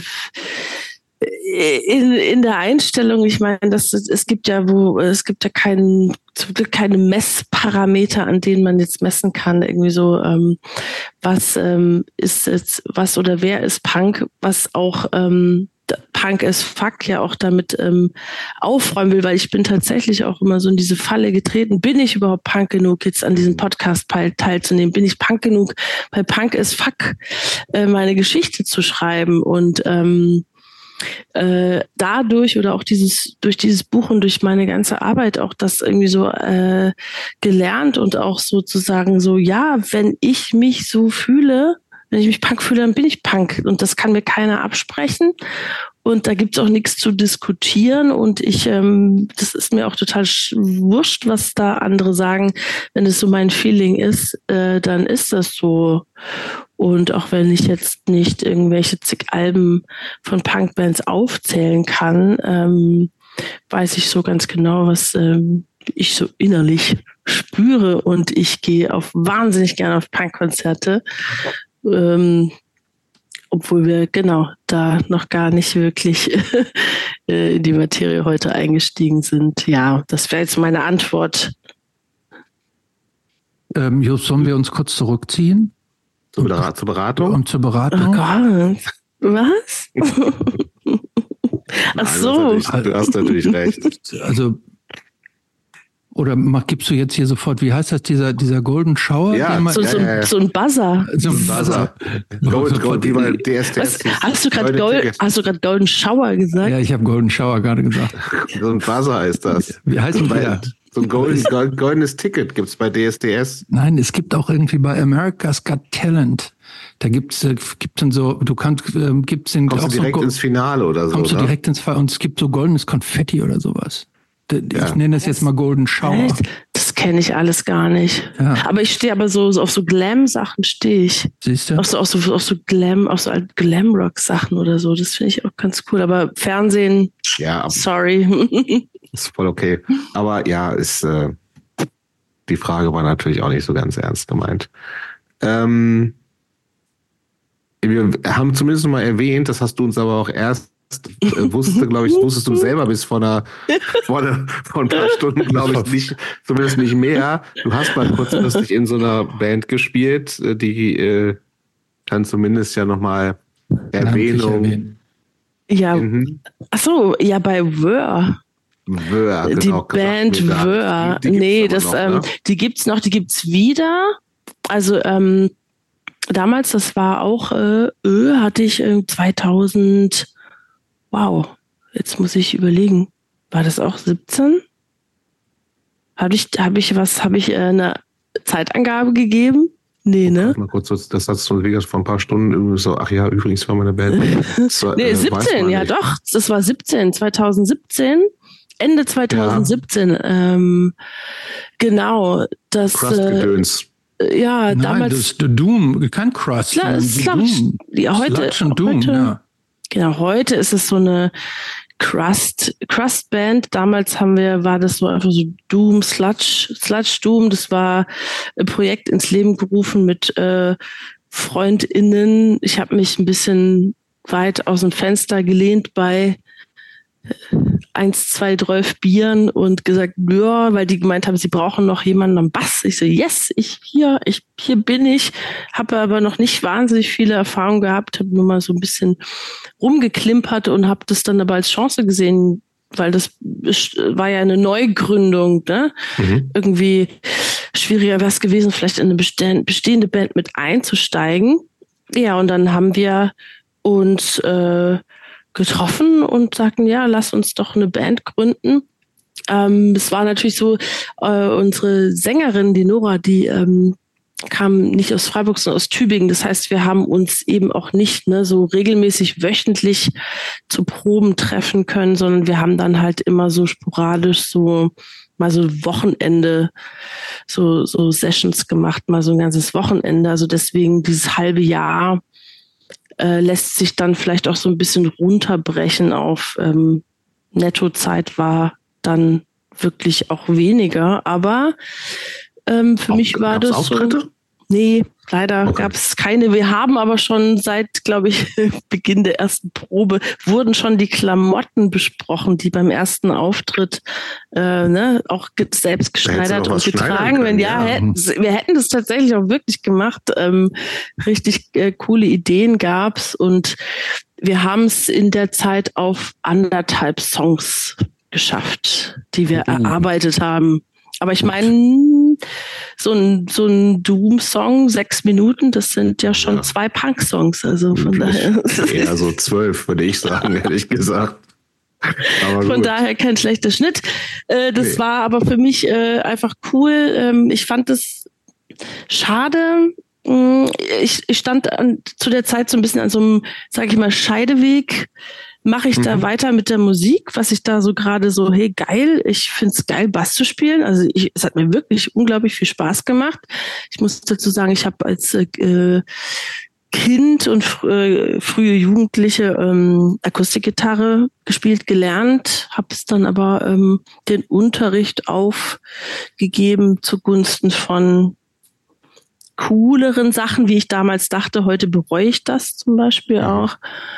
Ähm, und dann hatte ich versucht, mir so ein bisschen E-Gitarre wieder so beizubringen und dann ähm, bei so einem damaligen Freund hing so ein Bass an der Wand und dann dachte ich mir, ja, ich probiere mal und dachte, oh, das ist ja viel cooler. und dann habe mhm. ich äh, äh, das so ein bisschen äh, betrieben und fand das halt geil in so einer Band einfach so, weil zu Hause alleine, das fand ich total lame. Ja, Boah, ich bin auch so wirklich auch ein faules Mädchen in der Hinsicht, so mit üben und so. Mhm. Ja, und dann war das cool, sich zu treffen und ein bisschen zu jammen und so Songs Aber ist das zu arbeiten. ausgeschlossen, dass du noch mal in einer Band spielst? Nee. Nee, ist nicht ausgeschlossen. Nee. Es gab auch Anfragen schon von äh, ein paar Bands, aber ähm, was ich sagen wollte, ich stand dann tatsächlich an so einem Weg, mache ich jetzt, ähm, was ja auch da gerade aufkeimte mit der Fotografie. Mhm. Ob ich mich jetzt da so richtig reinfuchse oder halt irgendwie so in dieses Bass spielen und mit der Band und irgendwie hatte ich das Gefühl, ich muss mich entscheiden. Es ist einfach, okay. das ist so ein bisschen mein Los. Ich habe einfach ähm, so viele Dinge immer am Hacken. Das ist alles selbst gemacht. Ich weiß das, aber ich kann nicht alles, alles, alles machen. Und da habe ich mich fürs Fotografieren entschieden. Hätte aber Bock, irgendwann mal noch vielleicht wieder irgendwo mit Bass einzusteigen und vielleicht nicht unbedingt bei einer Sludge Doom Band, sondern sondern ja, am liebsten Punk ist aber natürlich ähm, schneller und ähm, Punk ist im Herzen, Severin. Punk ist im Herzen, natürlich. Das weiß ich doch schon längst. Gut. Gut. So. Äh, ja, steht jetzt aber nicht ganz. Also, harter Cut. Wir machen was ganz. Okay. Wir machen jetzt was ganz Verrücktes. Ja. Wir stellen nämlich folgende Frage. Was würde die 15-jährige Severin über die Severin 2024 denken? Hm. Ja, die Frage kenne ich ja schon von den anderen Folgen. Aber es ist trotzdem natürlich ähm, etwas, worüber man ein bisschen nachdenken muss. Und ähm, mhm. ich denke mal, die 15-jährige Severin wäre erstmal erstaunt, äh, dass ich immer noch Doc Martens trage, dass ich immer noch auf Demos gehe, dass ich immer noch auf Punkkonzerte gehe. Äh, hätte das wahrscheinlich nicht erwartet, nicht gedacht, aber fände es, glaube ich, ziemlich cool.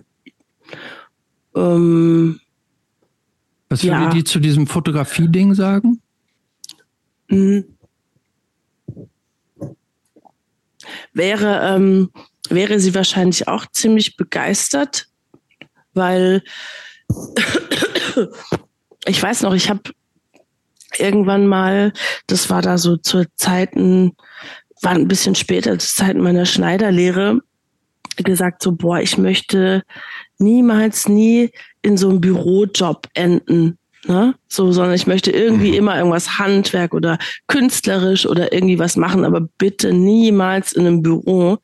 Und natürlich in dieser ganzen Zeit hatte ich diverse langjährige Bürojobs auch. Und ich weiß noch, bei meinem allerersten stand ich an meinem ersten Arbeitstag da und es war so Materialausgabe und ich habe so meinen Tacker und meinen Locher und so meine Materialien bekommen. Ich hätte so fast geweint, weil ich dachte, jetzt bin ich da, wo ich niemals eigentlich hin wollte. Aber du bist ja zum Glück wieder von weg, ne? Ja, ich die Kurve gekriegt. Und deswegen bin ich da und ich habe die Kurve gekriegt und deswegen würde mir mein 15-jähriges Ich, glaube ich, kräftig auf die Schulter klopfen und sagen, hey, und du hast irgendwie so da die Kurve gekriegt und bist jetzt, was ich auch schon immer wollte, einfach selbstständig sein, selbstbestimmt sein, meinen Lebensunterhalt äh, unabhängig und selbstständig äh, verdienen, ohne irgendwelche Chefs über mir. Und deswegen wird es mir wahrscheinlich ein Bier spendieren. Danke fürs Gespräch, Severin. Vielen Dank. Ich danke euch.